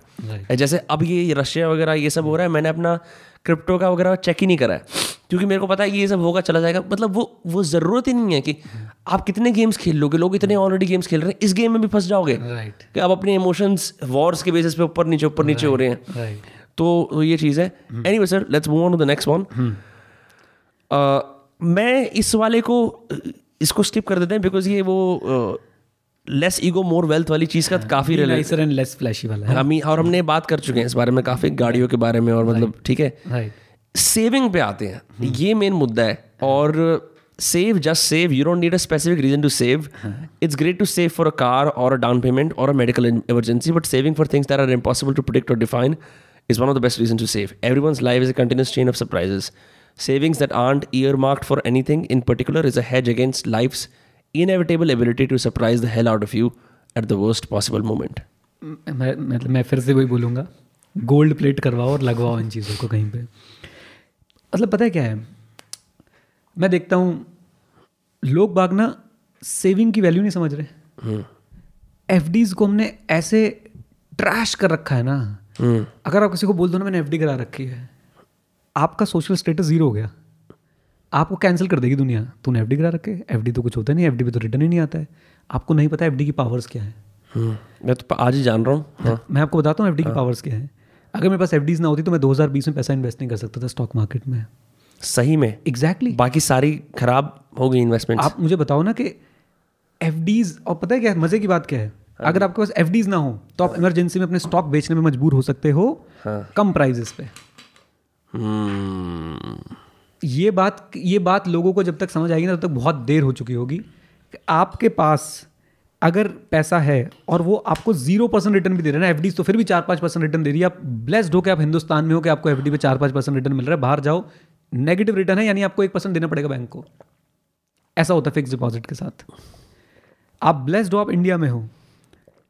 वो एफडी या वो सेविंग का पैसा जिसके लिए मैंने कोई गोल नहीं बनाया है, कोई गोल नहीं बनाया है, वो सबसे बड़ा कुशन है आपकी लाइफ का, hmm. आपकी इमरजेंसीज का। लोग बाग स्टॉक क्यों बेचते हैं मैं आपको बताता हूँ।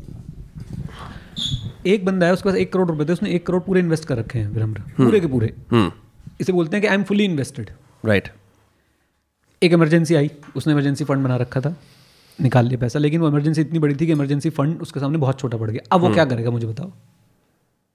नेक्स्ट स्टेप क्या होगा? आपने एक करोड़ रुपए स्टॉक मार्केट में लगा रखा है, इमरजेंसी आई है, इमरजेंसी फंड आपका खत्म हो चुका है, नेक्स्ट स्टेप आपका क्या होगा? आप एक करोड़ निकालोगे, बेचोगे। हाँ। और स्टॉक मार्केट का रूल है कि आप अपनी मर्जी से खरीद बेच नहीं सकते हो, तो मार्केट की फोर्सेस अप्लाई करती हैं वहाँ पे। हाँ। आप मतलब इन द सेंस के अगर आपको आज ही पैसा चाहिए तो आप ये नहीं सोच सकते ना मैं और वेट कर लूँ या कुछ कर लूँ। और याद करो, time is our friend.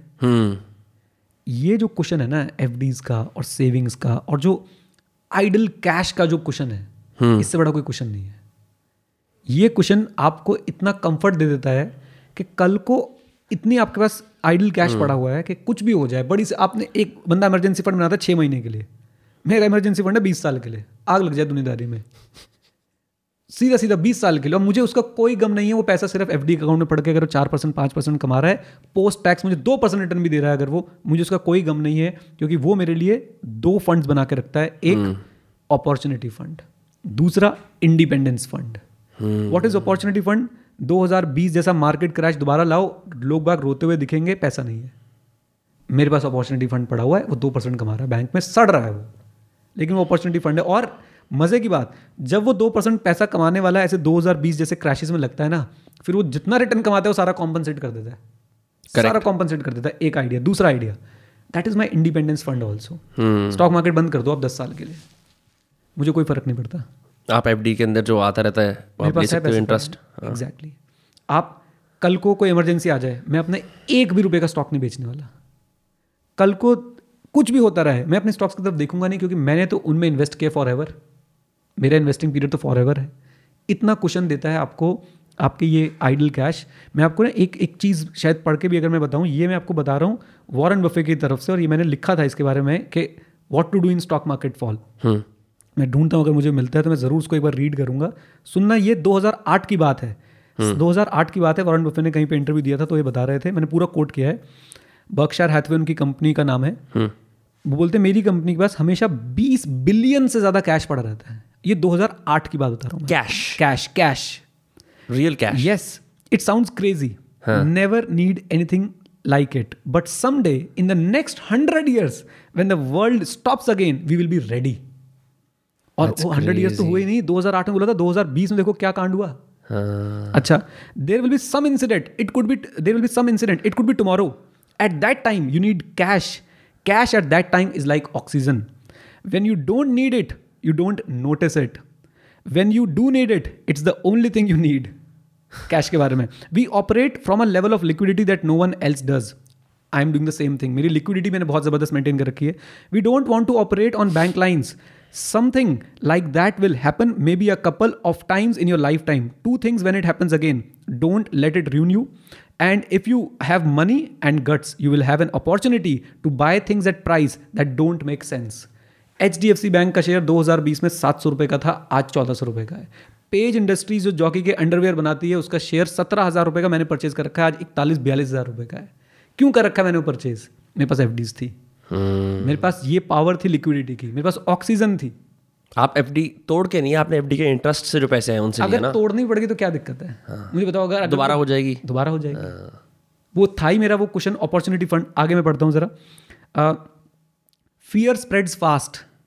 It does not have anything to do with I Q. जो भी हम बात कर रहे थे hmm. कि एक वॉर के पहले दिन पे लोगों ने सोचा पूरी दुनिया खत्म हो जाएगी.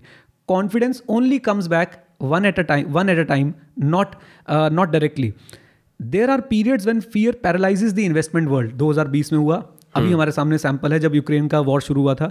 You don't want to owe money at that time. And if you have money If you have money, then you don't want to buy at those times. Be greedy when others are fearful and be fearful when others are greedy.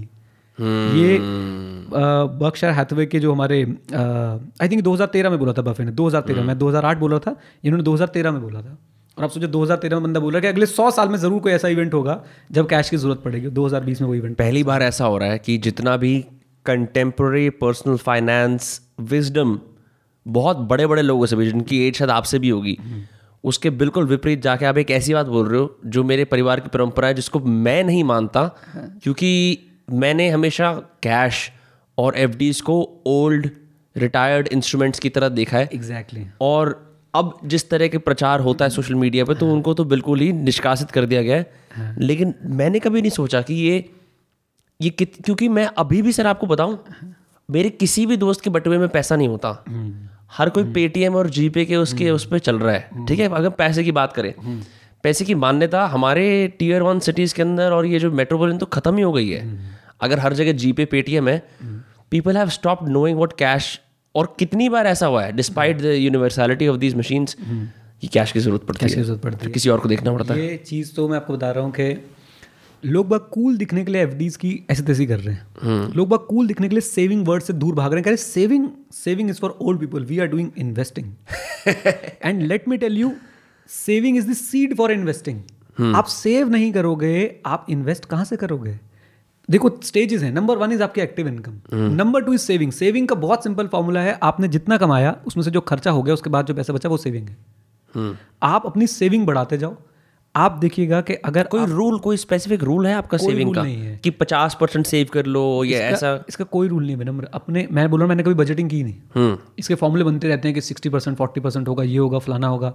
मैं कहता हूँ भाई, जितना आप अपनी ज़िंदगी में एक अच्छी लाइफ जी सकते हो बिना फालतू, फिर वही वो अपना गोल पोस्ट है ना, नॉट लूजिंग योर स्लीप. आप जो लाइफ जी सकते हो वो जियो. उसके बाद जो पैसा आप बचा सकते हो बचाओ. बचाने के बाद सोच समझ के उसको इन्वेस्ट करो किसी ढंग की जगह पे. और कभी भी फुली इन्वेस्टेड मत रहो. ये मेरी फिलॉसफी है. मैं कभी भी फुली इन्वेस्टेड नहीं रह सकता. मान लो let us take a figure, मेरे पास सौ सौ रुपये, तो मैं सौ रुपये कभी इन्वेस्ट नहीं करता इक्विटी में. मैं अपने पास हमेशा कुशन रखूंगा इंडिपेंडेंस फंड का और अपॉर्चुनिटी फंड का. इंडिपेंडेंस फंड इज आग लग जाए दुनिया में, ये पैसा सेफ है. अपॉर्चुनिटी फंड इज आग लगे दुनिया में, मैं लेके आऊंगा तो पैसा, बाय करूंगा. बीस तीस आप कर लोगे, चालीस कर लोगे, पर आप पूरा, you are not a maximalist, investment maximalist बिल्कुल भी नहीं. क्योंकि मुझे पता है, मैं जिस दिन stock market ten percent down में बैठ के देखना नहीं चाहता. हाँ, वो आपकी इतनी ज़्यादा स्किन इन द गेम हो गई कि वो अब उधर सकती है. हाँ, मैं एक्शन लेना चाहता हूँ उस दिन. हाँ. मैं उस दिन एक्शन लेना चाहता हूँ. और उस एक्शन लेने के लिए मेरे पास ऑक्सीजन होनी चाहिए, यानी कि मेरे पास कैश होना चाहिए. और मैं लेता हूँ. जिस दिन स्टॉक मार्केट गिरती है, मैं उस दिन एक्टिव हो जाता हूँ कि भाई आज कुछ बाय करूँगा. और अपने, और ऐसा भी नहीं कि कुछ भी बाय करूँगा, अपनी वही दस पंद्रह कंपनीज डिसाइडेड. और कुछ नहीं मिलता तो I am a big fan of index fund. किसी को भी लगता हो इंडेक्स फंड में प्रॉफिट नहीं कमाया जा सकता, मुझसे मिलो, मैंने कमाया, बहुत प्रॉफिट कमाया, अभी भी चल रहा है। और आप सेल नहीं करते? मैंने जब मुझे मैंने ना एक शेयर सेल किया था, हाँ, तो मुझे कस्टमर केयर पे फ़ोन करना पड़ गया था कैसे बेचते हैं। उनके कुछ डॉक्यूमेंटेशन होती है। These are not realised profits, these are not realised, unrealised profits, सारे के सारे अनरियलाइज्ड प्रॉफिट्स हैं और अनरियलाइज्ड ही रहेंगे बहुत लंबे समय तक के लिए। मुझे नहीं लगता मुझे कब इसकी जरूरत पड़ेगी, अनरियलाइज्ड ही रहेंगे। बस हम इसको अपना एक ये इंडेक्स फंड बना दिया अपना कि भाई पैसा जो मेरे को कुशन चाहिए था, जो मुझे अपॉर्चुनिटी फंड चाहिए था, जो मेरे परिवार की नीड्स हैं, उसके बाद जो पैसा बचता है वो इस तरफ जाता है। That's it. और जैसा मैंने बताया दस पंद्रह कंपनीज चूज हैं, सिलेक्ट कर रखी हैं, वर्ल्ड लीडर्स हैं, नेशनल लीडर्स तो है ही, वर्ल्ड लेवल पे भी कॉम्पीट कर रही हैं, क्रेडिबिलिटी है, कुछ क्रेडिबिलिटी है, कुछ सालों की नहीं डिकेड्स की क्रेडिबिलिटी है, दस दस बीस बीस तीस तीस साल की क्रेडिबिलिटी है। ऐसी कंपनीज हैं, उनके साथ मैं जुड़ा हुआ हूँ, कोई गम नहीं है अगर वो आठ परसेंट कमाती है, कोई गम नहीं है वो बारह परसेंट कमाती है, खुशी होती है अगर वो बाईस परसेंट कमा लेती है। बस वो अच्छा लगता है यार, ठीक है यार, लक था, सही टाइम पे इन्वेस्ट कर पाए। आज पेज इंडस्ट्रीज़ की जब मैं शेयर की बात कर रहा था तो आप सोचो ना, सत्रह हज़ार की चीज़ आपकी चालीस हज़ार बयालीस हज़ार की हो गई दो साल में। मतलब कौन सी चीज़ ऐसा पैसा कमा के दे सकती है आपको? That's true. और उस समय मेरे पास पैसा ना हो तो मैं क्या करता, मैं बैठ के देखता, हाय सत्रह हज़ार काश पैसे होते ले लेता। उस समय ये सोच सकता था बस मैं बैठ के, लेकिन मेरे पास उस समय पैसा था। क्यों था? क्योंकि एफडीज थी, क्योंकि सेविंग्स थी, क्योंकि ट्रेडिशनल विजडम था, क्योंकि ये पता था कि भाई फुली इन्वेस्टेड रहने का कोई फायदा नहीं है, अपने पास एक कुशन हमेशा रखो जहाँ से आप जंप कर पाओ। और जब हम इनकी वॉरेन बफे की बात करते हैं तो बहुत लोग क्रिटिसाइज़ करते हैं कि इसको कुछ नहीं पता, वॉरेन बफे को ये वो। हाँ भाई, वो नब्बे साल में उसने फ्यू बिलियन डॉलर से तो बना लिए, फ्यू हंड्रेड बिलियन डॉलर से तो बना लिए। सर, सेविंग्स के अंदर एक और क्वेश्चन है। चलो, एक तो हो गया एफडीज जैसे सेफ इंस्ट्रूमेंट्स, एक सेविंग के can money lying in the bank account also be a saving? Yes, वो saving ही तो है कि आप basically क्या है, आपके पास unmarked पैसा पड़ा हुआ है। हाँ. आपको नहीं पता आपने उसका क्या करना है, कोई गोल नहीं है, बस आपने वो रखा है सरप्राइजेस के लिए। hmm. कि कभी आपको जिंदगी कोई नेगेटिव सरप्राइज दे तो आपका इमरजेंसी फंड खत्म होने के बाद भी आपका पैसा पड़ा। लोग ऐसे बोलते हैं ना कि यार वो पड़ा पड़ा डिप्रिशिएट हो रहा है, कि ये सब चीज़ें। मैं आपको उसका जवाब दूंगा, शायद आगे मिल जाएगा, बट मैं अभी भी देता हूँ आपका जवाब। अच्छा चलो, डिप्रिशिएट हो रहा है, हाँ, आपकी इंडिपेंडेंस की क्या कॉस्ट है? वो नेक्स्ट वाला है लाइन, मुझे बताओ ना, आपकी इंडिपेंडेंस की क्या कॉस्ट है? कितने परसेंट रिटर्न पे आप बिक जाओगे, आपकी इंडिपेंडेंस बिक जाएगी, ये बताओ मुझे। मेरी तो नहीं बिकती। ठीक है, डेप्रिशिएट हो रहा है यार, मुझे पता है भाई, मुझे I am a CA, I I I guide people about investing, I know कि रुपये की वैल्यू डेप्रिशिएट होती है, टाइम वैल्यू ऑफ मनी मुझे बहुत अच्छी तरह पता है, इन्फ्लेशन की वजह से उसकी पैसे की वैल्यू खत्म होगी, मुझे बहुत अच्छी तरह पता है। लेकिन जो कंफर्ट वो मुझे देता है कि कल को कुछ भी हो जाए, कुछ भी करना पड़ जाए, आई हैव बैकिंग, उस कंफर्ट की आप क्या कॉस्ट दोगे मुझे बताओ ना। That's priceless, that's priceless. कल को मुझे कोई बोलता है कि जी कल से मान लो ऐसा कुछ, भाई सीए कोर्स बंद हो रहा है, आप नहीं पढ़ा सकते, कल से मेरे ऊपर बैन लग गया, लगा दो जी, लगा दो, प्लीज लगा दो। I have got nothing to lose, मैं भी बोलूँगा वही कुणाल कामरा के, झूला उठा के चल पड़ेंगे, दैट्स इट, झूले में पैसे पड़े हुए, कोई दिक्कत की बात नहीं है, है ना। तो ये चीज़ जो है समझ, ये चीज माइंडसेट हम चेंज नहीं कर सकते। मैडम जो भी आपने बात बोली ना, हमारा जो फाइनेंशियल वर्ल्ड है ना, वो उसमें ना अब लोग बाग घूम रहे हैं आपके पैसे छीनने के लिए आपसे। आपको पता है, मेरे बैंक से मुझे फ़ोन आता है, सर हुँ. कुछ करो ना सर, कुछ कर दो, कोई कोई आदि इन्वेस्टमेंट कर लो हमारे साथ भी। मतलब तो चुपचाप सेविंग में पैसा पड़ रहा है तो हाथ मत लगा देना उसको, हुँ. वो वहीं के लिए बना हुआ है। क्यों? वो मेरा कुशन है, वो मेरा कम्फर्ट है, वो मेरी इंडिपेंडेंस है, उसकी वजह से मुझे कोई दिक्कत नहीं होती है। बैंक वाले बहुत अग्रेसिवली प्रेशर करते हैं रैंडम रैंडम, मेरे को पता है। ऑफ रिकॉर्ड आपको एक बात बताऊंगा, हाँ, जब हम स्टॉप कर देंगे तो आपको बताऊंगा एक बात, हाँ, कि बैंक वाले किस हद तक जा सकते हैं और क्या हाँ, हो जाता है। मैं आपको ऑन रिकॉर्ड एक बात बता देता हूँ कि आ, मेरे कुछ एच डी एफ सी के अंदर है, ठीक है, वो आ, क्या कहते हैं, बैंक में एक अकाउंट, ठीक है,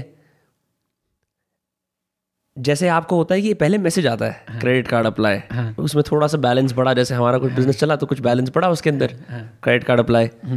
फिर सेम ब्रांच से तीन लोगों का फ़ोन आया, हाँ, अलग अलग टाइम्स पे, इंक्लूडिंग अ गाय जिसने मेरे को मेरा अकाउंट खोल के दिया था। उसके बाद ऑटोमेटेड फ़ोन आया, हाँ, फिर रात को एक और बार फ़ोन आया, हाँ, तो अब मेरे को लग रहा है ये कोऑर्डिनेटेड साई ऑप है क्या, ये ये चल क्या रहा है, कि ये किस मतलब क्या ऐसा होगा कि मैं पहली बार मैं नहीं मान रहा, दूसरी बार, तीसरी, और एक ही दिन में। It made no sense. मेरे को क्रेडिट कार्ड चाहिए नहीं, right, मेरे को अभी जरूरत ही नहीं क्रेडिट कार्ड की, hmm. तो I got annoyed, but this happens all the time with all people. आपके पास थोड़े से भी पैसे हैं तो वो तो उन खैर में काम भी है, but it gets to point where like you know you're breaking, आप अपना अपनी क्रेडिबिलिटी खराब कर रहे हो इतना अग्रेसिवली पुश करिए किसी को जो आपका अच्छा कस्टमर है. एग्जैक्टली.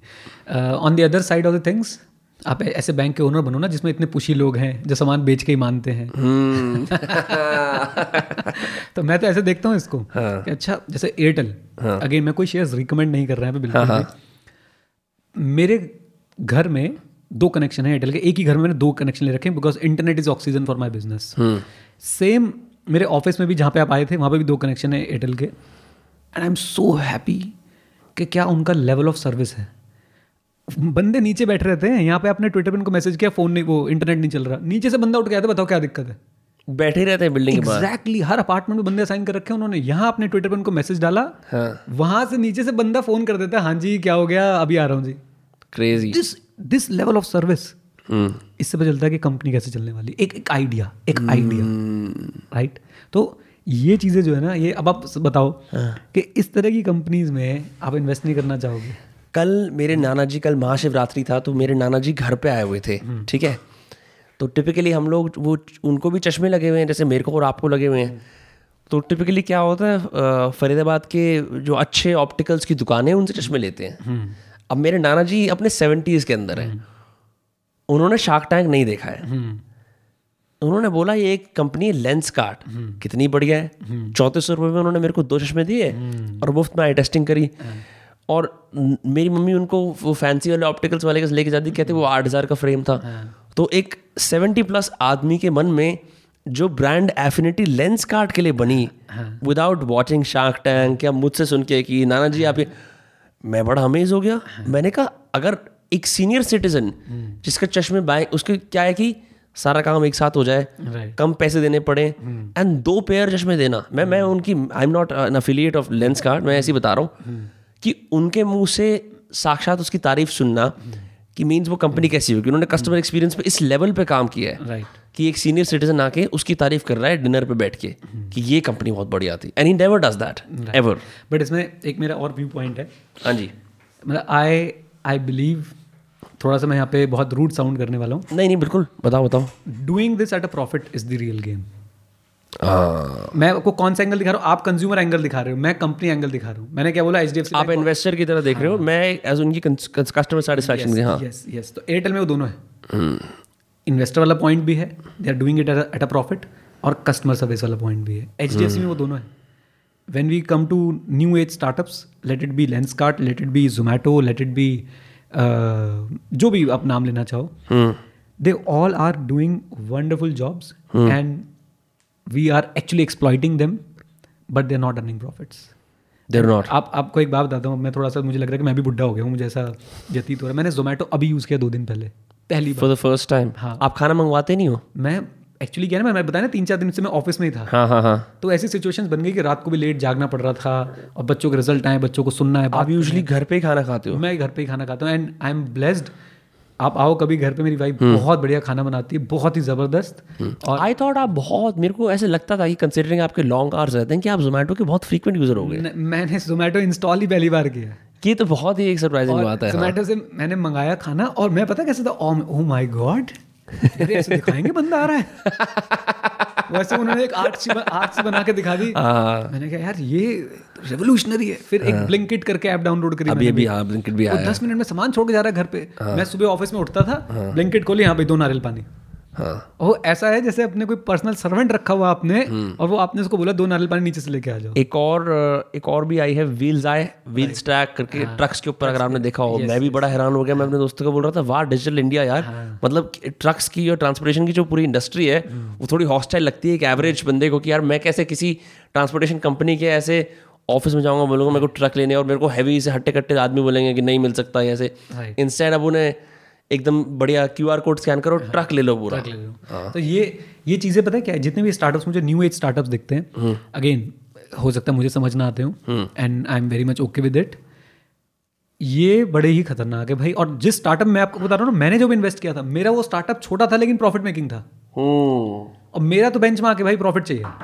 करेक्ट, बात खत्म है. प्रॉफिट है, प्रोडक्ट है, सेल्स है, प्रॉफिट है, तो मैं जाऊँगा, नहीं तो नहीं जाऊँगा. बहुत सिंपल. मैंने अदरवाइज वो एक आइडिया है, वो एक मतलब बिजनेस नहीं है. आप देखो ना, अभी कोई स्टार्टअप वाला डीमोटिवेट ना हो, बट पेटीएम के साथ क्या हुआ?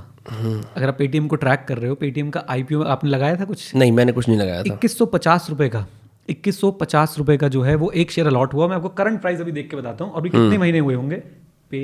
हो गए होंगे पाँच छः महीने हो गए होंगे इस बात को। पाँच छः महीने हो गए होंगे। इंटरनेट यहाँ पे नहीं आ रहा, मैं इस पर एक बार चेक कर, मेरे पास इंटरनेट है, मेरे को बता दो। हाँ, मैं इस पर चेक कर लेता हूँ। Paytm share price, Paytm share price जब हम लोग आज बातचीत कर रहे हैं तो सात सौ तिरानवे रुपये का है। हाँ, इक्कीस सौ पचास से सात सौ तिरानवे मार्क्स से नो मार्क्स सिर्फ एक साल में। एक ऐड नहीं आती, मार्क्स से नो मार्क्स सिर्फ इतने समय में। तो बस छः महीने में हो गया इसका काम।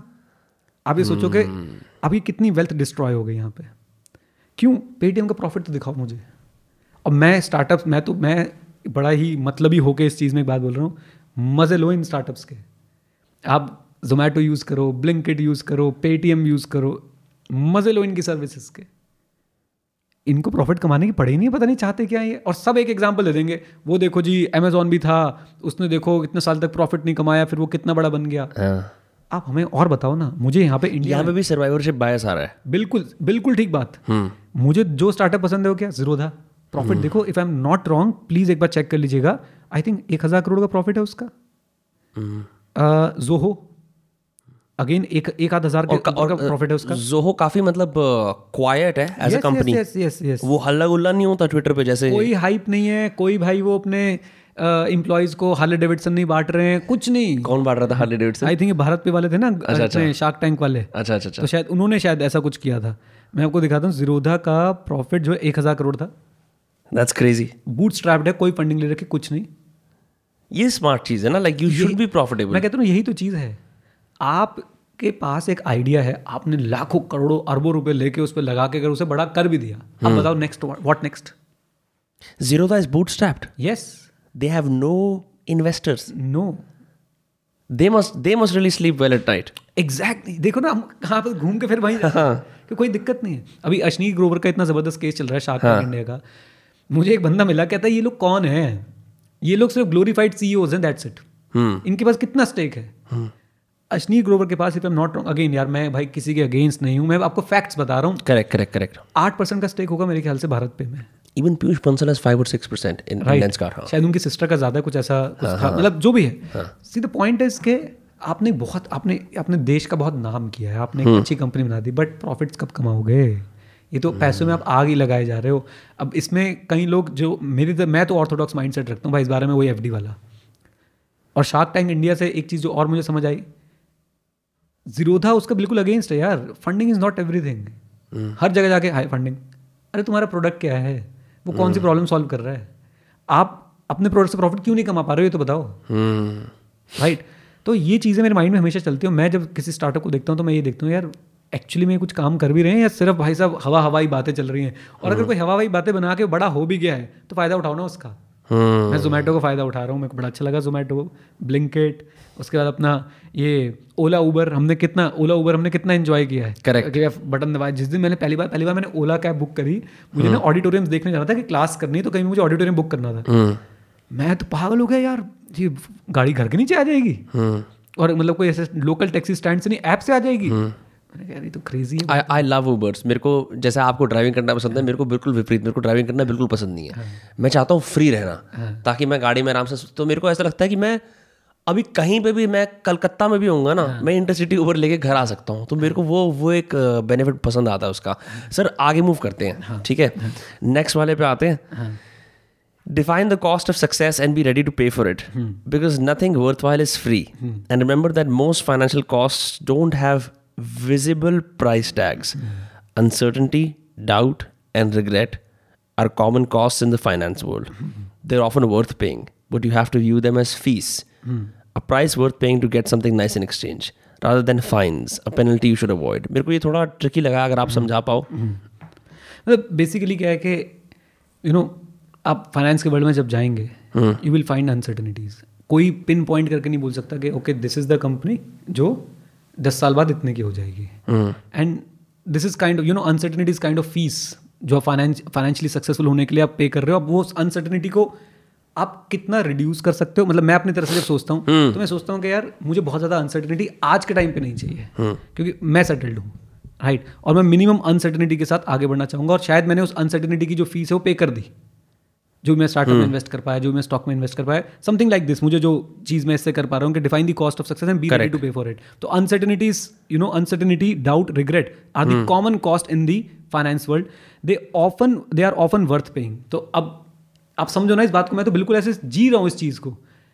जब आप किसी स्टार्टअप में इन्वेस्ट करते हो तो कितनी ज़बरदस्त अनसर्टेनिटी है कि वो सक्सेसफुल होगा या फेल होगा. उस जैसे और हज़ारों कंपनीज हो सकती हैं, उस जैसे और हज़ारों लोग होंगे जो बैठ के कुछ सोच रहे होंगे. सर अपने एंटरप्राइज के अंदर भी आप देख लो ना, मतलब वो तो एक इन्वेस्टिंग हो गया. अगर आप इन बाय डिफ़ॉल्ट ही कुछ भी इस तरह का काम करते हो, उसके अंदर डाउट, क्या लोग मेरी कोर्स लेंगे, क्या मैं जो पढ़ाऊँगा लोगों को समझ में आएगा, ठीक है, इसका आगे फ्यूचर क्या है, आए हाय दो साल पहले शुरू कर देना चाहिए था. ये अनसर्टेनिटी, डाउट, रिग्रेट, ये सारी चीज़ें exactly, ये तो exactly. अपने बिजनेस के बिल्डिंग के अंदर भी है ना. Right right.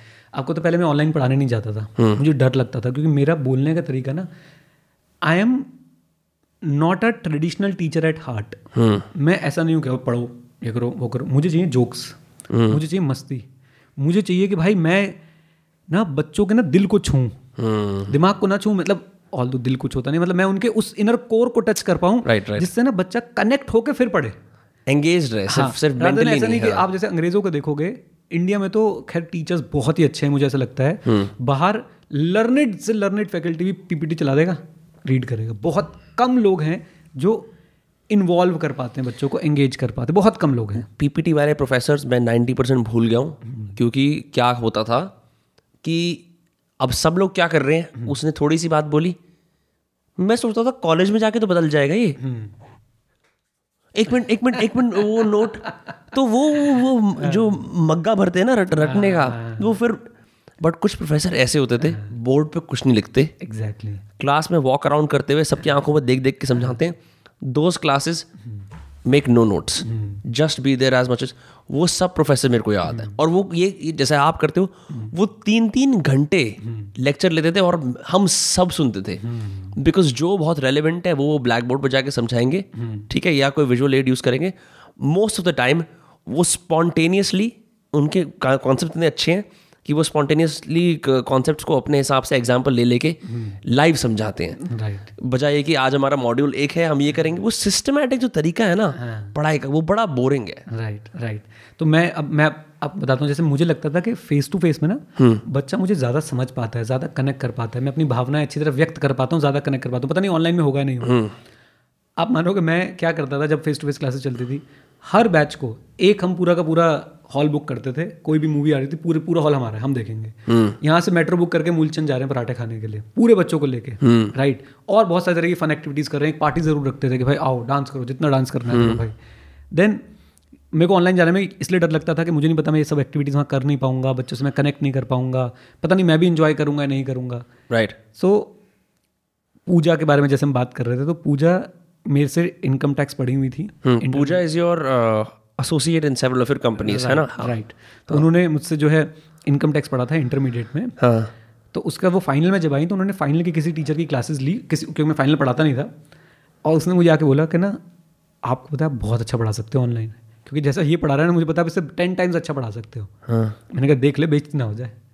तो इस तरह से जो फियर, रिग्रेट, अनसर्टनिटी, ये फिर उस अनसर्टनिटी में मैं मैंने अपना एक चैप्टर रिकॉर्ड करके मैंने बच्चों तक भेजना शुरू किया. मैंने देखो ऐसा पढ़ा रहा हूँ, अच्छा लग रहा है. हाँ. अच्छा, सिर्फ ये सिर्फ normal M P four files. हाँ हाँ. तो बच्चों को अच्छा लगा, उन्होंने फीडबैक दिया. देन वी स्टार्टेड के यार अब थोड़ा दिल खोलते हैं और आगे चलते हैं. और ये uncertainty is the cost of the success. जिस जिस टेरिटरी में हम गए, लोगों को डर लगता था मेरी वीडियोस लीक ना हो जाए, मेरा तो सारा कॉन्टेंट खराब हो जाएगा. राइट. लोगों को पता चल जाएगा मैं किस तरीके से पढ़ाता हूँ. और ये बात मैं आपको बताता हूँ, मुझे ना पहले विनम्र इतना डर लगता था कि हाय मेरे सीक्रेट्स आउट हो जाएंगे, ये हो जाएंगे, ट्रेड सीक्रेट्स. हाँ. अरे आपके सीक्रेट्स आउट ही हैं. सबके सीक्रेट्स आउट ही हैं, बात खत्म है. अगर हाँ. कोई कोई अनएथिकल काम करे तो खैर उसके क्या ही सीक्रेट्स, आप करके भी क्या कर लोगे. जो भी व्यक्ति एथिकली आगे बढ़ रहे हैं उसके सीक्रेट्स आउट ही हैं, उसका कोई ऐसा और कोई ट्रेड सीक्रेट नहीं. और मजे की बात, मैंने एक बुक पढ़ी थी, आई थिंक चाणक्य ने बात बोली थी कि अक्ल, हुनर और चरित्र कोई नहीं चुरा सकता. अकल, हुनर और चरित्र कोई नहीं चुरा सकता. हाँ. तो आपका सीक्रेट वो चुरा भी ले, लेकिन चाणक्य यही कहता है अपने राज किसी को बताना नहीं चाहिए. वो हाँ. ये भी कहता है. मैं कहता हूँ तो वो वो ऐसी चीज़ है ना कि मेरा कोई राज नहीं है ना. हाँ. मैं नेचुरली जैसा पढ़ाता हूँ वैसे ही पढ़ाता हूँ.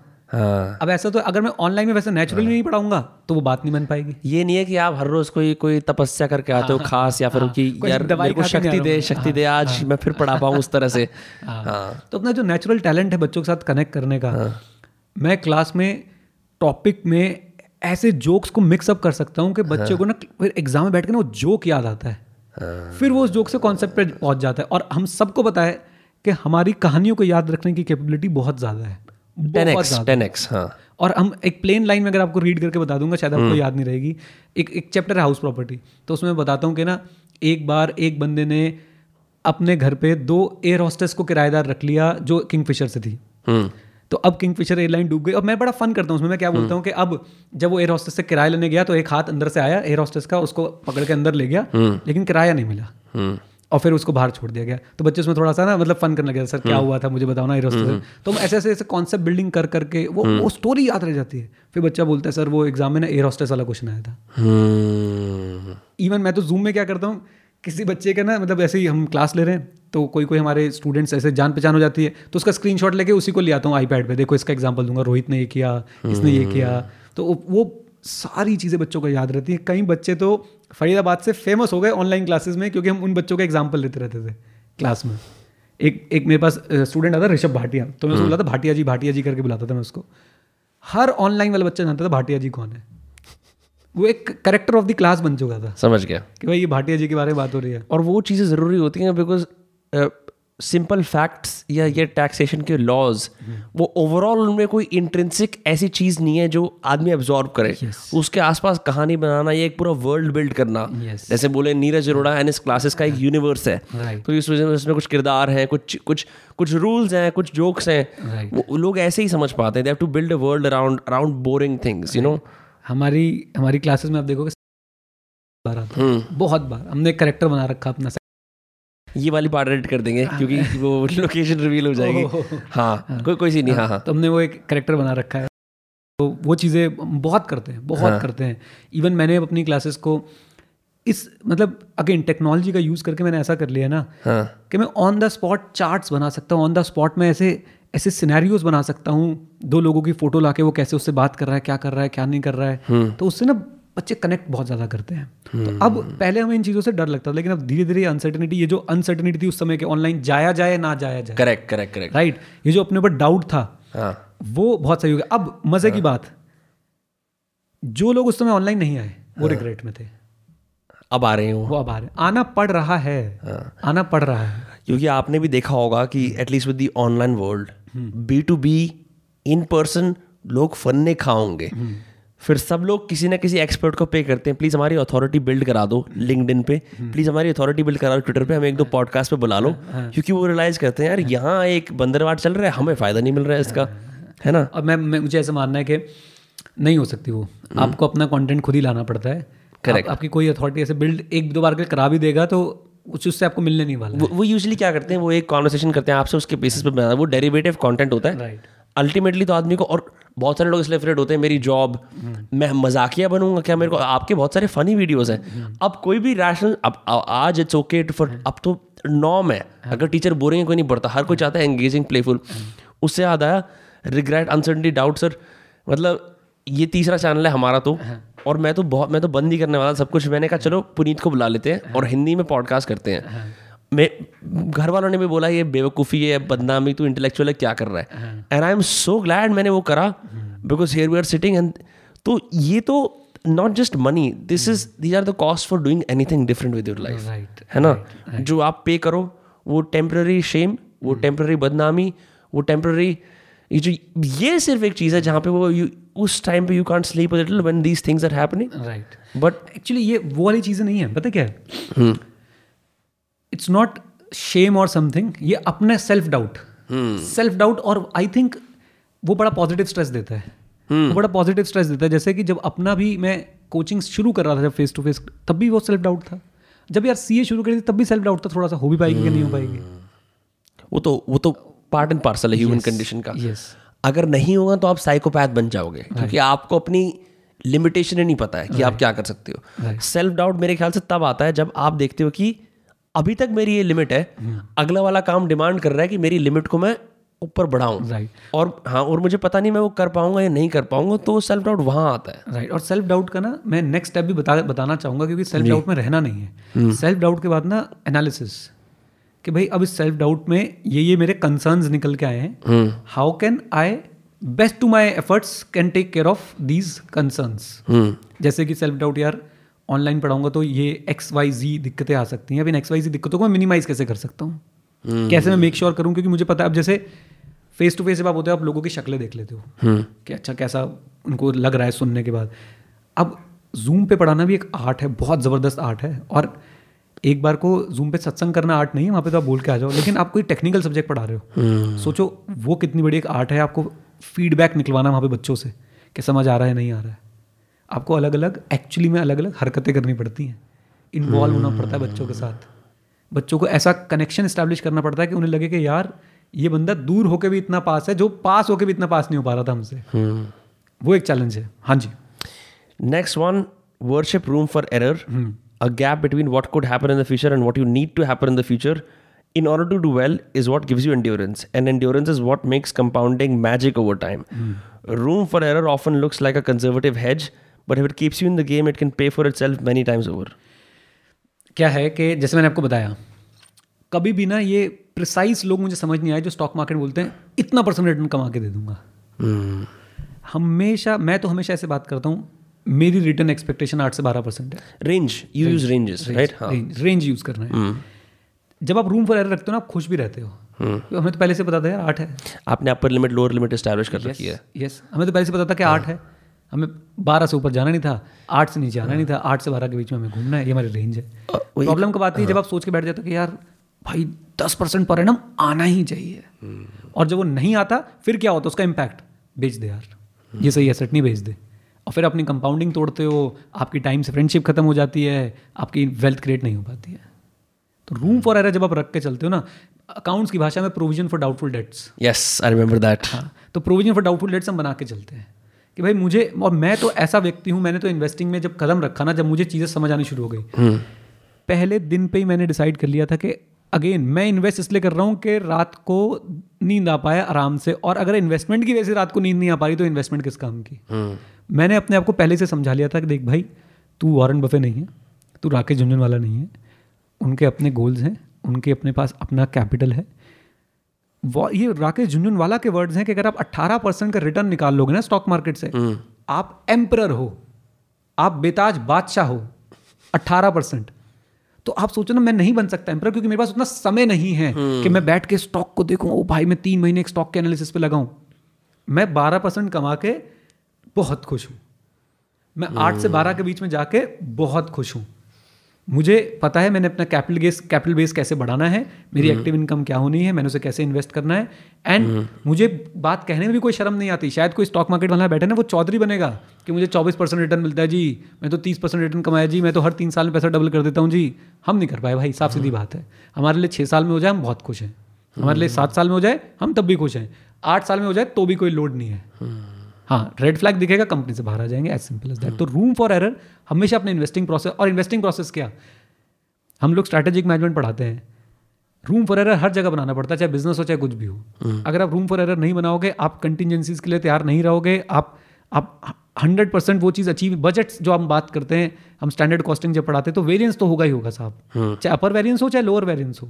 Upper variance under promise over delivery वाली बात है। बारह परसेंट सोचा था पंद्रह परसेंट मिल गया, मौजा ही मौजा। hmm. बारह सोचा था आठ मिल गया, आठ के लिए तो हम तैयार ही बैठे थे, कोई सेटबैक ही नहीं हमारे लिए। तो करेक्ट करेक्ट करेक्ट करेक्ट तो ये अच्छा, इस इससे मेरे को जो एनालॉजी आती है मन में ये है कि अगर आप एक अगर आप एक स्काई डाइवर हो और आपके पास दो टारगेट्स हैं लैंड करने के लिए, एक पहाड़ है और पहाड़ की प्रॉब्लम क्या है, वो एक सिंगल पॉइंट है, अगर उस पर नहीं करे यू कैन डाई। दूसरा प्लेटो है, प्लेटो काफ़ी लंबा फैला हुआ है, एरिया ऑफ कॉन्टैक्ट ज़्यादा है, तो आप उसके एज पे लैंड कर सकते हो, उसके बीच में लैंड कर सकते हो, किसी और एंगल पे लैंड कर सकते हो। ऐसे ही मुझे लगता है that is that is how I can like see room for error. आप अपना एरिया ऑफ कॉन्टैक्ट बढ़ा देते हो चीज़ों के साथ, आप ऊपर से प्रिसाइसली डिसाइड नहीं कर सकते इसी इसी पॉइंट पे जो मैं लैंड करूँगा। करेक्ट करेक्ट करेक्ट तो और और ये चीज़ ना मैंने उसके अंदर भी देखी है, एक कसिनो में गेम होता है रूले नाम का, अगर आपने देखा हो पिक्चरों में भी दिखाते हैं, वो आ, वो व्हील घुमाते हैं, हाँ, हाँ, हाँ, और वो बॉल बॉल एक नंबर पे आती हाँ, है हाँ, हाँ, तो मेरे को मैंने बाबा पान मसाला की ऐड आ जाती है तो मैंने हाँ, मेरे को पता नहीं था कि हाँ, इसके अंदर लोग नंबर पे, क्योंकि उसमें होता क्या है, मैंने पहली बार कसिनो में देखा कि कुछ लोग तो होते हैं नंबर इक्कीस आएगा वो अपने सारे पैसे लेंगे इक्कीस पे लगा देंगे, कुछ लोग क्या करते हैं इक्कीस पे एक, ब्लैक पे तीन, रेड पे तीन, बाईस पे एक, नंबर एक पे एक, और कुछ लोग उससे भी ज्यादा रूम फॉर एरर मेंटेन करने के लिए इक्कीस, बाईस, तेईस और चौबीस के बीच में जो जगह है ना वहां लगा देते हैं. सो इट जस्ट सेज कि आप कित कि एक ही नंबर आएगा, but in order to make sure कि मैं सेम बेट के अंदर से मैक्सिमम प्रॉफिट कमाऊं, मैं उसको स्प्रेड आउट इस तरह से कर दूंगा, बजाय ये सोचने की कि go all in on one. Right, तो ये वाली चीज, हाँ, room for error. Great. Next one और लास्ट वाला रूल सबसे बढ़िया है, avoid the extreme ends of financial decisions. Everyone's goals and desires will change over time, and the and the more extreme your past decisions were, the more you may regret them as you evolve. hmm. I'm not sure I understand this because मेरी financial journey थोड़ी छोटी रही है उस मुकाबले में. hmm. तो अगर आप इस पर कुछ light मार सकते हो. देखो extreme decisions, मतलब as such मेरे पास कोई अपना भी example नहीं है क्योंकि मैं तो financial में, हाँ, इस पूरी conversation में ये तो establish हो गया कि आपने extreme decisions नहीं लिए हैं. decision लेता ही नहीं हूँ. हाँ, मेरे को कभी ऐसे नहीं लगा कि भाई उठाओ और सारे पैसे इसमें डाल दे, उठाओ और सारे पैसे जो है इसमें लगा दे. हाँ. तो मुझे भी मतलब इसमें ना बहुत ज़्यादा मैं कनेक्ट नहीं कर पा रहा हूँ कि avoid the extreme end of the financial decision. Everyone's goals and desire will change over time and the more extreme your past decision were, the more you may regret them as you evolve. मतलब मैं इससे connect नहीं कर पा रहा हूँ बिल्कुल भी. hmm. मैंने मैंने शायद कुछ ऐसा एक्सपीरियंस नहीं किया मेरे ख्याल से. जैसे this is probably true for people. अब आजकल जो चल रहा है, जो बिटकॉइन मैक्सिमलिस्ट हैं, जिन्होंने अपना सारा का सारा पैसा पहले फिएट मनी वाला सब कुछ उसमें डाल दिया है. अब चाहे कुछ भी होता है, hmm. वो चीज़ तो उनके पास हमेशा रहेगी. For them to feel successful and happy with their investment over time, this investment has to work all of the time. That is an extreme decision in my opinion, where आप मतलब आप typical investment का rule होता है ना, diversification and एक एक margin के अंदर खेलना. This is going outside your margin. तो ये समझ में आता है. You should like risk because it pays off over time, but you should be paranoid of ruinous risk hmm. because it prevents you from taking future risk that will pay off over time. ये बहुत बहुत ज़बरदस्त बात है. hmm. जो आज की date में मेरे साथ में रियल एस्टेट में हो रहा है ना, वही. hmm. मैंने क्या किया, रिस्क ठीक है पे ऑफ करता है over period of time, but मैंने एक ऐसा रिस्क ले लिया जिसने ना मुझे मतलब एक तरह से मेरे एक जगह पे तो फरीदाबाद में पूरा पूरा पैसा जीरो हो गया. रियल एस्टेट ruinous है वो, ruinous ruinous है. हाँ, अब उसकी वजह से मैं अगली रियल एस्टेट में रिस्क लेने से डर रहा हूँ. hmm.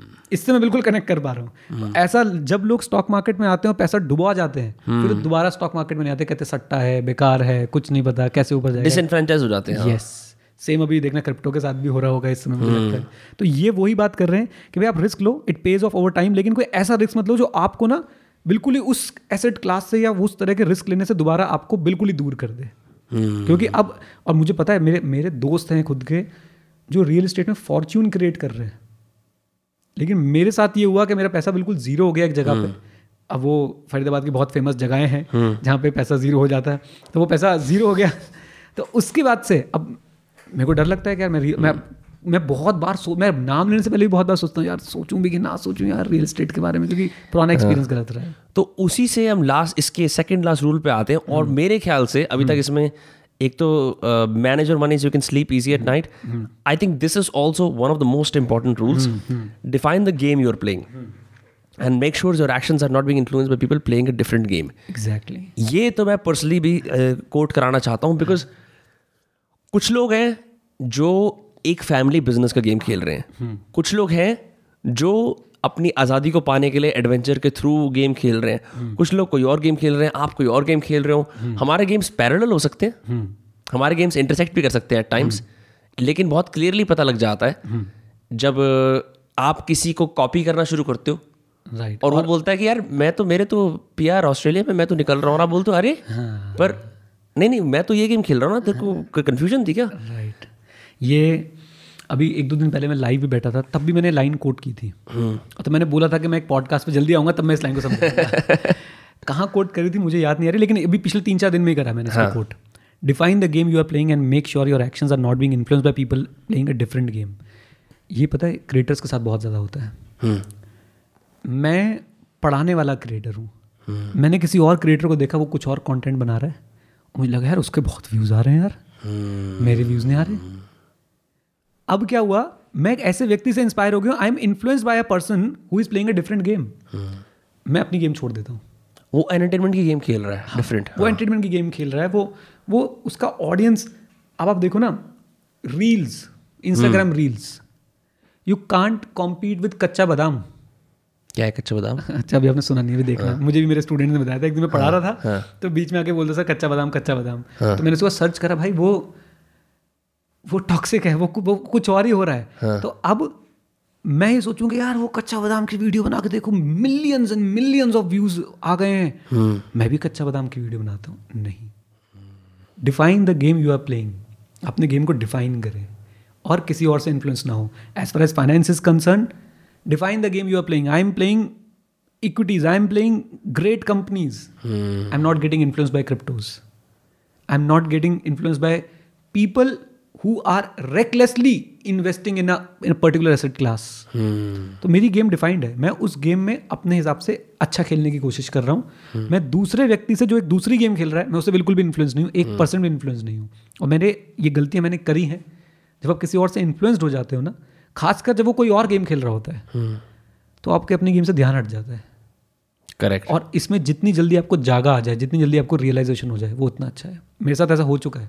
मैं फंस गया था एक बार इस चक्कर में कि भाई अब तो मुझे इस तरह का कंटेंट डालना है, क्योंकि इस तरह के कंटेंट में बहुत व्यूज़ आते हैं, इस तरह का कंटेंट जो है. फिर एक दिन मुझे सडनली रियलाइज, यार यार मैं बच्चों, वही वही क्वेश्चन जो मेरे सर ने मुझे, तू कौन है, hmm. तो अंदर से वाला जी टीचर हैं, पढ़ा. hmm. तो फिर मुझे वो रियलाइजेशन हुई कि भैया मतलब ये बड़ा ऑब्वियस लगता है, लेकिन ये नहीं ऑब्वियस नहीं लगता मेरे को. समीर रैना का एक जोक है कि कितना कितना रूड गाना है, डफली वाले डफली बजा, क्योंकि उसको काम याद दिला रहा है कि उसका नाम डफली वाला है, तो डफली बजा अपनी. तो आप देखो ना कितना मतलब सही है ये. हाँ. तो मैंने सोचा कि नहीं भाई, मैं अपनी गेम मैंने डिफाइन करी है. हाँ. और मैं उस गेम में बहुत अच्छे से खेलूंगा. मैं किसी और से इन्फ्लुएंस हो जाऊँ कि वो एक्स तरह का कॉन्टेंट बना रहा है या वो एक्स तरीके से पढ़ा रहा है, नहीं. मेरी गेम, मेरे रूल्स. और ये सर बड़ा मुश्किल होता है in particular when you wake up and you realize that you are playing someone else's game. वहाँ पे ह्यूमिलिटी रखना और उससे निकलना एक बहुत एक बहुत मुश्किल चीज़ है. Right right. पर अगर वो लोग नहीं करते तो पूरी ज़िंदगी कम्पीट करने के चक्कर में, जैसे मेरे साथ भी ऐसा कहीं. और मैं I am more prone to this क्योंकि मेरी एज ऐसी है. exactly. और मेरे से छोटे वाले तो और भी ज़्यादा प्रोन yes. है इस चीज़ के अंदर. yes. कि जहाँ पे ऐसा होता है, बिल्कुल अगर रियल बात करें, एक पब्लिक स्कूल के अंदर ना सब बच्चों के माँ बाप के आर्थिक स्थिति में फ़र्क होता है. अब कोई बच्चा स्कूल के अंदर बढ़िया से बढ़िया ट्राई मैक्स लेके आ रहा है, कोई नहीं ला सकता, उससे टॉर करने के चक्कर में वो भी करता है. उसके माँ बाप कुछ और गेम खेल रहे हैं, उसके माँ बाप खेल रहे हैं कि हम किस तरह से आप स्टेबिलिटी की तरफ फोकस करें. दूसरे बच्चे के माँ बाप गेम खेल रहे हैं कि हम अपने बच्चों को वर्ल्ड ट्रैवल कराएं.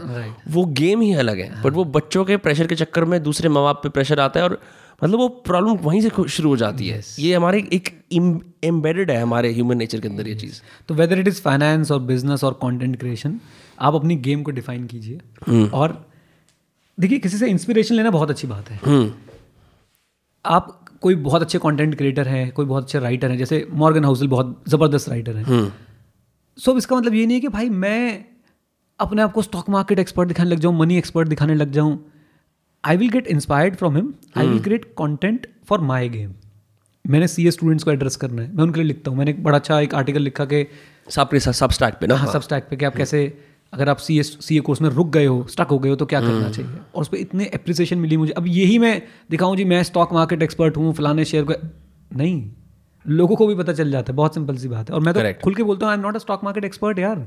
मुझे इंडेक्स फंड पता है, मुझे अपने देश की सबसे बढ़िया टॉप दस से पंद्रह कंपनीज पता है जो लीडर है, मेरे लिए उतना बहुत है. बस इसके आगे जो भी है वो नॉइज़ है मेरे लिए. hmm. जो भी है वो नॉइज़ है. और मैं कोई भाई ऐसा बंदा नहीं हूँ कि मैं तुम्हें पिन पॉइंट एक्यूरेसीज बता दूंगा कि फलाने वाले में जाके एक्सपर्ट अपना इन्वेस्ट कर लो. hmm. तो ऐसा, और मेरी गेम डिफरेंट है, मैं उसमें खेल रहा हूँ. हाँ, इंस्पिरेशन लेके मैं अपनी गेम में खेल रहा हूँ. ऐसा नहीं कि मैं उनकी गेम खेलने लग गया. जब आप उनकी गेम में जाओगे तो आप जीरो से स्टार्ट कर रहे होंगे. अपनी गेम में आप उनके स्किल्स लेके आओगे तो आप बहुत ऊपर ऊपर वाले लेवल से आप स्टार्ट कर सकते हो. hmm. जैसे आप इससे इससे ये भी चीज़ होती है, you can get inspired by other people and create a game जो कोई और खेल नहीं रहा है, जो सिर्फ आप खेल सकते हो. right. आपके स्पेसिफिक स्किल सेट से. right. तो ये चीज़, जैसे मैं एक चीज़ आपके बारे में अगर कहना चाहूँ तो ये कि आपका टेक्नोलॉजी में बैकग्राउंड और जेन्युइन क्यूरियोसिटी और पैशन आपको हमेशा इस काम के फोरफ्रंट पर रखेगा. और वो कोई भी सोचे कि यार मैं नीरज अरोड़ा की तरह ना दस पंद्रह गैरेट्स ले लेता हूँ और मैं भी सेटअप बना लेता हूँ, वो नहीं चलेगा, क्योंकि उनको वो इटरेशन नहीं करनी आएगी जो आपको करनी आती है विद टाइम, क्योंकि जैसे आपका इंटरेस्ट बदलता है आप भी समझ रहे हो मैं क्या कह रहा हूँ, कि वो iteration that can only happen if you know what the game you're playing, क्योंकि आप starting point हर इंसान के game का कॉपी कर सकते हो right. और आपको end point भी दिखता है कि यार इसने ये करा starting में hmm. और end में उसका ये हो गया hmm. वो बीच में जो process है deliberative process hmm. वो आप copy नहीं कर सकते right. तो ये ना ये मैं भी नहीं कर सकता hmm. even कल को मैं विनम्र जैसा सेटअप बनाने की कोशिश hmm. करूँ, मैं मेरे पास मैं लगा दूंगा सब कुछ ah. लेकिन मैं वो कर नहीं पाऊंगा। मैंने आपको बोला था ना कि आप बहुत ज़बरदस्त बातचीत कर पाते हो, क्वेश्चंस पूछ पाते हो, आप किसी के साथ भी बैठ के जो है वो चर्चा कहीं से कहीं ले जा सकते हो। Thank you. तो वो अपने तरह का एक स्किल है। तो जो आप बात बोल रहे हो और मैं इसको देखता भी हूँ, एक सिंपल सी बात मैं आपको बताता हूँ। यूट्यूब पे लाइव जाने से मतलब हमें तो अब क्या है ना कि मुझे सीए फ्रेटर्निटी में तो ऑलमोस्ट हर टीचर मेरे पर नज़र रखता है और हम जो कर रहे होते हैं वो उसे रेप्लिकेट करने की कोशिश करता है। एक्स वाई जी अगर मैं एक सेंटेंस भी बोल, मतलब ये जो मैंने बोला ना सीखना बंद तो जीतना बंद, ये तक लोगों ने कॉपी कर लिया। किसी ने बोल दिया कि उसके आगे और दो चार सेंटेंस लगा दिए, पीछे दो चार, लेकिन पता चल जाता है ना कि ये कहाँ से आ रही है चीज़ आ रही है। एक YouTube की एक सिंपल सी बात बताता हूँ। अगेन सबको फीचर अवेलेबल है, कोई दिक्कत की बात नहीं है, मैं ये नहीं कह रहा कि YouTube मेरा है, लेकिन YouTube पे आप लाइव जाओ ना, उससे पहले आप एक ट्रेलर लगा सकते हो आपके लाइव सेशन का इंट्रोडक्शन देता हुआ। अच्छा, I had no idea about this। अब, अब देखो आप भी कितने समय से YouTube कर रहे हो राइट। मुझे ये बात पता है, तो मैं अपने हर आप मेरी एक सीए टॉक्स होती है हमारी, हर सैटरडे रात को साढ़े नौ बजे हम बैठते हैं सीए वाले बच्चों के साथ, तो हमने उसमें ट्रेलर लगा रखा। और सिर्फ इसमें नहीं, मैं इससे पहले भी जब लाइव जाता था ट्रेलर लगा के लाइव जाता था कि जब बच्चा आए तो उसे कॉन्टेक्स्ट पता हो कि लाइव सेशन किस बारे में होने वाला है। Correct correct. और उसमें ना मतलब मुझे पता है हाउ इट वर्क्स, तो मैं बोलता हूँ कि भाई साढ़े नौ बजे हमारा सेशन है, यहाँ पे आपको रिमाइंडर दिख रहा होगा, उस पर क्लिक कर दो, आपको रिमाइंडर भी आपका सेट हो जाएगा। अब टीचर्स ने वो भी करना शुरू कर दिया, मुझसे पहले नहीं करते थे, मुझे देखने के बाद। बहुत सारी ऐसी चीज़ें जैसे स्किल बिल्डिंग कोर्सेज, हम सीए में पहले कोई स्किल बिल्डिंग कोर्सेज की बात ही नहीं करता था, एक्सेल सीख लो ये कर लो वो, अब सब आ रहे हैं सब आ रहे हैं। तो ये उनको पता नहीं है कि ये आने से बात नहीं बनेगी, ये ट्रेलर लगाने से बात नहीं बनेगी। ये जो लर्निंग प्रोसेस है ना, इसके अंदर जो आपको रस मिलता है, जो सेटिस्फेक्शन मिलती है और इससे जो आपको लर्निंग मिलती है अगले लेवल पर जाने के लिए, वो बहुत ज़रूरी है। कैमरा कितना ही अच्छा ले लो, आपको फोटोग्राफ क्लिक करनी आनी चाहिए। आप चार लाख का कैमरा लेके भी अगर आपको फोटोग्राफी के बेसिक्स नहीं पता ना कि अपर्चर क्या है और शटर स्पीड क्या है और आईएसओ क्या है, आप नहीं कर सकते उससे कुछ भी। करेक्ट, नहीं कर सकते। आपके पास कितने बड़ा, आप परेशान होगा, आप कहोगे पैसे वेस्ट हो गए। हाँ। आप लिटरली बोलने वाले हो कि मेरे तो पैसे वेस्ट हो गए। एक मेरे बहुत अच्छे मित्र हैं, उनको मैंने, मैं एप्पल का फ़ैन, वो गए हुए थे कनाडा, मैंने बोला ले लो एक मैकबुक, बहुत काम की चीज़ है ज़बरदस्त, और तब एम वन वाला नया नया आया था, उन्होंने ले ली। और वो रोज़ सुनाते हैं, क्या दिलवा दिया, ये तो किसी काम का ही नहीं है, इसमें तो कोई फीचर ही नहीं है। मैं उनको कैसे समझाऊं ये बात कि आपको नहीं पता कि इसमें क्या पावर है, क्या दम है राइट। तो ये चीज़ें जो हैं बहुत ही ज़्यादा इंपॉर्टेंट है, और यही है कि प्ले, आपने अपना गेम डिफाइन करना है और लोग बाकी कर ही नहीं पाते। आप अगर किसी को कॉपी कर रहे हो, मुझे इंस्पिरेशन से कोई दिक्कत नहीं यार, मैं भी अपने टीचर से इंस्पायर हुआ और मुझे लगता है हर कोई दुनिया में, आप भी पॉडकास्ट शुरू करने लगे किसी ना किसी से इंस्पायर। बिल्कुल बिल्कुल, ये तो ऐसे थोड़ी आदमी कोक से हाँ, बोल के आता कि मैं माइक हाँ, पे सामने बोलूंगा। लेकिन आप किसी व्यक्ति को कॉपी करो और कॉपी करने के बाद क्रेडिट्स भी ना दो, वहां मुझे ना थोड़ा सा ना लगता है कि यार अनएथिकल काम हो रहा है। अगर मैं कोई चीज़ बोलता हूँ, कोई डायलॉग बोलता हूँ और मुझे पता है कि भाई मैंने ये डायलॉग यहाँ से सुना है, आई ऑलवेज ट्राई कि मैं क्रेडिट दूँ। Hmm. नहीं सुना है तो मैं बोल देता हूँ कि मैंने कहीं सुना है, मतलब नहीं पता मुझे इस व्यक्ति hmm. का नाम, तो मैं बोलता हूँ मैंने कहीं सुना है। hmm. मैं उसके बाद बोलता हूँ मैंने कहीं सुना है ये डायलॉग है। ये इतना इंपॉर्टेंट है ना, इंस्पिरेशन कहीं से मिली है। मैं तो अगर मैं टीचर से इंस्पायर हुआ हूँ तो मैं किसी भी प्लेटफॉर्म पे उनका नाम लेके चिल्ला के बोल सकता हूँ मुझे इस टीचर ने इंस्पायर किया, चाहे hmm. वो भी पढ़ा रहे हो ना पढ़ा रहे हो। नहीं, this is the way to do it. आप exactly. आप जब अकेडमिक पेपर लिखते हो तब भी तो करते हो कि हमने यहाँ से बोरो करा है, तो लोग सोचते हैं कि जो स्पीच हो ऐसा लगे कि सारे मेरे अपने ओरिजिनल वर्ड्स हैं, लेकिन हम हम इसी वजह से तो बोलते हैं कि एलन वॉट्स का एक कोट है, वॉरेन बफेट का एक कोट है। जब हम वो करते हैं तो हम अपने पर्सनल एक्सपीरियंस के लोगों को क्यों नहीं एट्रीब्यूट करते? ये तो एक बड़ी फेयर और रैशनल बात है। इसमें इसमें इसमें प्रॉब्लम क्या है ना कि शार्क टैंक में आने वाला स्टार्टअप है, लेकिन आपके पड़ोस वाले ने जो बेचारे ने अपनी दुकान लगा रखी है उसे तुम कह रहे हो कि ये बेकार है। ये बड़ा चैलेंज है, क्योंकि अगर आप अगर हम इस कॉन्वर्सेशन के अंदर हाँ। सिर्फ अपने दोस्त यार आसपास के जिनके एग्जाम्पल से हमने सीखा है उसको जिक्र करेंगे हाँ। तो फिर लोग बोलेंगे कि यार वो कुछ क्रेडिबिलिटी कहाँ है हाँ। क्योंकि वो लिव्ड एक्सपीरियंस की क्रेडिबिलिटी इतनी नहीं है, क्योंकि आ, मतलब नेबर या फिर कोई और, they are not perfect role models in the eyes of the world for what success is like, even though they teach you the most right. लेकिन मैं तो हमेशा भाई, मैं आप कहीं भी बोलोगे, मैंने कई बार यहाँ इसी पॉडकास्ट पे जो है वो अजय जैन सर का नाम ले दिया, एक दीपक गुप्ता सर हैं, वो भी पढ़ाते हैं और शायद हमारा सब्जेक्ट हमारा सब्जेक्ट भी सेम है, मुझे तब भी कोई फिक्र नहीं होती है, खुल के बोलता हूँ जी मैं तो इनसे पढ़ता हूँ, मैं इनकी किताबों से पढ़ता हूँ, मैं उनको फ़ोन करके बोलता हूँ सर अपनी बुक भिजवा देना। और आदमी छोटा थोड़ी होता है सर, किसी exactly. की किसी की तारीफ किसी, आप आप मतलब आप आप भी तो एप्पल की तारीफ करते हो ठीक है, मतलब आप, हम पता है हमारे साथ दिक्कत है, मैं तो एप्पल की भी कर दूंगा और अगर मेरे घर के नीचे कोई बढ़िया बंदा और भी कोई काम करता होगा मैं उसकी हाँ. तारीफ कर दूंगा। बट मैंने देखा जनरल पब्लिक के साथ ये दिक्कत है कि भाई हम अपने पड़ो, जैसे कि अब यार अब अगर देखा जाए एप्पल और विनम्र को अगर मैं देखूँ तो मैं विनम्र की भी तारीफ कर दूंगा कहीं पे भी जाके कि यार विनम्र तो बड़े सही सवाल पूछता है, बहुत बड़े मजा आता है उससे बात करने में। लेकिन कई लोग ना इसमें हिचकिचाते हैं कि हाय मेरे बोलने से विनम्र को पॉपुलैरिटी ना मिल जाए, हाय मैं ये बता दूंगा तो ऐसा लगेगा कि मैं तो उससे इंस्पायर्ड हूँ। और ये इतना बेकार है ना, ये इतना ज़्यादा बेकार है ना। मैं अपने आप को ये नहीं बोल रहा कि भाई मैं बिल्कुल हंड्रेड परसेंट दूध का धुला हूँ, लेकिन आई ऑलवेज ट्राई, मैं किसी से किसी चीज़ के लिए इंस्पायर हुआ हूँ तो मैं उसे क्रेडिट्स देते हुए चलूँ। हम ये बातें ये बुक खोले बिना भी तो कर सकते थे, अरे हमारी सोच है, हमने सोची है, नहीं हमने पूरा पॉडकास्ट ही इस किताब के अराउंड कर रहे हैं। एग्जैक्टली, हम ये भी तो बोल सकते हैं नहीं नहीं ये मेरी ओरिजिनल थॉट है, मतलब हम दिखा सकते थे। और करेक्ट, क्या क्वेश्चन करता कोई हमसे, कमेंट में आता हम डिलीट करते थे, ज़्यादा से ज़्यादा यही होता। राइट, बट फिर वो क्रेडिबिलिटी कहाँ है, हमारी क्रेडिबिलिटी कहाँ है। राइट, तो ये तो बल्कि हमें इस पॉडकास्ट से एक मैसेज भी देना चाहिए, भाई कहीं भी आप किससे भी इंस्पायर होते हो, चाहे विनम्र से होते हो, मुझसे होते हो, किससे भी होते हो, learn to give proper credits. चाहे वो कोई बुक है, चाहे कोई व्यक्ति है, चाहे आपका पड़ोसी है, उसे कोई दुनिया नहीं जानती, लेकिन आप उससे इंस्पायर हुए हो ना। मैं तो किसी बच्चे का, कोई बच्चा कोई लिंक्डइन पे लिखता है, मैं उससे मैसेज में परमिशन मांगता हूँ, मैं इसका स्क्रीनशॉट डाल दूँ मैं आपकी लाइन उठा के यहाँ पे पेस्ट कर दूँ, आपका नाम लिख के, इवन ये बोलता हूँ आपका नाम लिख के, जब वो बच्चा ओके बोलता है मैं तब जाके लिखता हूँ, क्योंकि मुझे लगता है कि यार अगर मैंने इसका काम चुरा लिया तो ये अपने टीचर को कैसे देखेंगे ना, देखिए मेरे टीचर ही ऐसे काम कर रहा है कि मुझसे बिना परमिशन के जो है मेरा स्क्रीनशॉट डाल दिया या कुछ भी कर दिया। तो वो मैं बहुत सोच समझ के इस काम पे चलता हूँ। और ये भी बात मुझे मेरे सर ने सिखाई है, अजय जैन सर ने, कि भाई तेरे को ना लाखों लोग देख रहे हैं और तेरे को लाखों लोग देख भी नहीं रहे हैं, तेरे को लाखों लोग देख के बहुत जल्दी इंस्पायर हो रहे हैं। एक सोशल मीडिया इन्फ्लुएंसर और टीचर के बीच में फ़र्क ये होता है कि टीचर से ना टेन टाइम्स ज़्यादा इन्फ्लुएंस्ड होता है बच्चा। अगर टीचर ऐसा है थोड़ा फ्लैम्बॉयंट टीचर टाइप है कि भाई टीचर जो बोलता है उसको बच्चा देख के बोलता है यार ये तो मैंने करना है। ए, नहीं एक होता है ना सर स्क्रॉल करते हुए हंसी मजाक देखना, और एक होता है उस माइंडसेट में आना कि अब मैं पढ़ने आ रहा हूँ। तो वो दिमाग मतलब वो ये होता है कि they are You can literally hypnotize someone if yes, you want because yes. they trust you that much. Yes. और वही मतलब मेरा बेस क्या है, पढ़ाने का कनेक्शन। hmm. अब उस कनेक्शन के थ्रू ना मैं बहुत कुछ ट्रांसफर कर रहा होता हूँ बच्चों को, hmm. बहुत कुछ ट्रांसफर कर रहा होता हूँ। शायद मेरी अच्छी हैबिट्स भी जाती हूँ, शायद मेरी बुरी हैबिट्स भी जाती हूँ। hmm. कोशिश यही रहती है कि अच्छी ही जाएँ, hmm. क्योंकि मुझे उस समय ऐसा होता है कि भाई मेरे ऊपर इस बच्चे की, इस बच्चे के परिवार की रिस्पॉन्सिबिलिटी है। hmm. अगर मैं एक एक और आपको फैक्ट बताता हूँ, अगर मैं ज़्यादा इस तरह से खर्चीली लाइफ नहीं जीता तो उसका भी यही कारण है कि मैं टीचिंग प्रोफेशन में हूँ।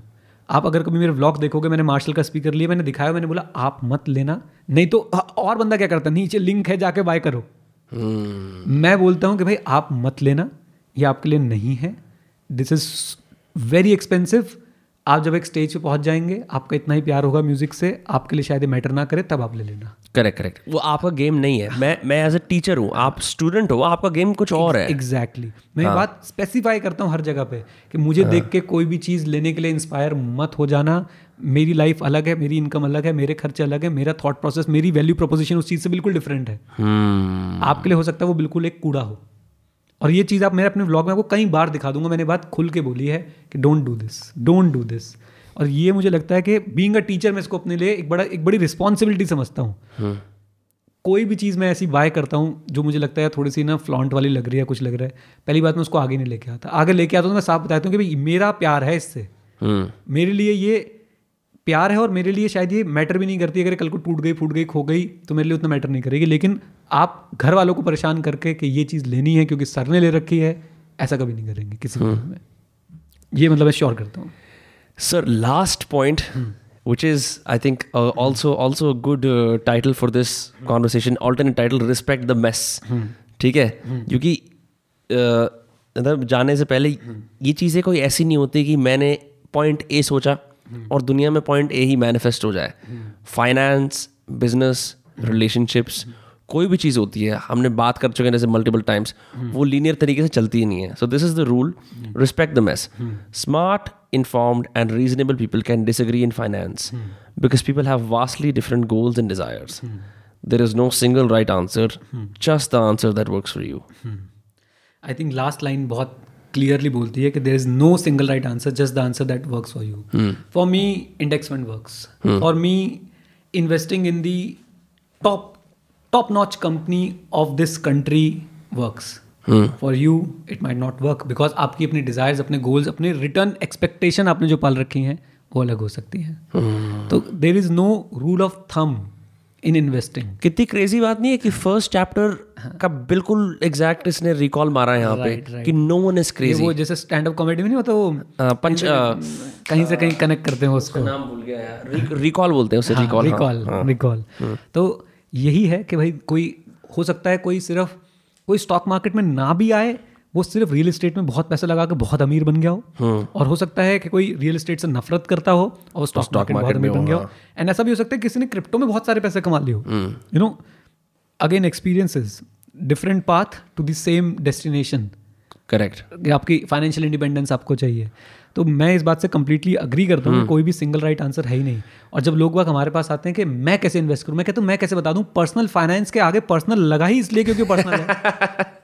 करेक्ट. तो करेक्ट. हम बचपन में बोलते हैं the where best know where the shoe pinches. ये इतनी क्रेजी बात नहीं है. जैसे पर्सनल फाइनेंस और सेल्फ हेल्प के अंदर, दोनों के अंदर पर्सनल रिस्पॉन्सिबिलिटी का रोल है. हाँ. लेकिन वो कराने वाले कोई और होते हैं, हमेशा किसी और से सीख कर रहे होते हैं. हाँ. कि नहीं ये बताएगा, ये बताएगा. सबसे पहले तो यही समझना है कि पर्सनल फाइनेंस इज पर्सनल. मैं जब कोई मेरे पास आता है ना कि सर इन्वेस्ट करना है, मैं उसे बोलता हूँ पहले खुद को जानो. hmm. आप कौन हो, आपको क्यों इन्वेस्ट करना है, what is the goal, what is the risk appetite. जैसे मेरा रिस्क एपेटाइट, मैं बहुत डरपोक हूँ भाई. मैं साफ hmm. बोलता हूँ, मुझे अपने कैपिटल को सेफ रखना है. Again this is coming from Warren Buffett. Rule number one, keep your capital safe. Rule number two, never forget rule number one. Very simple. तो अपना कैपिटल सेफ रखते हुए मैं जो कमा सकता हूँ मैं वो कमाने की कोशिश करूंगा. जब मेरा लगातार दस साल मेरा कैपिटल नेगेटिव में जाएगा तब शायद मुझे चिंता हो. एक दो साल तीन साल ऐसे मेरा नेगेटिव में जाना शुरू हो जाएगा कैपिटल, तो मुझे चिंता हो. अगेन लक साथ है, सेविंग्स का बहुत इंपॉर्टेंट रोल है, रात को नींद नहीं खोती है. hmm. लक साथ था क्योंकि दो हज़ार बीस में मेरे पास सेविंग्स थी. hmm. वो मैंने इन्वेस्ट किया. अब वो एक बार वो लेवल्स पे, जिस लेवल्स मैंने इन्वेस्ट किया है ना, उस लेवल पे विनम्र कंपनीज के प्राइस का पहुंचना मुश्किल ही है. hmm. आपको अब मैं नहीं बता सकता कि पेज इंडस्ट्रीज अगली बार सत्रह हज़ार रुपये में कब मिलेगा. करेक्ट. टाइटन एक कंपनी है शेयर, मैं नहीं बता सकता आपको टाइटन का शेयर अगली बार सात सौ रुपये में कब मिलेगा. Hmm. अभी वो चौबीस सौ पच्चीस सौ का चल रहा होगा. रिलैक्सो कब पाँच सौ रुपये का आएगा. hmm. मैं मैं क्या कोई भी नहीं बता सकता. और जब तक तो कोई इसी लेवल की घटना, जिस लेवल की घटना कोविड थी दो हज़ार बीस में, अब कोविड आता है तो स्टॉक मार्केट ऊपर बढ़ती है. hmm. स्टॉक मार्केट का क्या है ना, इसे शॉक पसंद नहीं है. hmm. लेकिन अगर इसे पता चल जाता है ये शॉक तो लगता ही रहता है, फिर कहते हैं ये तो हमें आदत पड़ चुकी है. करेक्ट. अब कोविड की कोई वेव आई स्टॉक मार्केट कहते हैं ना, वो ऐसा हो जाता है ऑलमोस्ट कि उसका एल्गोरिथम में एम्बेड हो जाता है. हाँ. कि ये इस तरह की चीज, हाँ. वो टेम्पलेट बना लेती है. yes. हाँ. वो पैनिक जो क्रिएट हुआ था ना कि दुनिया खत्म होने वाली है, जब भी कोई ऐसा शॉक वेव आएगी कि दुनिया खत्म होने वाली है, स्टॉक मार्केट गिरती है. आ, एक मैंने बहुत ही अच्छा आर्टिकल पढ़ा था, कोट पढ़ा था, मैं भूल गया हूँ क्या, कि ये जो इमेजिन टेरर्स का कॉन्सेप्ट होता है ना कि दुनिया खत्म होने वाली, कहते हैं आप पिछले दस साल के न्यूज़पेपर्स पढ़ लो और आपको उसमें किस किस प्रकार के इमेजिन टेरर्स दिखेंगे स्पेकुलेटिव, तो आपको रियलाइज होगा कि हम कितने ज्यादा पैरानॉइड लोग हैं. Right right. हम बोलते नहीं थे वर्ल्ड वॉर थ्री होगा, पानी के चक्कर में होगा, पानी के चक्कर हाँ. में उठाया रशिया ने, शुरू कर दिया काम. हाँ. कहाँ पानी आया, बीच में कुछ भी नहीं आया ना. तो ये चीज़ें ना, मतलब मैं तो इनको फ़ायदा उठाता हूँ इन इवेंट्स का बहुत ज़्यादा.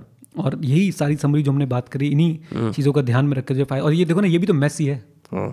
ये क्या है, ये स्टॉक मार्केट रोज ऊपर नीचे होना, यूक्रेन के ऊपर अनप्रेडिक्टेबल है, अनप्रेडिक्ट कंप्लीटली अनप्रेडिक्टेबल है. कोविड, किसी ने सोचा भी था कोरोना जैसी कोई कोविड जैसी कोई चीज आई. और मास्क और सैनिटाइजर्स हाउस होल्ड ऑब्जेक्ट्स बन जाएंगे. Yes yes. किराने की दुकान में मिल जाएंगे. आपको पता है क्या, मैं मैं ना मैंने दो सौ मास्क मंगा रखे थे अपने पास पहले हाँ. से.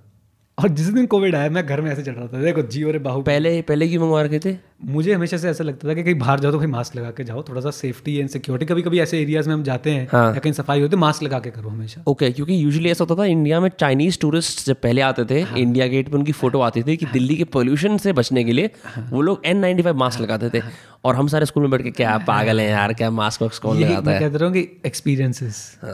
तो मैं तो उस चीज़ को मतलब मैं और मैं अपने घर में ना, मतलब अगेन आपका रिस्क अवर्स होना आपको बहुत जगह पे फ़ायदा पहुंचाता है. कई लोगों ने अपने लिए बहुत नुकसान करवाया कोरोना में दिलेरी दिखा के. hmm. अरे कुछ नहीं होगा चलो.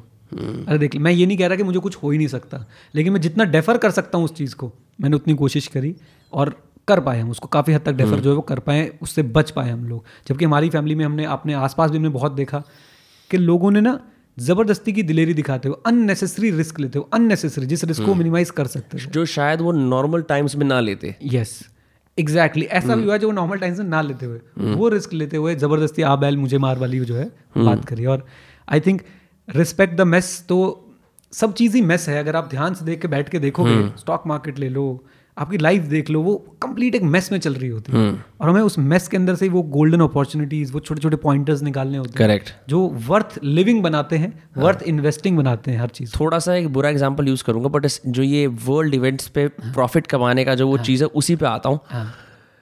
नार्कोस शो है पाब्लो एस्कोबार वाला, मैंने देखा नहीं, मैंने नाम बहुत सुना है इसका, बहुत अच्छा शो है, आपको अच्छा लगेगा। नार्कोस मेक्सिको उसका वर्जन है जिसके अंदर वो सेम कहानी मेक्सिको के इन नार्को ट्रैफिकर्स के साथ होती है। उसके लास्ट सीजन के अंदर एक नया ट्रैफिकर आ गया है। इस टाइम पे क्या होता है, मेक्सिको की गवर्नमेंट की वाइड स्प्रेड करप्शन रिवील हो रही होती है। उसे कॉम्बैट करने के लिए वो अपने करेंसी को डीवैल्यू कर देते हैं। ठीक है, ये सारे के सारे Narcos only deal in US dollars. तो पूरे देश में हाहाकार बच रहा होता है। वो बंदा बोलता है, उसका नाम होता है Amato, everyone's going down, our value just doubled, because वो यूएस डॉलर्स में डील करते हैं। तो अगर डीवैल्यू हो रही है मेक्सिकन करेंसी, वो गिर रहा है, यूएस डॉलर की वैल्यू और बढ़ गई। तो वो एक क्लासिक एग्जांपल है कि what could be chaos and panic for others could simply be profit for you. Exactly, तो ये तो कहीं भी जाओगे आप स्टॉक मार्केट में, तो ये लेसन सबसे बड़ा है कि भाई लोग बाग मुझे समझ नहीं आता, मैं हमेशा आई फेल टू अंडरस्टैंड, इतनी किताबें होने के बाद, इतना ज्ञान मिलने के बाद, ऐसी ऐसी बढ़िया बढ़िया बुक्स होने के बाद, why people sell when there is panic. Emotion से बड़ा कुछ नहीं है और उस इमोशन के मैस में ही कुछ लोग होते हैं जो बहुत शांति से बैठ के सिर्फ अपने ऊपर कंट्रोल रख पाते हैं, hmm. करने दें उनको जो कर रहे हैं। और अगर किसी के पास पैसा ना हो तो उसे क्या करना चाहिए, मान लो आज फिर से मान लेते हैं अपॉर्चुनिटी आई, पेज इंडस्ट्रीज का शेयर फिर से पंद्रह हज़ार हो गया, आपके पास पैसे नहीं तो आप क्या करोगे, बैठ के देखते रहो।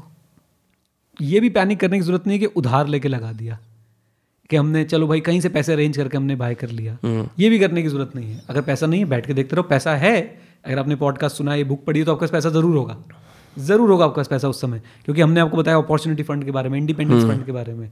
तो वो अगर आपके पास उस समय पैसा है तो I think nothing like it, आप इन्वेस्ट कीजिए और उस पैनिक का, उस मेस का ज़्यादा से ज़्यादा फ़ायदा उठाइए।